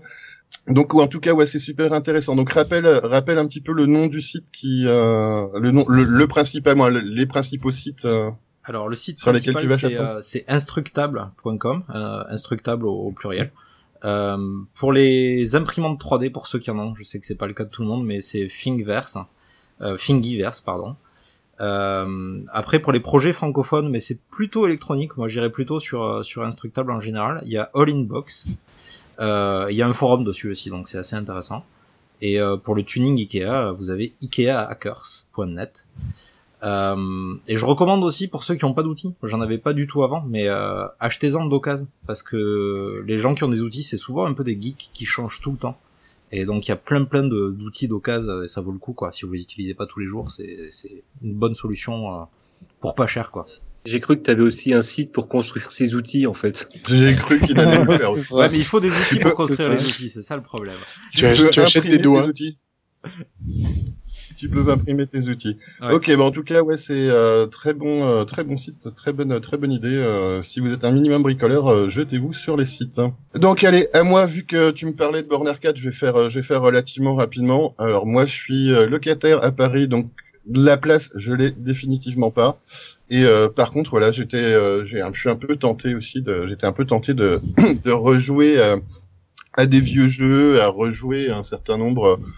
Euh, de moi de de, de, de de vieux jeux ou de de, de jeux d'arcade et euh, bon, sur mon P C, alors il y a plein d'émulateurs sur mon P C, c'était pas c'est pas très très pratique, moi j'aime pas, autant qu'à faire je préfère jouer à des euh, des jeux relativement récents qui ont poussé ma carte graphique à fond euh, quand je joue sur P C. Alors comme beaucoup, j'ai été j'ai été tenté de euh, d'installer bah, des émulateurs ou euh, des petits jeux qui sortent maintenant sur les euh, sur les plateformes euh, mobiles, hein, donc euh, iOS, Android et compagnie. Il y en a plein et en fait je trouve que c'est injouable, c'est-à-dire que euh, le les pads les pads tactiles sur les euh, sur les téléphones ou sur les tablettes, bah, voilà, jouer à Mario euh, jouer à Mario c'est pas forcément euh, c'est pas c'est pas forcément pratique, et puis dès qu'il y a un truc qui est un petit peu touchy où il faut avoir des réflexes, ça marche pas, tu Tu, ton pouce cache la moitié de l'écran à chaque fois que tu dois voir un truc. Bref, c'était pas très pratique. Et, euh, et en fait, euh, on parlait même avec avec Chaton. Euh, c'est, c'est un peu à cause de Chaton d'ailleurs que j'ai euh, j'ai retrouvé ça. C'est il me parlait d'émulateurs et puis tiens, je joue à ça avec mon fils et puis euh, ce jeu il était sympa, ou plein de jeux qu'on n'avait pas pu faire. Et, euh, et il m'a redonné envie de, d'essayer de trouver quelque chose avec des émulateurs. Et je suis tombé sur une console, qui n'en est pas vraiment une, qui s'appelle la G P D pour Gamepad X D. Et en fait, euh, alors c'est une console Android. C'est pas vraiment une console, en fait c'est une sorte de tablette, mais qui a été, euh, qui est donc qui a un écran de cinq pouces, qui est dans un corps, dans un boîtier de trois D, euh, de trois D S X L. Donc, euh, si vous connaissez, donc la, la console de Nintendo, euh, avec son petit capot qui est euh, qui est dépliable, avec euh, avec son écran et plein de, bah, avec des vrais boutons, avec des vrais sticks, avec euh, deux sticks analogiques, avec euh, une bou- des, des boutons qui ressemblent aux boutons de PlayStation ou de Xbox, des gâchettes, il y a quatre gâchettes, bah, voilà, plein de plein de plein de boutons et une vraie manette qui donc s'installe, ben, qui euh, qui euh, s'installe sur une, une petite tablette Android qui euh, qui fait office d'écran et qui est très très pratique. Donc euh, c'est euh, alors, c'est un écran cinq pouces qui a une, une vraie belle définition. Ben, grosso modo, le dernier techno un petit peu des euh, des euh, des, euh, des tablettes Android, avec trente-deux gigas de mémoire, donc déjà de quoi faire tourner hein, les trois quarts des euh, des jeux de N E S, Super N E S et compagnie.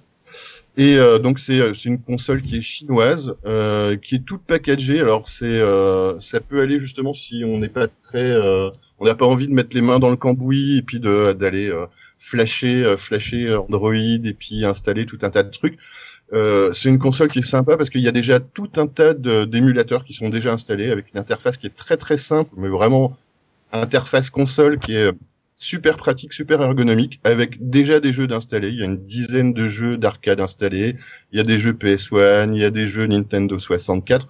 Déjà, même si on n'a pas envie de, de se pousser et aller télécharger plein de choses, il y a déjà un contenu qui est, euh, qui est relativement énorme, avec même des, euh, des petits euh, sortes de P S Store, c'est-à-dire que d'installer, il y a deux trois plateformes où vous allez pouvoir rechercher euh, rechercher des jeux sur le net. Donc faut euh, il y a le Wi-Fi hein, évidemment sur euh, sur cette console, et vous allez pouvoir télécharger des jeux qui vont s'installer automatiquement au bon endroit, vous les mettre dans le navigateur euh, automatiquement, où vous allez pouvoir euh, vous allez pouvoir choisir vos jeux euh, très simplement et euh, et jouer à plein d'autres jeux.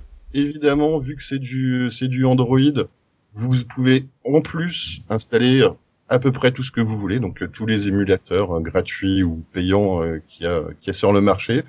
Euh, vous pouvez vous en servir, vous pouvez même remettre, regarder Netflix dessus si vous voulez. Euh, c'est très très sympa, ça prend pas beaucoup de place.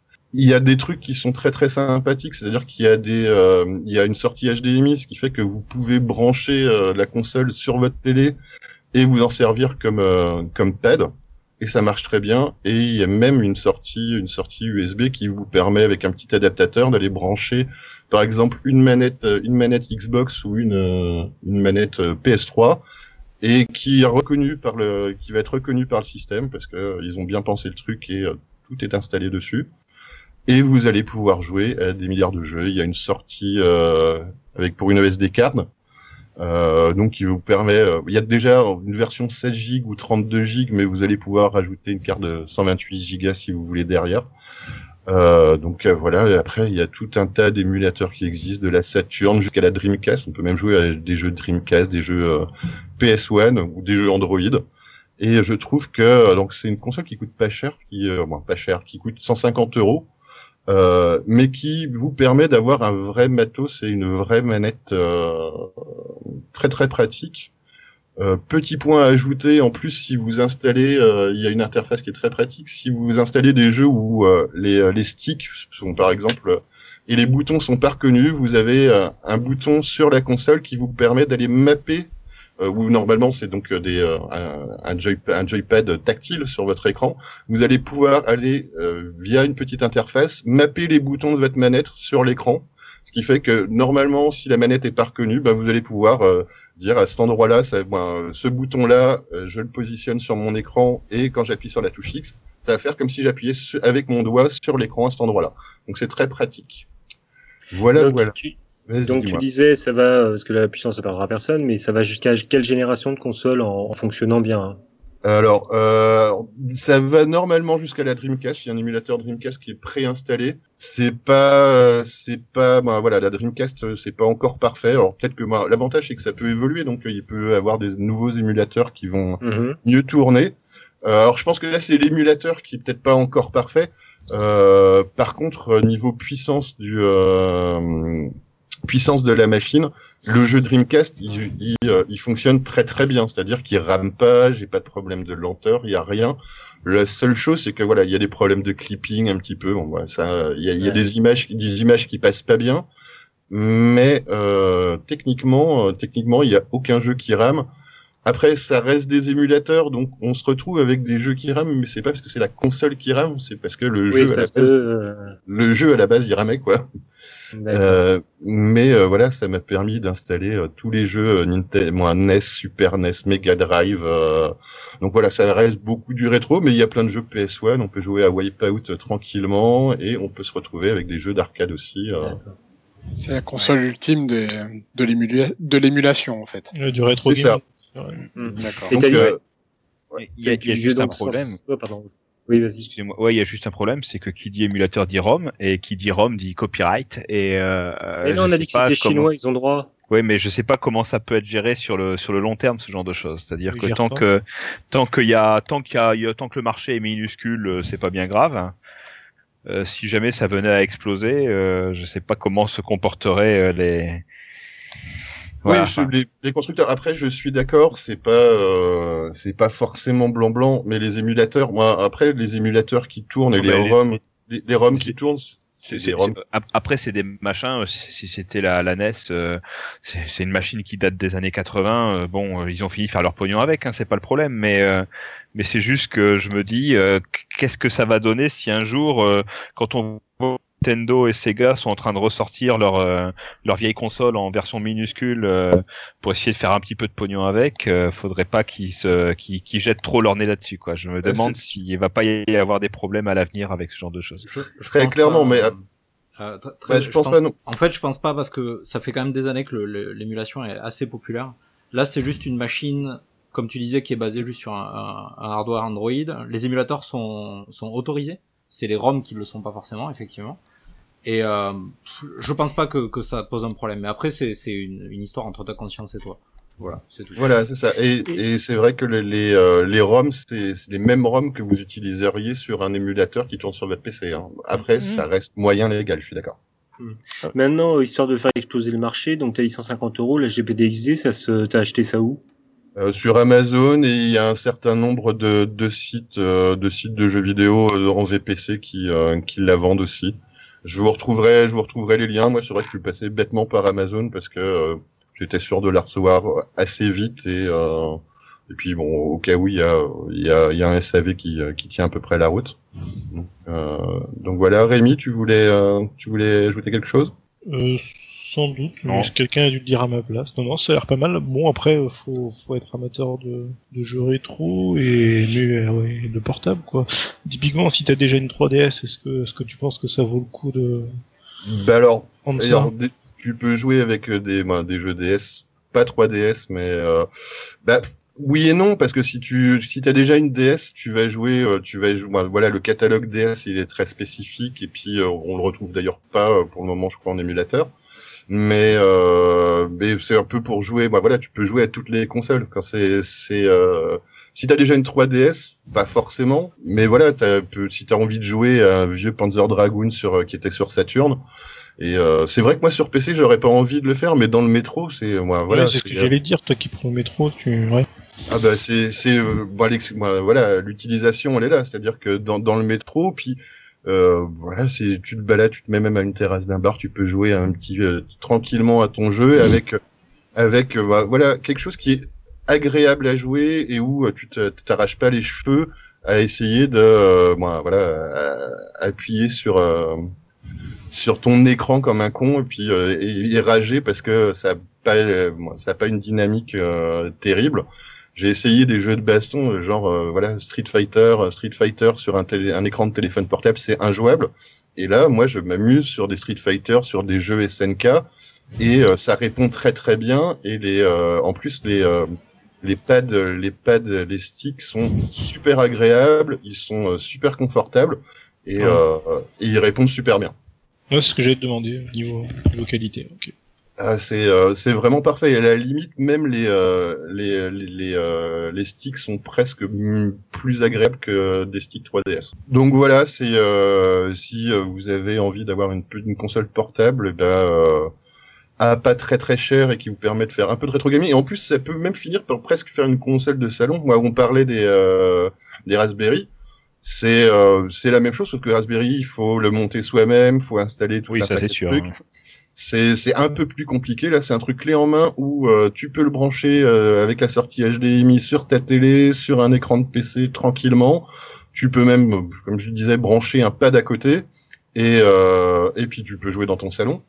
Et moi, je m'en suis servi et puis voilà sur un sur un écran et tu te sers de la tu te sers de la console comme euh, comme manette et ça marche très bien. Alors le seul petit bémol euh, là-dessus, c'est qu'elle est pas Bluetooth, donc. Euh, Donc voilà, tu peux pas, euh, ouais, je pouvais pas, j'ai pas pu mettre mes écouteurs Bluetooth pour écouter, euh, pour écouter quand je joue, mais euh, voilà, c'est à peu près la seule limitation que je lui trouve. Est-ce que vous avez des ah. questions ? Est-ce que ça vous branche ? Non. Ou... non, c'est plutôt pas mal, c'est plutôt pas mal. J'ai une question Vas-y. sur la, la connectique. Donc t'as, t'as bien dit que ça se connectait ouais. en H D M I, euh, qu'on pouvait oui. connecter des manettes. Donc il y a des U S B dessus ? Il y a une, il y a un U S B. Ok, donc théoriquement, on pourrait jouer à plusieurs en le branchant sur la télé, en fait, c'est ça? Alors sur, euh, ouais, alors sur, bah alors le problème c'est que les émulateurs sont pas spécialement faits pour jouer à plusieurs à la base. Il ouais. euh, y a un paquet de jeux, vu que c'est des jeux, moi, c'est quand même beaucoup fait pour des trucs mobiles. Ouais, c'est ouais. pas prévu, c'est pas prévu, moi, voilà, le, le, l'émulateur est pas prévu pour que tu joues à trois sur ton écran, quoi. C'est, c'est juste ça. D'accord. Mais par contre, dans les dans les émulateurs qui sont installés, préinstallés. Il euh, y en a qui euh, qui acceptent effectivement de euh, plusieurs joueurs, donc tu peux euh, tu peux très bien brancher un pad euh, un pad sur l'U S B mm-hmm. et euh, et te servir de ta console comme manette, et même avec a priori un doubleur de U S B. C'est donc ça, faut ouais. un petit adaptateur. Même avec un doubleur U S B, si le jeu te le permet, si l'émulateur te le permet, tu peux jouer à plusieurs. Et il te le montre un, en plus. Un micro-machine euh, sur ta télé. Ok, c'est tu bon. Tu peux faire un micro-machine. Mais tu peux même faire un Street Fighter. Moi, c'est, tu peux jouer. Euh... Alors après, je sais pas moi. C'est, c'est pousser le modèle peut-être un petit peu loin. Je sais pas si tu vas, ça va installer, euh, ça va gérer quatre pads pour te faire ton euh, ton Bomberman à quatre. Hein. Mais ouais, tu peux le faire. Après, voilà, c'est euh, ça reste de l'Android, donc. Euh, Voilà, les les jeux, les jeux et les andro- les, euh, les émulateurs qui sont installés sont euh, all in a box, donc vraiment pas grand chose à faire. Mmh. Après, libre à toi d'installer ce que tu veux, quoi. Et le, le donc, l'écran, je... l'écran est joli. Ouais, cinq pouces et c'est vraiment. Ouais, alors c'est du. Alors attends, je vais te dire tout de suite parce que j'ai pris mes petites notes. C'est du mille deux cents, mille deux cent quatre-vingts par sept cents. Ok, cool. Et c'est multitouch ou pas? Parce que je sais que souvent les capacitifs ne le sont pas. C'est multitouch, mais euh, après j'avoue que je m'en sers. Moi, l'écran tactile, je m'en sers pas parce que même tu peux te balader à l'interface via les euh, via le pad et les sticks. Super. Ok. Donc d'accord. tu peux tu peux le faire en tactile. Après, ça a tous les boutons, euh, ça a tous les boutons que. Bah même moi, ils t'ont rajouté des boutons pour t'en faire ton euh, ton bouton précédent que t'as euh, que t'as habituellement sur ton téléphone. Bah là, t'as un bouton qui le fait. T'as un bouton home qui te ramène. Euh, Je ramène dessus. Après, bah, c'est du rendu de l'Android, donc tu fais ce que tu veux. Voilà, voilà. Ça, c'était mon petit conseil et ma petite découverte de l'été. Alors, ce que je vous propose, c'est qu'on va faire une brève pause musicale et on se retrouve pour euh, notre petit thème partagé. À plus tard.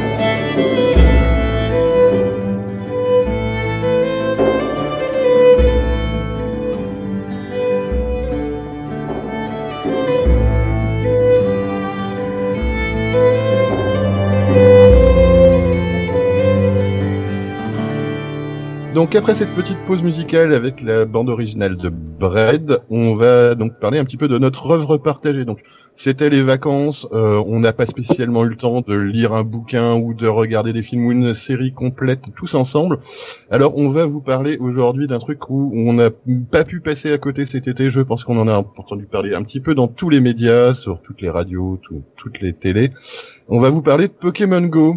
Pokémon Go, alors qu'est-ce que c'est ? C'est un jeu mobile qui est sorti euh, qui est sorti cet été au mois de juillet.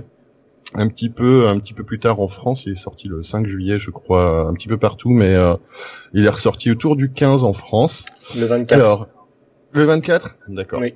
Euh, alors, qu'est-ce que c'est que cette application ? Qu'est-ce que c'est que ce jeu ? euh, C'est tout simplement un jeu en, en réalité augmentée, où euh, le principe est d'aller se promener un petit peu dans les rues, et euh, donc vous allez vous avez une carte qui ressemble à Maps de, de Google, et où vous allez, euh, quand vous allez marcher, avoir euh, sur votre carte un certain nombre de points d'intérêt, donc des points d'intérêt qui sont appelés Pokéstop, qui vont vous permettre, quand vous allez euh, vous arrêter devant euh, devant le point d'intérêt, de, d'aller regarder ce qui se passe. Donc vous allez avoir une petite indication de quel est ce point d'intérêt, et en faisant un petit slide sur votre écran, vous allez pouvoir récupérer un certain nombre d'objets, donc des Pokéballs, et puis euh, d'autres euh, d'autres euh, bonbons et euh, potions que vous allez pouvoir utiliser dans le jeu. Et le but, euh, donc, euh, c'est d'aller à la chasse aux Pokémon. La chasse aux Pokémon, donc Pokémon, je pense que tout le monde connaît euh, un petit peu le jeu, euh, le jeu qui est sorti sur euh, différentes consoles depuis quelques années. Euh, tout le monde connaît.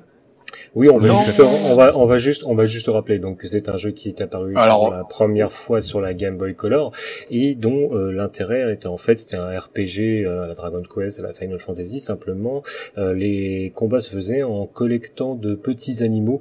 En fait, c'est une sorte de jeu de combat de chiens euh, clandestin. En fait, euh, si pour résumer au maximum, euh, et en fait, on collectionnait des animaux un peu fantastiques euh, que l'on faisait se battre entre eux pour faire les combats du, euh, du, du R P G, quoi. Voilà, et ces animaux... Ça m'a hypé, moi, perso. Bah, ça m'a, ça m'a bien hypé, justement, ce genre de, de synopsis euh, pour un jeu. J'ai, j'ai tout de suite été fan. Tu aimes les, tu aimes les, les, tu aimes les combats de chiens. Ouais, ouais, ouais. D'accord. Juste pour les combats de chiens. Alors, euh, d'ailleurs, en parlant d'animaux, on a un chaton qui nous a quittés. Il est parti sauver le monde euh, dans son coin. Il nous reviendra bientôt. Euh, donc voilà, c'est Pokémon. Et eh bien, euh, donc c'est dans, dans les jeux d'origine, on trouvait les Pokémon en se baladant un petit peu dans, sur une carte qui était euh, purement virtuelle. Là, c'est parti donc dans le monde du mobile où on va, en se baladant vraiment dans la vraie vie, dans les vraies rues, on va pouvoir en marchant avoir des Pokémon qui arrivent et euh, qui vont euh, être représentés.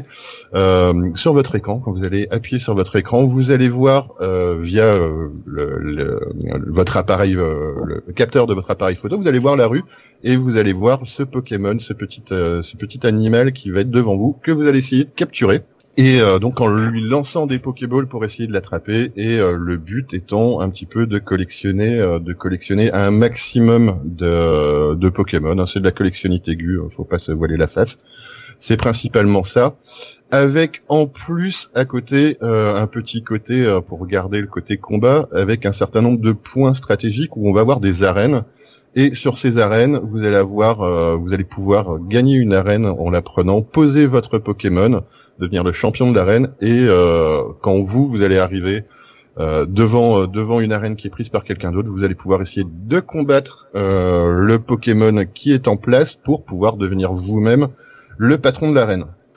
Donc voilà, le principe du jeu c'est ça, c'est d'aller se balader, de récupérer, euh, de récupérer des Pokémon, de récupérer des bonbons pour les faire évoluer, de récupérer aussi des œufs qui vont vous permettre de faire éclore un certain nombre de, euh, d'autres Pokémon. Euh, des euh, les œufs, vous allez les faire éclore en marchant. C'est une chose qui est bien. En faisant des kilomètres, vous allez pouvoir euh, faire éclore vos Pokémon. Donc ça c'est le principe du jeu. Euh, alors savoir que ce que ce jeu-là, il est il est complètement il est nouveau dans le sens où il est sorti euh, il est sorti au mois de juillet, mais il est inspiré d'un jeu qui était sorti euh, déjà euh, il y a un petit moment, donc en deux mille treize, qui s'appelait Ingress. Euh, alors Ingress, c'est euh, ça part sur le même principe, donc une carte. C'était euh, c'est un jeu qui a été développé par Google à la base, puis Niantic. Euh, qui est une filiale de Google, hein. Voilà, c'est on, pas de pas de miracle, et euh, en plus qui est dirigé par euh, John Hank, John Hank qui est le monsieur qui a créé Google Earth. on s'y retrouve un petit peu avec le côté map et compagnie. Ça reste dans son dans son domaine dans son domaine habituel. Euh, c'est un jeu qui avait déjà pas mal marché un petit peu partout dans le monde, qui avait réussi à avoir euh, dix millions de joueurs, je crois. Euh, par contre, c'est un jeu qui était beaucoup plus complexe dans ses euh, dans ses mécaniques, où il euh, y avait euh, vraiment des euh, des prises de territoire, où il y avait une histoire même de points, où les points, il y avait de la triangulation qui nous permet qui permettait à deux équipes concurrentes d'aller euh, gagner de l'espace et puis de jouer pour sa faction. Euh, donc ça a bien mar- ça a bien marché, mais c'était un petit peu compliqué, parfois peut-être un petit peu euh, cryptique, mais le principe était le même, des points d'int- des points d'intérêt où il fallait aller se pointer devant, euh, activer un certain nombre de un certain nombre d'options qui vous donnaient la possession de ce point et euh, qui euh, qui euh, donc jouait pour votre équipe. C'était d'autant plus complexe que euh, qu'il fallait pas être tout seul pour pouvoir activer des points et les donner à votre équipe. Il fallait être jusqu'à huit à peu priori pour pouvoir activer un point, donc c'était un peu plus communautaire. Euh, mais bon, ça pouvait, voilà, c'était, même si ça a bien marché dans, dans le monde, c'était un peu plus de niche comme principe, parce que un peu plus compliqué comme règle à comprendre. Et donc, ils nous ont sorti Pokémon sur le même modèle, en simplifiant à l'extrême toutes les mécaniques de jeu. Avec ce que je vous disais, ça se limite à aller se balader, trouver les points d'intérêt qui vont vous permettre de choper des objets pour pouvoir choper les Pokémon, et euh, donc de collectionner vos Pokémon. Et après, si vous avez des euh, des, euh, des envies de grandeur, allez euh, gagner des, euh, des arènes. Alors, c'est un jeu qui a extrêmement bien marché, puisqu'il est arrivé à avoir quarante-cinq millions de joueurs, ce qui est pas rien. Euh, on est arrivé à, à un état où c'était plus téléchargé que que Facebook, que Twitter, que que Tinder, euh, jusque même à un certain point où le temps passé sur l'application dépassait euh, par les gens dépassait, euh, bah voilà, ces fameux réseaux sociaux où euh, Dieu sait que que les gens y passent du temps. Euh, juste, Et on t- peut préciser euh, parce que tu as dit plus que Tinder. Tinder, c'est aussi un truc où faut attraper des monstres, c'est ça ? C'est ça. Merci. C'était, ils ont aussi, ils ont aussi repris ce principe-là. Euh, quand je vous parlais d'Ingress, je vous invite à écouter euh, l'apéro du Capitaine numéro cent quatre-vingt-huit, où euh, ils avaient reçu euh, comme invité des euh, des passionnés d'Ingress, où ils en ont, ils ont bien décrit euh, comment ça se passait. Donc nous, on va revenir un petit peu, on va revenir un petit peu à, à, à, à Pokémon Go. Euh, vous-même, est-ce que vous y avez joué ? Est-ce que vous l'avez installé ? euh, Est-ce que vous en êtes servi ? Est-ce que vous êtes rentré un petit peu dans la hype au début ou pas du tout ? On va commencer par Choupi, parce que Choupi, je crois que ça va, la vie va être rapide. Mmh. Ouais, moi ça va être rapide. Moi j'ai un Windows Phone, alors forcément à partir de là, vu que Google fait tous les mois, tous les tous les moyens possibles pour surtout pas porter ses applications sur euh, sur Windows Phone, ben ben voilà. Donc toi, toi, en tout cas, t'as pas pu y jouer. Euh... Non, et ça m'aurait pas forcément. Euh... Ben voilà. Toi, est-ce que. Je t'ai dit, il y a toute une série de concepts intéressants dans lesquels on pourra discuter par la suite. D'accord. Bon, euh, voilà. Sur le Pokémon Go, pas forcément, mais le principe, euh, le principe, euh, pourquoi pas. Euh... Mon cher Rémi, est-ce que toi, tu y as joué et qu'est-ce que. Euh, ah bah, d- déjà, on a commencé à en dire du mal avant d'y jouer, normal. Euh, ensuite, j'ai installé quand même. Et je l'ai viré au bout de deux jours parce que quand tu restes chez toi, ben y a rien à faire. C'est con, hein. Ah, on, on est d'accord, c'est un principe du truc. Voilà. Par contre, dans un second temps, euh, je sais que mes, mes gamins, mes tout petits, ils aiment bien. Ils, ils, ils, ont, ils ont joué pendant les vacances et euh, bon, ils sont, ils sont bien mordus à Pokémon déjà. D'accord. Et, euh, et du coup, euh, tu leur dis, on va faire une balade pour attraper les Pokémon, go quoi. Ils, ils sont. Et donc, ça marche. Est-ce qu'à la base ils étaient, ils allaient se balader, euh, ils seraient, ils seraient allés se balader, ou euh, même est-ce que eux de leur côté euh, te font, te, te disent tiens, est-ce qu'on irait pas se balader pour aller chercher des Pokémon ? Non, mais eux, tu, tu de... dis, ils te disent on, on prend la voiture et puis nous on prend le téléphone et puis on prend tous les Pokéstops qui passent, tu vois. D'accord. Raccourci rapide, ils se sont futés déjà. Ouais. Après, moi j'habite pas Paris, j'habite pas en centre-ville, donc. Euh, euh... Je peux pas attraper des Pokémon chez moi, je peux pas. Il y a les Pokéstops, il y en a pas à côté de la maison, tu vois, donc. Euh... donc ouais, on... limité quoi. On reviendra sur ce côté un petit peu, un, un petit peu limité. Donc euh... bon, en, en fait, toi, ouais, t'étais pas forcément pour à la base, mais euh, c'est rentré un petit peu. Voilà, t'avais fermé la porte, c'est rentré par la fenêtre, euh, par euh, par le moyen des enfants, quoi. Ouais, c'est ça. Ok. Euh, le Yule, toi, tu euh, t'as testé, t'as eu envie de tester, ça te branchait, ça te branchait pas ? Alors euh, non, j'ai pas testé, j'ai pas eu envie de tester, clairement. Euh, mais mais pff, enfin voilà, c'est vraiment un, c'est vrai que euh, on en parle partout, et cetera. Moi j'ai vu euh, euh, ben, euh, juste euh, juste en face de chez moi euh, des gens passer, hein, des, des des des enfants passer en vélo comme ça. Euh, vas-y vas-y, le Pokémon il est à droite, il est, il est à droite et c'était à droite sur le vélo. Euh, ils sont passés à toute à toute berdingue. Ça me faisait rire.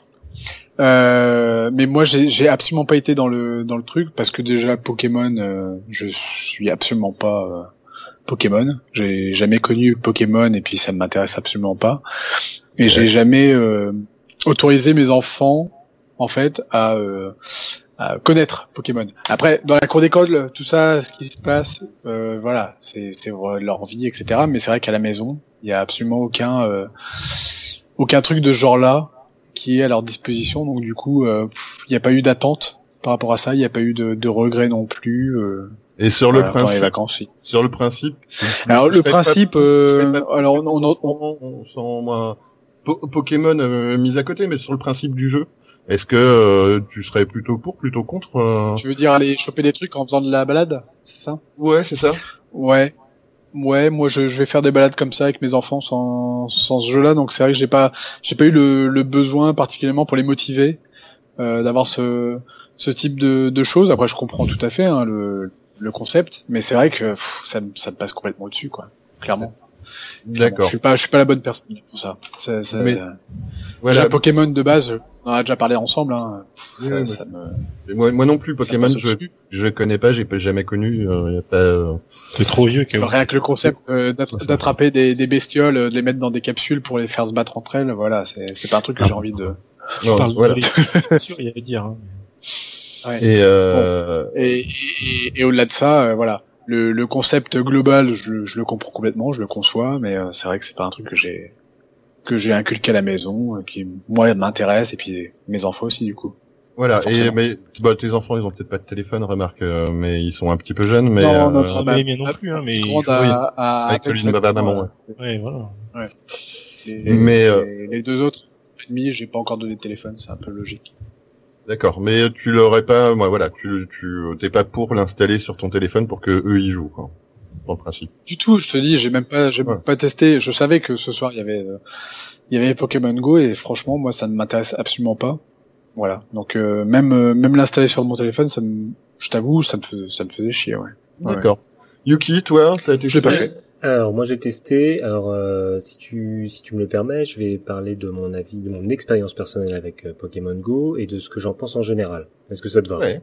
Ouais, c'est très bien, c'est un peu le but. Alors, mon expérience personnelle avec Pokémon Go, bon alors déjà, le Pokémon à la base, c'est un truc, euh, moi je l'avais uniquement testé sur la Game Boy euh, de mon fils, euh, quand c'était la version jaune à l'époque, parce que j'aimais bien les J R P G à l'époque, mais bon, euh, ça m'a vite gonflé, je crois que je me suis arrêté au Ronflex euh, qui me bloquait la route, et donc euh, Pokémon, j'en avais un peu rien à foutre, quoi, euh, globalement.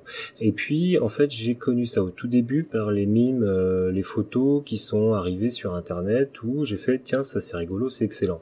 Euh, c'était avant la sortie en France, donc euh, j'ai chopé euh, la, la, l'application, la P K, hein. euh, voilà, la P K en extérieur, et j'ai été méga fan pendant deux semaines. J'ai trouvé ça génial. Euh, je me suis énormément baladé avec ça. C'était, je montrais à ma fille euh, les œufs qui éclosaient quand j'en chopais un, tout ça. Euh, euh, j'allais, euh, j'allais au resto euh, avec des potes euh, sur le chemin, euh, choper des trucs. Euh, j'étais, un, j'étais un pique-nique. Un je me suis exclamé en grand oh ratata tout ça, histoire de bien m'isoler encore socialement, mais c'était pas grave.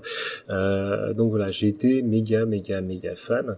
Euh, moi ça s'est arrêté pour deux raisons. La première, c'est que un jour j'en ai pas fait parce que j'ai un peu autre chose en, autre chose en tête et euh, du coup à partir du lendemain euh, je m'y suis permis, en fait je me suis jamais remis depuis. Et deuxièmement, j'ai un putain de gros problème dans ma vie, c'est que je suis une sorte d'élétiste culturel et qu'à partir du moment où il était sorti en France, tout le monde en a parlé, et euh, à partir du moment où il y a trop de gens qui font la même chose que moi autour de moi, comme je suis un gros con et que j'ai pas évolué depuis ma crise d'ado, j'ai du mal à m'y remettre. Donc ça, c'est mon expérience euh, perso. C'est avec ton côté hipster. Non, complètement, hein, j'assume, hein, c'est pas pour rien que j'ai la barbe. Euh, donc, euh, c'est mon expérience de deux semaines que j'ai trouvée vraiment excellente avec Pokémon Go, et franchement, j'ai pas du tout envie de m'y remettre. Maintenant, d'un point de vue beaucoup plus général, je trouve ça excellent. pour différentes euh, pour différentes choses. Déjà parce que ça fait sortir les gens de chez eux, et je trouve que c'est que c'est très bien que les gens sortent un peu de chez eux, parce que bah effectivement après euh, tu vas en parler, je pense, il y a des euh, trucs qui se passent, mais c'est normal. À partir du moment où quelqu'un sort de chez lui, oui, effectivement, il peut lui arriver des bricoles. Mais bon, ça c'est la vie, hein. Je veux dire, à partir du moment où on a un pied hors de chez soi, il peut nous arriver n'importe quoi. Euh, voilà. Et euh, ce que j'apprécie énormément, c'est que c'est un côté fédérateur, et j'apprécie beaucoup tout ce qui est fédérateur. C'est-à-dire que j'ai vu tout type de personnes jouer à Pokémon Go. C'est-à-dire que j'ai vu euh, j'ai vu du gamin, j'ai vu du j'ai vu du plus grand, euh, j'ai vu des gens de différentes classes sociales, et cetera jouer à ce truc, et pour moi c'est quelque chose d'extrêmement fédérateur et donc d'extrêmement positif. Donc moi je trouve ça très bien. Ben je suis assez d'accord. J'ai, j'ai une, vas-y. J'ai une vas-y. simple question innocente, c'est euh, c'est euh, ok, euh, y a, ça fait sortir les gens de de chez eux, mais est-ce qu'ils voient ce qu'il y a autour d'eux, ou est-ce qu'ils sont omnibulés par leur écran pour essayer de choper le Pokémon ? En même temps, les... Euh, ça, certes, ça leur fait des kilomètres, euh, mais euh, ouais. Est-ce que derrière, il y a, y a vraiment ouais. le, l'affinité avec l'environnement euh, Alors, je produit, sais pas. Quoi. Je pense je qu'il y a plus pas. d'affinité avec l'environnement que de rester derrière son P C à jouer à World of Warcraft, quoi. Déjà. Ah bah sûrement, effectivement, mais euh, ouais. Après, alors, euh, je sais pas. Il y a les jeunes, ils sortent, euh, qu'il y ait Pokémon ou pas, ils passent leur temps sur leur portable. Voilà. C'est vrai. Aussi. Déjà, déjà, déjà, c'est un premier point. Exactement. Et qui sortent, qui sortent pas, hein, d'ailleurs. C'est vrai. Euh, alors moi, mon, mon avis, euh, mon avis là-dessus, euh, justement pour répondre à ta question, je sais pas si c'est le cas pour tout le monde, mais euh, j'aime bien, bon, je, déjà j'aime bien marcher, j'aime bien aller me promener, et euh, le côté positif que j'ai trouvé, euh, que j'ai trouvé à, à Pokémon Go, outre le fait de, de marcher pour aller faire éclore des œufs, je m'en fous un peu, j'ai pas besoin de, de ça pour marcher non plus, c'est que euh, je me suis retrouvé, à, parce que donc je l'ai installé, j'avoue que j'y joue plus, euh, j'y joue plus non plus, mais euh, je l'ai installé. Et euh, j'ai redécouvert un petit peu mon quartier, c'est-à-dire que bêtement sur le trajet qui va qui, qui mène de chez moi jusqu'au métro, ben, il y a un certain nombre de Pokéstops. Et euh, le fait de par habitude faire toujours le même trajet pour aller au taf et euh, passer devant un certain nombre de choses, ben, il y a des choses que un tu vois plus par habitude, ou même que j'avais jamais vu, c'est-à-dire que un Pokéstop à un endroit. Alors, je suis dans un plus, je suis dans un quartier un peu pourri dans Paris, dans le sens où il y a des Pokéstops, il n'y en a pas des masses. Mais, euh, c'est et ça ben, je me suis... les bons quartiers, d'ailleurs, à Paris. C'est ça. Euh, et en fait, je me suis retrouvé à faire, tiens, il y a un Pokéstop à cet endroit-là. Et pourquoi? Et en fait, quand même, sur le Pokéstop, à chaque fois, il y a une photo, euh, il y a une photo du lieu, euh, lieu, euh, devant lequel tu es, et une petite description. Et il y a plein de trucs que j'avais pas vu dans mon quartier, c'est-à-dire que après c'est pas des trucs forcément grandioses, mais une plaque commémorative de quelque chose à, devant un bâtiment, et eh ben euh, je passais devant tous les jours et je l'avais, je m'étais jamais arrêté pour la lire, et puis du coup ben le fait de, de, d'avoir de m'être arrêté pour le Pokéstop, ben j'ai lu le truc. Hein, c'est des certains nombres de, de choses de déco qu'il y a sur des bâtiments, sur des, des petits détails qu'il peut y avoir euh, à côté de chez moi, sur lesquels pareil je m'arrêtais pas parce que euh, Parce que justement, c'est pas un, un endroit de découverte. Et ben, j'ai redécouvert des trucs et ça m'a fait voir un certain nombre de choses dans les rues à côté de chez moi que j'avais pas vu. Et ça, c'est un truc que je trouve ultra positif. Outre le côté, euh, ouais, voilà, le côté fédérateur, on peut en parler, mais c'est pas le, le truc qui euh, qui m'a le plus le plus marqué, c'est de me dire justement sur des chemins de balade que je fais euh, que je fais régulièrement, ou ou déjà je m'étais arrêté sur un, un certain nombre de points que j'aimais bien. Eh ben, ça m'en a fait découvrir d'autres, et euh, en ça, je trouve que déjà, c'est un truc qui est super positif, et moi, je suis euh, très, très, très pour, euh, alors que ça s'appelle Pokémon Go ou n'importe quoi. Ingress, par exemple, ça pouvait être euh, très bien. D'ailleurs, faut savoir que les points, euh, les points d'intérêt, euh, les points d'intérêt qu'il y a sur Pokémon Go sont des, euh, sont des points qui sont hérités d'Ingress à la base. C'est euh, même pire que ça, c'est les points qui sont hérités de Google Maps. Oui, mais euh... en fait, ils, a, ils ont récupéré la liste des points d'intérêt de Google Maps et ils ont, ils les ont exploités. Ce qui explique pourquoi on se retrouve avec des écoles ou euh, le mémorial de Verdun en, en Pokéstop. Oui, ben il y a, il y a, il y a de ça. Mais après, bon, il y a plein de points qui n'étaient pas forcément des, des points qu'il y avait sur Google Maps, qui, ben, voilà, euh, qui, qui ont été rajoutés par Ingress euh, parce que justement, les gens au tout début d'Ingress prenaient des. Euh, prenaient euh, prenaient des photos et allaient euh, soumettre des points, parce qu'en plus ça les arrangeait, c'était pas loin de chez eux, et euh, c'était des points qu'ils qu'ils, qu'ils allaient pouvoir prendre un petit, après dans le jeu plus facilement. Euh, mais donc euh, donc voilà, moi je trouve que rien que ce côté-là, c'est euh, une fois qu'on se balade, de pouvoir tourner un petit peu la tête et pas euh, et pas rester euh, à marcher en regardant droit devant. Moi, j'ai trouvé, je trouve ça plutôt sympa. Après, euh, ouais, vas-y. Eh, non, mais est-ce qu'il n'y a pas un côté euh, justement euh, Enfin, je, je, j'en ai aucune idée puisque je te dis, je l'ai pas installé moi de, de mon côté. Mais est-ce que côté euh, province, euh, ce constat est le même? C'est-à-dire Alors, que c'est effectivement, à Paris, à Paris, il y a moyen de découvrir un petit peu sa, son quartier, et cetera. Euh, manière assez euh, assez sympathique, très certainement, mais est-ce que justement côté province t'as un peu ce, ce côté similaire euh, de redécouvrir soit sa ville de province, soit euh, même au niveau campagnard euh, euh, voilà, euh, donc des, des, des coins en sympathiques quoi. Donc ouais, on a donné un petit peu nos, nos avis là, on va pouvoir effectivement parler des euh, des euh, des euh, des avantages, des inconvénients et des euh, des points noirs qu'il peut y avoir. Et ben justement, c'est vrai que c'est un jeu qui est ultra citadin. C'est euh, c'est ça qui est un petit peu dommage, c'est-à-dire que vos Pokémon, euh, ils vont pouvoir se ils, de moins au niveau euh, densité des Pokémon, je pense, je crois qu'il n'y a pas de différence en, dans, du fait que tu sois à la campagne ou pas à la campagne. C'est-à-dire que ils vont euh, ils vont euh, popper au hasard euh, un certain un certain coin. Alors après euh, dans un coin boisé, tu vas trouver plus euh, un certain nombre de Pokémon. Euh, de côté d'un lac, t'en trouveras peut-être d'autres, et cetera. Donc ça, c'est vraiment les points Google Maps.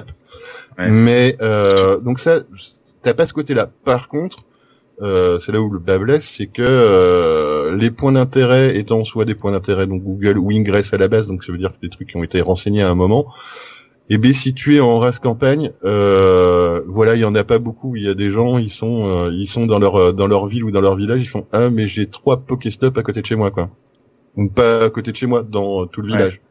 Ouais. Et donc tu as ce côté-là qui est qui est effectivement dommage. Donc normalement, ça t'empêche pas, euh, ça t'empêche pas de de pouvoir les choper, sauf que euh, bah voilà, t'as moins les, les Pokéstop, ils servent de recharge pour aller récupérer des Pokéballs qui te permettent de chasser tes Pokémon. Euh, donc euh, c'est euh, c'est un peu plus chiant parce que tu peux pas aller faire ta réserve. Ouais, je sais que on a un point qui est à côté du boulot, ouais, où il y a une collègue qui n'a pas besoin de bouger de son bureau et euh, effectivement les cinq minutes, elle va aller euh, faire le plein de Pokéballs sans bouger. Mais mais déjà pourquoi habiter à la campagne? Oh. Non mais j'en, j'en, j'en ai vu, j'en ai vu près de chez moi justement qui allait chasser les Pokémon, mais je me, je me demandais si c'était vraiment euh, genre euh, ça faisait euh, je sais pas moi soixante-douze heures qu'ils attendaient euh, d'avoir un, un pop de Pokémon et puis ils étaient trop alors, contents et ça allait voilà. voir leur truc. Alors, les pop de Pokémon, les pop de Pokémon, je dis c'est indépendant, c'est normalement ils vont popper euh, toutes les n minutes à, à, à n endroits un petit peu hasard, pas forcément au même endroit. Alors, et tu vas avoir des dents. Ah, je sais pas ce qu'ils allaient chasser. Je mais par je contre, savais pas ce qui, ce qui les châtaient, mais c'était à fond. Mais par contre, oui, les points. Tout ce que je peux les... dire, c'est qu'ils étaient à fond. Ah, mais oui, c'est impressionnant. Je pense que les premiers jours après la sortie du jeu, euh, les gens dans la rue, c'était la folie. Tu pouvais voir qui, qui jouait à Pokémon Go ou pas, hein. Des gens, euh... bah, déjà, les, des gens qui marchent avec leur portable devant eux, euh, sans taper de S M S. Sur un, sur un vélo.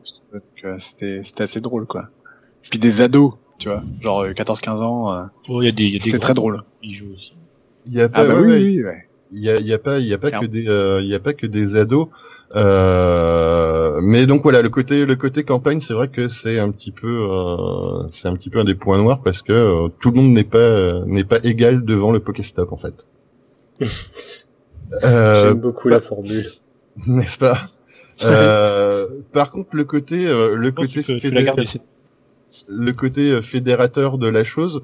Euh, oui et non. Alors les gens justement disaient, ben voilà, les gens ils sont devant, euh, devant, euh, devant leur écran et puis euh, de portable et puis ils chassent le Pokémon, ils regardent pas ce qui est à côté.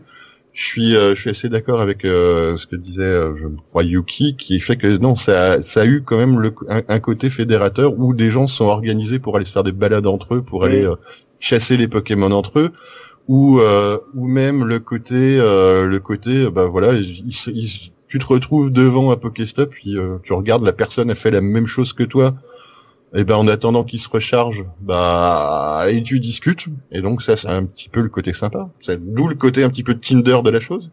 Je ouais. me demande si on si on pouvait pas dire la même chose des, des jeux style World of Warcraft au début, c'est-à-dire euh, oui World of Warcraft, on est tout seul face à son P C, puis finalement on réalise avec le temps qui passe qu'on n'est pas tout seul face à son P C, on est on est tout seul mais en relation avec des tas et des tas de gens, puis au bout d'un moment on finit par les rencontrer euh, pour certains d'entre eux. Euh, tout à fait. Euh, dire dire ça. dire ouais. le, le oui c'est vrai euh, dire euh, dire euh, oui mais bon euh, c'est des gars qui qui marchent dans la rue avec le nez sur leur P C euh, sur leur sur leur P C sur leur sur leur smartphone, euh, c'est vrai, mais en même temps déjà euh, ils sortent, ce qui est déjà pas mal. Euh, de toute façon euh, maintenant les gens ils ont le nez sur leur smartphone de toute façon euh, quand ils se baladent dans la rue. Et euh, et puis et puis bah comme le dit comme le dit Chaos, c'est-à-dire euh, bah voilà quoi, finalement ça il y a une espèce de communauté, puis les gens sont en mesure de discuter, ils me discutent d'autant plus facilement, enfin en tête à tête, qu'ils sont face à face quoi. Que, euh, et alors jouer, euh... Choupi, en fait le truc c'est que World of Warcraft il euh, y a y, c'est, c'est comparable, mais euh, pour le pour le grand public c'est pas voyant. Tu vois pas les gens qui restent chez eux euh, je vais, et je vais qui juste... jouent tous à WoW quoi. Je vais et juste euh... préciser, juste préciser, hein, quinze secondes, World of Warcraft c'est un, c'est un MMORPG, c'est un jeu de rôle multijoueur sur P C. D'accord. Et, et même les chiffres sont pas les mêmes quoi. WoW, WoW, World of Warcraft euh, au pic c'est quoi, c'est douze millions quoi. Là on parle de, de quarante-cinq millions. De quarante-cinq millions. Bon après World of Warcraft non, mais... faut acheter le jeu, faut, puis... être, faut payer non, mais un abonnement. C'est l'effet voyant, c'est-à-dire que les gens tu oui. les vois quoi, tu les vois dans la rue. Alors... et, et là tu cours. Il y a, y, a plusieurs, y a plusieurs réactions. Il y a la réaction des gens euh, qui jouent entre eux et qui euh, qui euh, qui peuvent avoir un certain nombre de réactions. Les gens qui sont euh, hermétiques à ça et qui regardent de l'extérieur. Euh, on a un exemple magnifique. C'est quand même une chronique de Yann Moix qui disait qu'en gros euh, c'était la fin du monde et l'arrivée des nazis euh, parce qu'il y ouais. avait la réalité augmentée. Il y, y a des cons partout. Hein, c'est pas grave. Euh, euh, c'est si. Okay. D'un coup, il y a des technologies nouvelles qui sont apparues et qui sont apparues au grand public. C'est-à-dire la réalité augmentée, ça fait des années que ça existe, ça fait des, des années que les gens savent que ça, que certaines personnes savent que ça existe. Et maintenant, d'un coup, euh, par l'intermédiaire d'un jeu, il y a des le le le public, euh, monsieur monsieur et madame lambda euh, apprennent que ça existe et qu'on peut et qu'on peut s'en servir pour faire quelque chose. Et voilà, je pense que et... ça c'est un des trucs qui était très positif, ouais justement. Et ben c'était très positif et en même temps, il y a eu la réaction classique des gens face à une technologie qu'ils comprennent pas, qu'ils maîtrisent pas et par laquelle ils sont complètement dépassés, c'est-à-dire en gros euh, euh, euh ah là là euh, où, où allons-nous, euh, c'est les mœurs qui s'effondrent, etc., et cetera. Je rappelle mmh. que les que que les que les toilettes euh, les toilettes euh, le bidet sur le lequel on s'assied a été considéré comme le mal absolu euh, quand quand il est arrivé quand même. Le, le terme scientifique, je crois, c'est la réaction du vieux con, c'est ça ? C'est, c'est ça. ça. Ah, je te laisse, euh, je te laisse euh, à tes à tes déclarations, mais c'est un peu ah, ça. Ah, bon, je la garde, il hein, y a pas de souci. Ouais, mais après, tu sais, c'est c'est typiquement euh, le monde médiatique dans lequel on est. Dès qu'il y a un phénomène un peu nouveau, tout de suite, euh, faut que tout le monde en parle euh, et et ça fait n'importe quoi, quoi, parce que. Mais... Il y a des, il y a, parce que derrière ça, il y a des, il y a des villes qui ont, qui ont très bien compris le phénomène, mais qui ont, qui ont organisé et marketé leur tourisme. Là, complètement. Ouais, on, on va revenir. Ouais, mais... On va revenir ouais. dessus, mais c'est, c'est triste, c'est, euh... moi je trouve. Mais bon. Non, mais c'est, mais c'est, oui, non. c'est, c'est l'occasion fait de la ronde, quoi. Enfin, je veux dire, euh, ouais, mais peut-être que dans, peut-être que dans un an, ouais. on en parlera plus, quoi. Mais bon. Euh... Ah, mais dans un an, on en parlera plus. Oui. Ah, ça c'est bien sûr, on va voir. Mais, euh, mais euh, par contre, le. Le côté, euh, le côté réalité augmentée, découverte de la réalité augmentée. Euh, voilà, nous on est un petit peu technophile, donc on sait que ça existe depuis un petit moment. Puis on voit des avancées à droite à gauche, un petit peu dans le jeu vidéo, un petit peu sur d'autres choses. Moi, j'ai plein, il y a plein de personnes qui euh, ne, ne pouvaient, n'imaginaient même pas ce que c'était possible. C'est-à-dire que quand tu, bon, alors voilà, les premiers jours, surtout avant que ça sorte en France, parce que on avait téléchargé le truc, les gens ils disaient bon bah alors c'est quoi Pokémon Go ? Et quand tu leur montrais que euh, ils avaient euh, que l'écran où euh, puis ils voyaient la rue comme quand ils vont prendre une photo et qu'il y avait quelque chose en plus et que ça bougeait, que c'était un mmh. peu que que c'était pas dans le ciel et que c'était euh, voilà, tu, ton Pokémon, tu le vois pas, euh, ouais, il est pas à dix kilomètres en haut, mmh. il est sur le trottoir, tu le vois sur une chaise, tu le vois sur une table. Les gens, ils ont halluciné, ils ont découvert ça. Et je pense que c'est ce qui a fait que aussi ça a marché très très vite pour beaucoup de personnes, que c'est retombé derrière, parce que voilà, une fois que t'as compris le truc, c'est rigolo. Mais c'est à mon avis, d'un, d'un point de vue techno, ça a vraiment fait découvrir le ce qu'était la réalité augmentée à plein plein de monde. C'est un proof of concept, c'est vraiment, c'est euh, regardez, euh, je, je, voilà, voilà, ce truc-là existe. Et on verra ce qu'on peut en faire dans les années futures. Mais c'est intéressant finalement. C'est pour ça que je parlais que des technologies intéressantes. Euh, le fait d'avoir mis en œuvre ça, d'avoir montré que ça pouvait servir à quelque chose, même si c'est totalement puéril, mais euh, d'avoir montré que ça pouvait servir à quelque chose, et eh ben euh, d'un coup on réalise que euh, ben nos prochains G P S ce sera peut-être projeté directement sur l'écran, euh, les head-up display ils vont se, se développer, euh, et cetera, et cetera, et cetera. Quoi. Donc c'est euh, c'est c'est bien. Et puis on, on voit les travaux d'HoloNet en ce moment, on voit les travaux de, de, de, de, de l'équivalent de chez Intel, et cetera. Bon voilà, c'est c'est bien, c'est super. Ouais, ouais, moi je trouve que ouais, c'est, moi j'avais une grosse attente par rapport à, à la réalité augmentée. C'est plus, beaucoup plus que la V R en fait. Euh, oui. Euh, c'est-à-dire que je, je, je trouvais ça vraiment euh, vachement plus intéressant d'avoir euh, ce côté euh, intégration. Euh, Alors. Et, va... et, et le fait que ça passe par Pokémon Go, en fait, je pense que ça me gonfle. Oui, mais c'est là on va mais que les gens que les gens développent le truc autant. La réalité augmentée, ça peut être ça, ça peut être vachement bien, et cetera. Et ça passe par Pokémon Go, ça c'est vraiment ça m'emmerde quoi. Oui, voilà. Mais ça, c'est ah, le, le côté, ça, le, comme Yuki, le fait qu'il y ait plein de trucs qui, euh, plein de gens qui l'utilisent, que, qui, qui font qu'on n'aime pas. Mais euh, oui, le fait que ce soit Pokémon Go, c'est, euh, ça peut être impressionnant. Juste petite parenthèse, on va, re, on va faire la différence entre la, la V R, donc la réalité virtuelle, et, euh, et la réalité augmentée pour, pour euh, ceux qui connaîtraient pas. Euh, la réalité virtuelle, c'est on va se retrouver avec un casque avec des écrans devant les yeux. Où euh, les écrans vont nous envoyer des images et on sera immergé à l'intérieur d'un, d'un monde où euh, quand on va tourner la tête, on va voir le, le déplacement de notre tête, mais à l'intérieur d'un, d'un, d'un monde qui a été complètement créé et euh, qui a été complètement modélisé et on se retrouve immergé à l'intérieur de ce monde-là. La réalité augmentée, c'est juste d'avoir euh, de voir ce qu'on voit normalement, donc que ce soit avec un téléphone ou euh, avec un casque.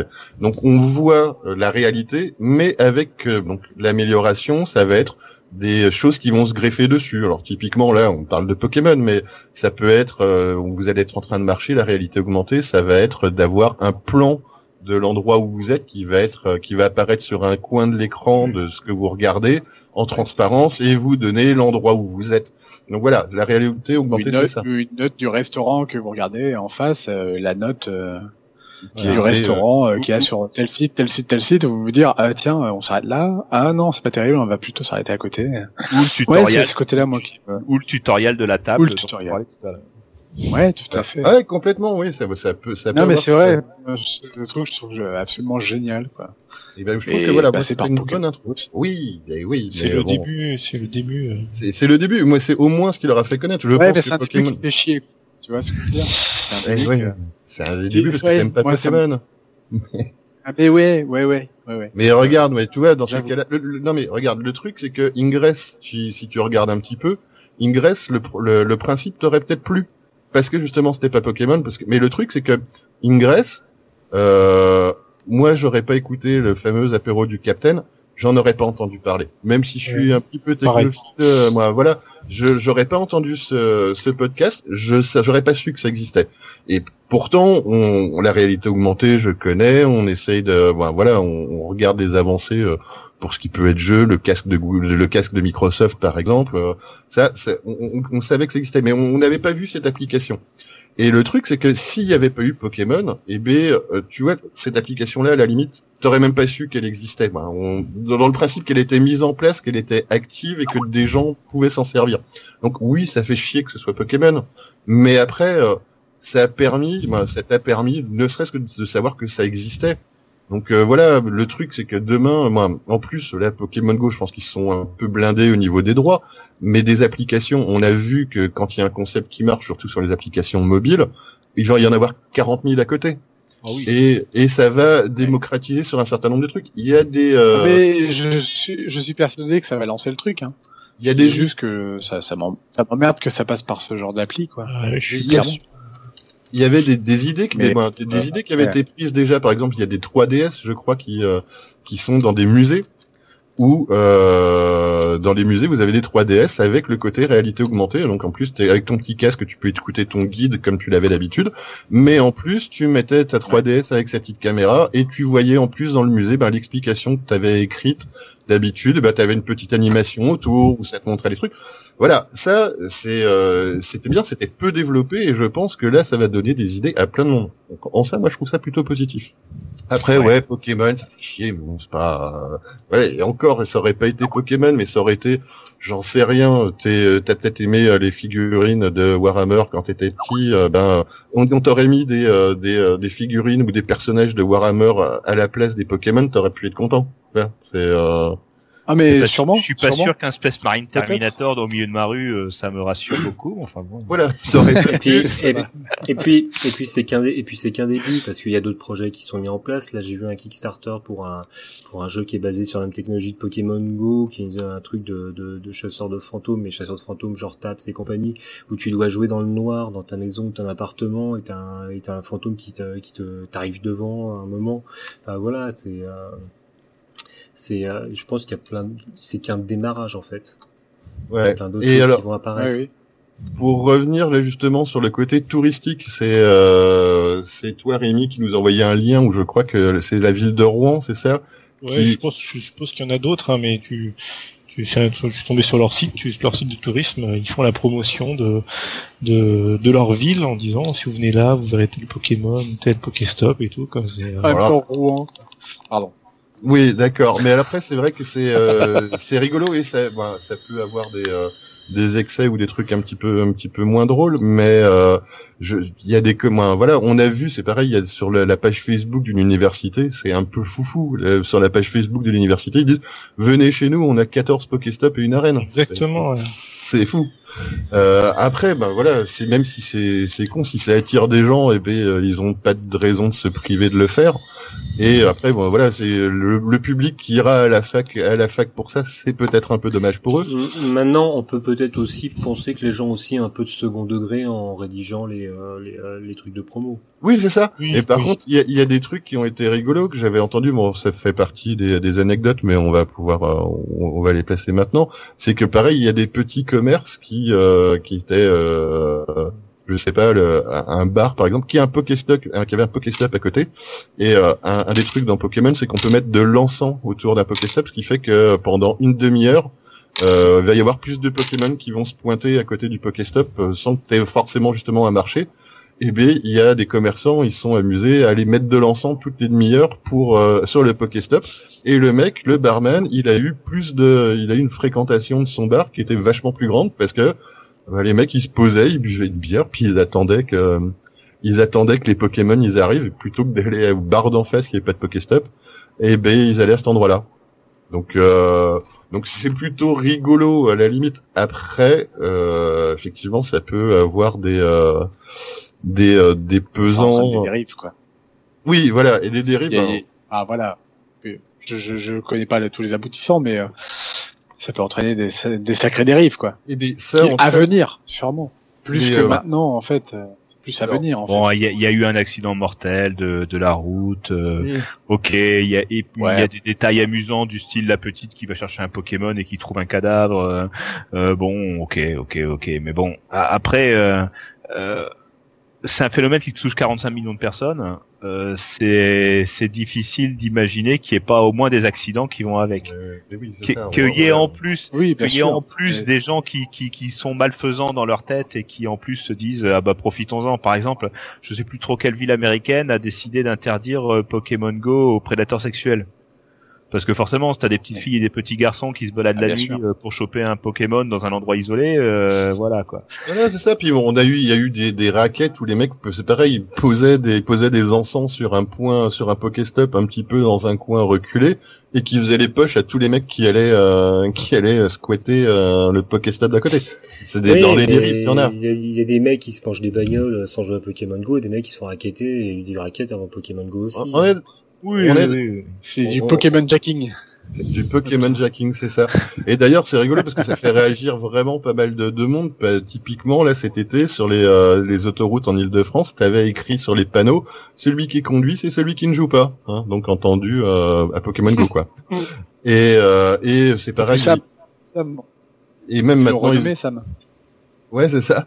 Et ils ont rajouté, bah, par contre, dans le jeu, ils ont rajouté des milliards d'avertissements, genre attention et euh, attention, tu ne conduis pas, en, tu ne conduis pas euh, pendant que tu joues, voire même si tu allais un petit peu trop vite, si tu vas trop vite, ils te disent attention, tu vas trop vite, tu ne serais pas un petit peu en train de conduire pendant que tu joues. Donc bon voilà, ils ont fait, euh, ouais. ils ont fait, ils ont fait, euh, ils ont fait des, euh, ils ont pris des, des précautions quand même un petit peu à côté.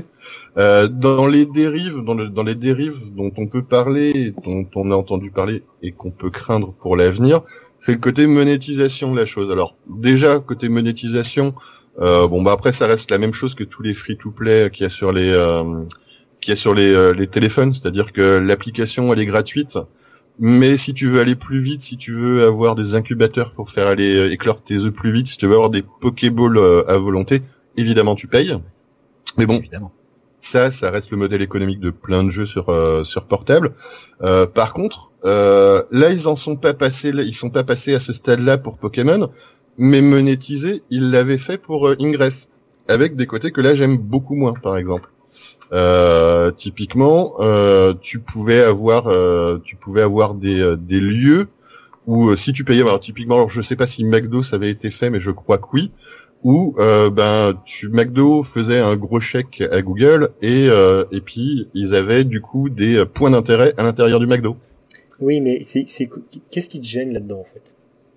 Ah non, mais c'est le, moi, ce qui me gêne, c'est que le côté, moi, c'est que, à un moment, ça va dénaturer le côté qui peut être sympathique du, du jeu et de dire, ah bah voilà, viens, moi, des gens vont, vont être influencés parce que ils auront, euh, parce qu'une boîte aura payé pour dire, regarde, voilà, toi, ça, ça, ça dénature le jeu dans le sens où, euh, pourquoi pas, moi, là, t'as un point d'intérêt. Bon, après, pourquoi pas, si t'en as plein, t'es dans une grande ville, mais, euh, si t'es dans une grande ville, et ben, tu, t'en, t'en auras un autre. Mais, on peut imaginer, regarde, je paye pour avoir un Pokémon rare à l'intérieur de mon truc. C'est, euh, c'est, ouais. c'est ça enlève le côté ludique de la chose, quand même. Ouais, ouais, non, parce que, parce que le, le rien que le fait de mettre un Pokéstop, de toute façon, si t'as pas envie d'aller bouffer au McDo, tu vas pas bouffer au McDo. Maintenant, je mets à, en, je veux dire, c'est pas une entreprise de charité qui fait ça aussi, c'est une entreprise commerciale. C'est sûr que s'ils ont un moyen de faire, de récupérer pas mal de fric, moi personnellement je ferais pareil. Maintenant, euh, c'est pas parce qu'ils foutent un, un Pokéstop dans un McDo que je vais les bouffer au McDo, quoi.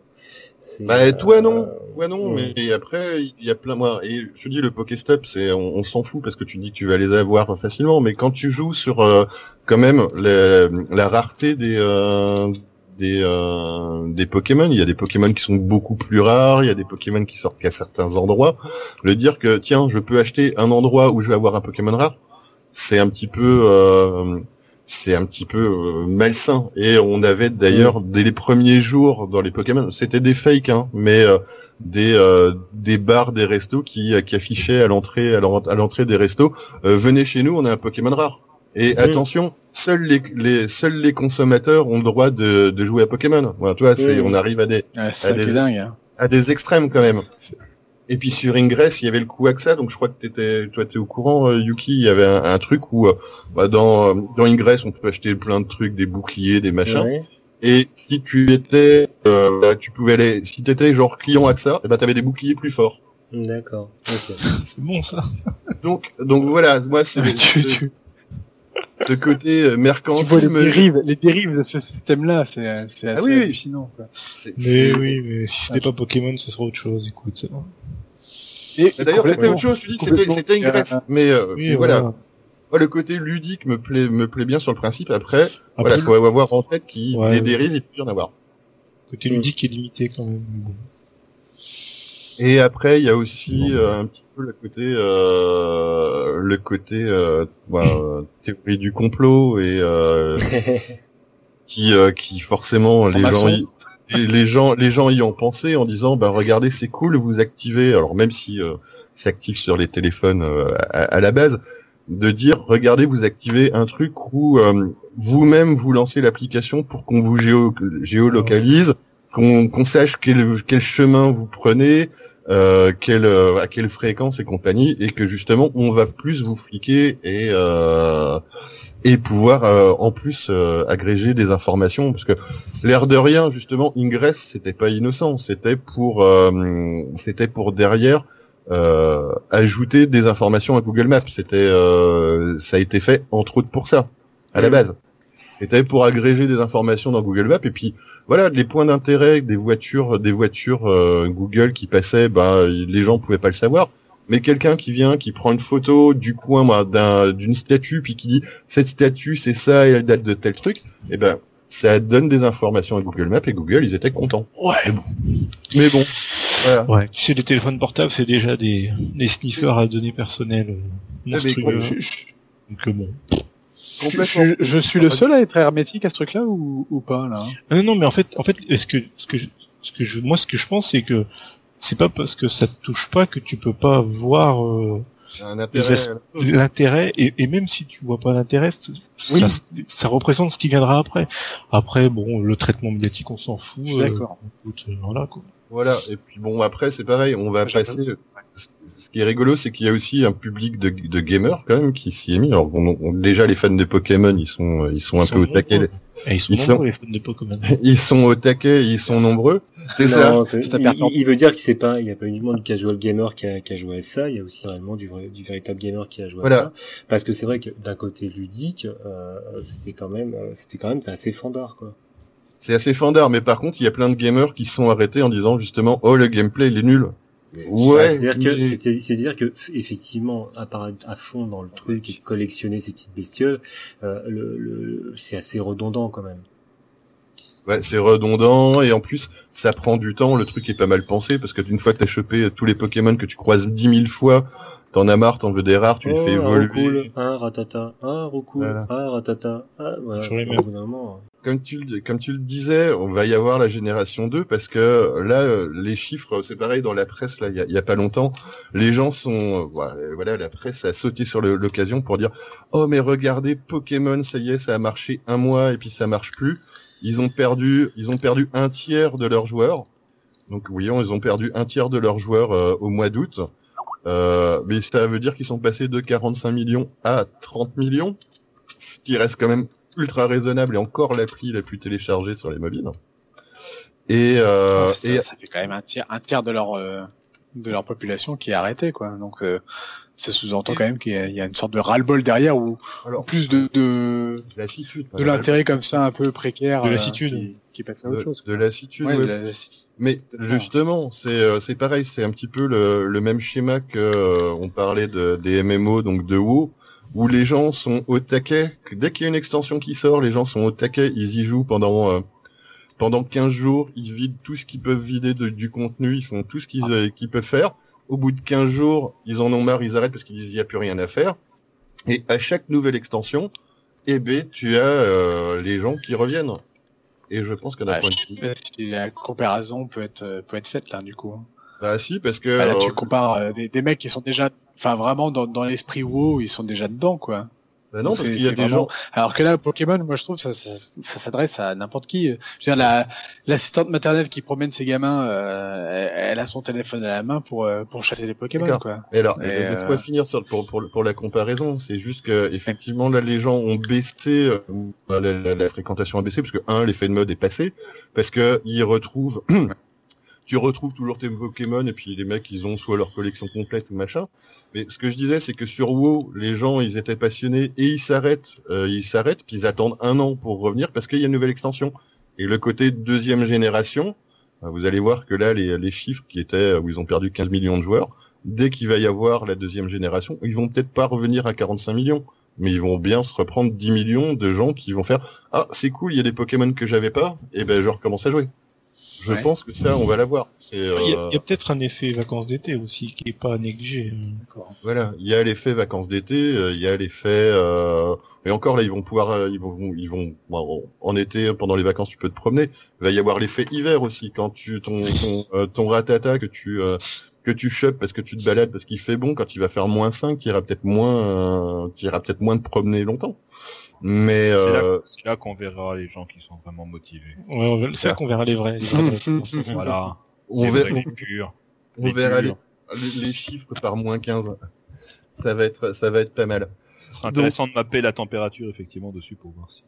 Donc voilà. Euh, alors sinon, deux trois trucs pour finir un petit peu loufoque. Est-ce que vous avez entendu euh, entendu parler de trucs qui étaient un petit peu rigolos ou euh, des euh, des petites anecdotes sympas sur euh, sur le Pokémon, euh, sur Pokémon depuis que c'est sorti, euh, des petites astuces. Non. Oh, bon, euh, moi, ouais, à, à part le mec où je me suis toujours demandé si c'était un fake, euh, celui qui, qui avait abandonné son boulot pour pour partir à la chasse aux Pokémon, euh, c'est ce qui m'a le plus choqué en fait, euh, plutôt que les histoires de, de, de, de d'accidents qui malheureusement déjà sont pas drôles et puis en plus euh, euh, sont pas drôles et qui comme en plus pourraient arriver n'importe avec n'importe quoi.